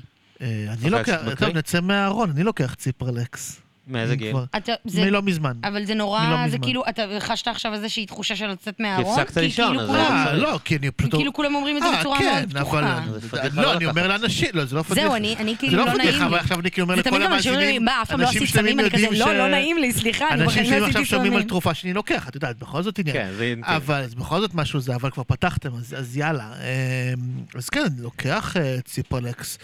זה לא... איך אתה מרגיש את ההשפעה זה של זה לא, על החיים זה, שלך? זה לא עניין של הפי פיל, uh, זה עניין של uh, לפני הציפרלקס היה לי uh, כמו מין קול בראש, שנגיד uh, משהו קצת לא קרה כמו שצריך, נגיד uh, נתקעתי מאחורי משאית זבל, ואני נורא ממהר, ויש משאית זבל מעצבנת, אז אדם רגיל יגיד כזה, אוי, משאית זבל, איזה מעצבן. והיה לי קול בראש שהיה כאילו אומר, אידיוט, אם היית יוצא וואו. מוקדם יותר, היית מצליח, וזה, כן. והכל נורא, וזה אשמתך בעצם, וזה... זה הציל אותך מההאשמות האלה. וזה קול שאתה לא... ואז אתה מתחרפן נכון, מהדבר הזה. בוודאי. ומה שעושה הציפרלקס, הוא פשוט מפחית את הווליום של הדבר הזה. זה מה שקוראים מחשבות טורדניות? ואני חושב שכן, נראה לי שזה בדיוק הדבר. זה, זה מה שזה עושה לי. אני לא יודע לשפוט על מה שזה עושה לאנשים אחרים. זה פשוט עוזר לי להתמודד עם הקול המציק הזה, ש, ש, שהוא על פרש גם, הוא על דברים מטומטמים, הוא לא על דברים חשובים, הוא על פרש. וזה פשוט עוזר להפחית את הווליום שלו, ונותן לי את, את הכלים גם, ג- לא רק להתגבר עליו, אלא, אלא גם להיות מודע אליו, ו- ולהצליח לפרק אותו גם בעתיד בצורה טובה יותר. אמ, והחוויה שלך עם הדבר הזה היא 100% חיובית? עד כה, אני כמה חודשים איתו, עד כה הדבר הזה הוא בסדר. יש כל מיני השפעות פיזיולוגיות שכל פסיכיאטר יוכל להגיד לך אם תרצי לקחת, אבל זה לא ממכר. כלומר, אני לא חווה, אם אני עכשיו אתה לא אפסיק... מפחד להפסיק. עשיתי גם הפסקה באמצע. אחרי שהבת שלי נולדה, אה, פשוט שכחתי כמה ימים לקחת, אה, כי אתה באטרף של הזה, ואז עשיתי ניסוי, הפסקתי לקחת אותו איזה תקופה, ולא חוויתי את זה כאילו זה משהו, פשוט ראיתי שחוזר הקול המעצבן הזה. ואמרתי. טוב, נחזור, נחדש מרשם ונחזור אה, כן. לקחת. כנראה שבסוף, כאילו, ו- כמה שאנחנו, יש לנו ראש פתוח לדברים, תמיד בסוף יש את את הדברים המסוימים שכזה, הראש שלנו לא פתוח לזה. עכשיו, כאילו מצד אחד בא לי להגיד, אני אף פעם לא הרגשתי אבל אולי את לא צורך צריכה, לקחת. אני לא אבל- מבין, כאילו, מה... כן, אבל לכולנו יש מחשבות לא, אני לא. מקבל כאילו. שכולם לא, צריכים. לא, לא כולם אני צריכים. חושב שזה זה לא, האזורים לא- הבעייתיים, אני לא חושב שכולם לא, צריכים. לא כולם צריכים, אבל כאילו, כמו שדור מספר על זה, כאילו, מה, זה לא יכול היה לתרום לחיים שלי? לא, אבל זה לא אמור ברור להיות אה, יכול עולם היה חדש לתרום. ומופלא שכל השאלה- אחד יכול להגיע לאזור לא- יותר שוב, זה לא טוב. הפי פיל, אני לא חש יותר כן. מאושר בזכות הציפרלקס. פשוט יותר במצבים... מאוזן, יותר. יותר מאוזן, מצבים שפעם הכניסו אותי לסטרס על, על באמת, על פרש, כאילו על דברים באמת דביליים, ש, שאתה לא אמור להיכנס מהם לסטרס. אה, אז, אה, אז עכשיו אני פשוט, אני מצליח יותר להתמודד איתם. זה, זה עוזר לי לאיזון הנפשי. אז כל אחד ומה ש... מה ש... אם את מרגישה, אני לא, לא פסיכיאטר ואני לא רופא, אני לא יכול להמליץ לך שום דבר, אבל השאלה אם את לא. מרגישה שחסר לך איזה זה, תלכי להתייעץ עם, אה, עם רופא משפחה, עם כאילו, אני לא. מרגישה שחסר לי איזשהו איזון, אבל נניח אתה מסתכל על העבודה שלי, שהיא עבודה שיש בה באמת המון המון המון סטרס. כל הזמן. כן, אבל זה דברים כאילו, ש... שזה היה יכול אבל זה דברים ש... לפתור אבל- זה דברים כאילו. שהם הגיוני שהם ייצרו כן. לך סטרס, כן? כן, זה לא... חד משמעי. אז זה- את כאילו בבתי משפט ופלילים ותאונות, זה כן. דברים שהם באמת זה. זה פה אני מדבר איתך, לכן אני גם אומר שבחיים לא הייתי יכול להיות כתב. אה, תראי איזה. דברים מוציאים אותי מהשלווה שלי משאית זבל כשאני ממהר. לא, אני חושב ש... או שאם היית שיש אז בעיה. כל הסטרס לא, שלך מופנה לזה. בהצלחה עם להתמודד עם הרציחות, כאילו. יש בעיה עם התרופות האלה. כשאתה חי לא נכון ואתה לוקח אותם כדי לעזור לך להתמודד עם בדיוק, סיטואציה לא אחר. אמור להיות בה מלכתחילה. בדיוק, כאילו, את יודעת, כמו נגיד רטלין, אם העבודה שלך נורא משעממת אותך, בדיוק. ואז אתה לא לוקח ה- רטלין כדי להצליח לעשות את העבודה, ואולי זה אתה פשוט לא צריך. עבודה אחרת. כאילו, היית כן, צריך עבודה נכון. שיהיה לך מעניין וכיף נכון, בה. נכון. אז כאילו, וכדאי אם- גם- אם המטרה של זה זה כאילו מין קונפורמיטי כזה, כן. כדי שתצליח להתמודד עם החיים החרא שהם בנויים מבחירות לא טובות שקיבלת, אז זה לא נראה לי פתרון טוב. אם, אם כאילו באמת אתה סובל מדברים שאין לך שליטה עליהם, ואת כאילו... גם להיות בטיפול וזה, ולדבר, ולתקשר דברים עם בת הזוג, וזה אורח חיים שלם שכאילו... אה, תרופה זה לא קסם, תרופה זה, זה, זה המשפט היפה, אלוהים עוזר למי שעוזר לעצמו. כאילו... איזה כיף שאנחנו בדור כזה, ש... וואו, תענוג, תענוג. כאילו, נניח פעם, לפני 70 שנה, לדבר על ללכת לפסיכולוג, היה כאילו אתה היה חולה סטיגמה. במחלה מאוד זה היה חמורה. או כי את אישה היסטרית, מה זה? או... כשהייתי ילד, והיום מה זה? אנחנו כזה... כשאני הייתי ילד, כשחברים חברים שלי הלכו לפסיכולוגים, וזה אתה היה עוד סוד. כאילו בתל אביב, זה כאילו... זה היה סוד, הם לא סיפרו, אני זוכר שהחבר הכי טוב שלי, אחרי איזה שנתיים, הוא הודה לי שהוא הולך לפסיכולוג, זה היה סוד כשהוא הולך לפסיכולוג. ומן הסתם הם גם לא הלכו סתם, זאת אומרת, הלכו באמת לא, האנשים אנשים שיותר. התמודדו כן, כן. וסבלו, כן, והיום. אנחנו כזה, oh my god, כאילו טיפול זה הכי פריבילגיה כזה, וכאילו... זה- כן, בן אדם אומר, וואי, אני מיד אתחיל ללכת, מיד שיהיה לי קצת יותר כסף, אני הולך לפסיכולוג, כאילו, כולנו כזה מדברים על זה. כי סתם, אותי זה תמיד תופס במובן שמדברים הרבה כאילו על ירידת הדורות וירידת הדורות, ואני אומרת, יש נושאים שיש בהם עליית הדורות מהממת. אני מאוד שמח אנחנו לפעמים סך יותר הכל. טובים מדברים, מ- מהעבר, לא הייתי בכל רוצה מיני לגור, דברים. לא, הי- תמיד אה, אוהבים לשאול אותי כי אני מתעסק בהיסטוריה, לפעמים שואלים אותי כזה, באיזה לאיזה תקופה? שנה, תקופה היית רוצה? אף תקופה, עכשיו, תן לי את העכשיו. עם לא בן רוצה- גביר ועם לא- אבי עם מעוז בן גביר ועם ועם אבי הכל. מעוז ועם הזה, לא רוצה לחזור דקה אחורה. אני כאילו. חושב תמיד על לחזור בזמן, שכאילו לכולם לא היה דאודורנט. נראה לי הייתי מה זה סובל לא- מהריח. לא היה לא ניתוחים בהרדמה, לא היה זה לך. הרדמות אתה יכול לטיפולי ללכת אה, שיניים. בתשעת הימים לבני ברק פשוט. כאילו. אם אתה מתגעגע ממש לא לתקופות לא הפרה-היסטוריות. האלה. לא היה לך כאילו כלי רכב ממונעים, היית תקוע כל החיים שם באותו כפר, לא היית יודע זה. וכתוב, למרות שיהודים דווקא ידעו, אבל כאילו... כאילו, אני לפעמים נגיד טסה היה מעט לחו"ל, מאוד ספרים לקרוא, אבל. כן, היית קורא כל יום ספרות תורנית, כאילו היית... זה- אני כאילו נגיד טסה לחו"ל לפגוש בחורים לפעמים, וזה נהיה נורא... זה דבר מאוד מקובל, וכאילו פתאום ההוא, ההוא קופץ מארצות הברית, או מזה, או מאירופה כלשהי, וקופצים לפה, ואז אני קופצת לשם, והכל כזה קפיצות כאלה, כן. ותמיד זה כזה, אה, שלושה ימים, בוא נעשה סופש פה, וזה, אני אספיק לפגוש אותו פעמיים, אם יהיה נחמד הוא אחר כך יבוא לפה. כאילו מין, זה, זה כל כך נורמלי בחיים שלי. זה מטורף. לא, לא, זה... שכאילו, אני באמת לא, לא חושבת שהייתי רוצה לא, לא, כאילו אני- להיות ב, בתקופה לא, לא אחרת. מטורף אבל יש. תקופות שהן רבות לא, מאוד תחשוב כאלה. כמה, כמה ראינו מהעולם. אנשים העבירו את החיים שלהם בלי לצאת מהכפר, ואולי נכון. פעם אחת נסעו לעיר שנמצאת 80 קילומטר מאיפה כן. שהם גרים. אגב, יש עדיין אנשים... תחשוב ב- כמה חלקים מהעולם אגב, ראית. יש עדיין אנשים בעולם שככה הם מתנהלים. בטח. יודע, כן, זה לא, עם כל הזה, זה אני לא אשכח ש... אני נשמע פה כמו שזה איש העולם הגדול, לא, לא הייתי בכזה במקומות, אבל עשינו ללכת ממש בווייטנאם, שזה גם מקום מדהים. אתה באמת איש העולם הגדול. אה, והגענו ל... ל- ל- הכפרים בצפון, צפון וייטנאם, זה כפרים של אה, מיעוטים אתניים כאלה, לא של וייטנאם, יש שם כל מיני מיעוטים כאלה ואחרים שחיים. מאיזה סוג? אני לא יודע, כל מיני אבל איך הם שבטים. נראים? זה כל מיני שבטים על גבול סין. נראים סינים? נראים, כן, נראים אה, סינים, ושם הקטע שיש כאילו ממות. זה אישה שלוקחת אותך כזה יומיים שלושה, אתה, יש, היא לוקחת אותך כזה לטיולי טרקים בכל ההרים שם, ואתה ישן אצלה, והיא גדול. ארוחות וזה, וגם למחרת וזה, וזה נורא היא זול. היא המדריכת טיולים? היא, היא גם לוקחת אותך לטיול, והיא מה, גם... היא מכינה- הולכת איתך, מטפסת לך על ההר? כן, חוויה אישה, 360 אימא, כזאת. אימא בת 30 ומשהו, עושה איתך כאילו את ה... כשהגבר אגב לא עושה כלום, הגברים הווייטנאמים עצלנים בטירוף. כמו אצל סתם. כאילו... והיא לא- והיא לוקחת אותך כאילו ל... אני צוחקת כדי לצאת נחמדה. סתם, סתם, זה היה לא, לא, סתם. אבל זה פשוט מטורף, כן. וכאילו היא לוקחת אותך למסע הזה, וזה... למה התחלתי לדבר על זה? אני כבר לא זוכר. שהם לא ראו שום דבר אה, שלא, שלהם? אה, כן, ושם כאילו, ואתה יודע, והן יודעות אנגלית לא רע, כי הן כל הזמן עם תיירים, כן. אז הן פשוט לומדות מזה אנגלית. אה, קלצ'קין, אתה מרחם על הבעלים שלהן שלא יודעים אנגלית? ועכשיו, כאילו, אז אתה הולך איתן כאילו יום שלם כזה, עושה טרק שלם, אז אתה מדבר איתן כאילו גם על החיים שלהן. וכן, ואז כאילו היא מספרת לך שהיא כל החיים שלה לא עזבה את הכפר ואת העיר שלידו. כאילו, יש כזה את כאילו, היא לא הכפרים... הייתה בעוד שימין. לא הייתה, כן, כן, בעוד ש... זה- כן, כן, בדיוק, לא, בדיוק. אני חייבת לספר לכם משהו. כאילו, זה מטורף. יש אה, בחברה החרדית, אני מניחה שאתם מכירים את הסיפור של חסידות גור. כן. כן, כל הבלאגן. שהתפצלה, וזה, רב שאול אלתר שהוא מנהיג של, הוא כאילו ראש הישיבה, הוא מנהיג פורשים. קהילת הפורשים. כן. יש לו בת, בחורה מיוחדת במינה, באמת מוכשרת בצורה יוצאת דופן, והיא, קוראים לה רותי קפלר, בטח היא בת 30 פלוס.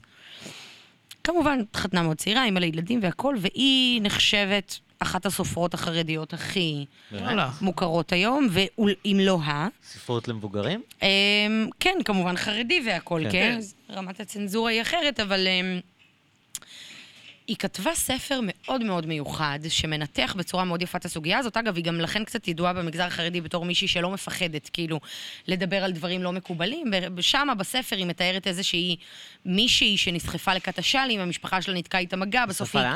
כת השאלים, אתה מכיר את ה... לא. יש אה, כאילו נשות הטליבן החרדיות, כן. כאילו ה- אבל הק- זה לא הקהילות הקיצוניות החרדים. זה- זה משהו אחר, נכון? לא, זה יש כל מיני. יש את אלה שעכשיו ברחו לב לאיראן. טהור, לא, זה כבר לב עוד יותר טהור. אקסטרים. אבל זה קשור, זה אותם עולמות? לא, לא, לא, לא, לא. יש, יש עולמות שהם לכאורה, אני אומרת לכאורה, עולמות שפויים, לא מדובר בכת ולא בשום זה, אלא באמת קהילות. אקסטרים, חרדיות, שהם- שאנשים לבושות שלים. צניעות מטורפת, כן, מכוסות וזה. ואיפה הם גרים? אה, אזור מאה שערים בעיקר. בעיקר מאה שערים, טיפה שמואל הנביא, קצת ברסלב, קצת אה, צ'למרים כאלה. אה, יש כאילו שני סגנונות כאלה של, של שאלים. והיא מדברת שם על איזושהי אישה, סיפור נורא מעניין, ש- אישה שנשרפה לכת השאלים, התגרשה עם ילדה בתוך הקהילה החרדית, ואז הכירה איזשהו רווק כזה פרפר והתחתנה איתו, והרווק הזה השכיר דירה לזוג סטודנטים שהגיעו מ... מ- מניו גיני, מפפואה, ניו גיני, כן. גדל. וכדי ללמוד רפואה בארץ. אה, ולחזור לשם, וכמובן להביא לשם את ההמצאות הרפואיות, ו- וכאילו להציל שם את עולם הרפואה וזה. והם בן ובת, אח ואחות, שגרים אגב בליבה של שכונה חרדית. שזה וואו, באמת סיפור. נורא, באמת, היא נורא טוב. יצירתית. כן, באמת, לא, זה. סיפור מדהים. אגב, לדעתי, באמת גם מבחינת... רותי קמפלר? קפלר. נחפש. אני, אני יכולה להביא. לכם את הספר הזה, זה ב- לדעתי גם כאילו, למרות שהספרות החרדית נחשבת כאילו ברמה מקצועית קצת פחות טובה, לדעתי גם... ספרותית זה טוב? קשה לי להגיד, אני קראתי את זה לפני המון שנים, עם ביקורת של נערה ולא של זה, אבל לדעתי גם מבחינה ספרותית מדובר במוצר מאוד משובח. אגב, לא משנה, יום אחד היא כתבה לי שהיא זה, שהיא ראתה דברים שלי, היא מאוד מעריכה אותי וזה, וזה היה קטע כזה כאילו מטורף, שפתאום כל מיני אנשים שהרצתי, כאילו בילדות שלי, פתאום הם כאילו מכירים אותי. אומרים לך כמה הם אוהבים משהו שאתה אוהב, זה- וזמרים כאלה. חרדים, שגדלתי על המוזיקה שלהם, ופתאום, וואי, כאילו זה היה. מטורף לעבור פתאום פאזה. ושם היא מעלה דיון נורא נורא מעניין, שזה מתקשר כאילו למה שדיברנו, שהאח והאחות שם נורא נורא חלוקים. האחות כל הזמן אומרת, כאילו, תראה את המודרנה ותראה כמה טוב פה וכמה אנשים כאילו מאושרים פה וזה וזה, והוא... והוא, לא, ב, ב, כאילו כשהם באו לארץ ללמוד. רפואה, אה, לישראל, אוקיי, לכל אוקיי, החיים המודרניים פה ולכל ההתפתחות הטכנולוגית פה והכל.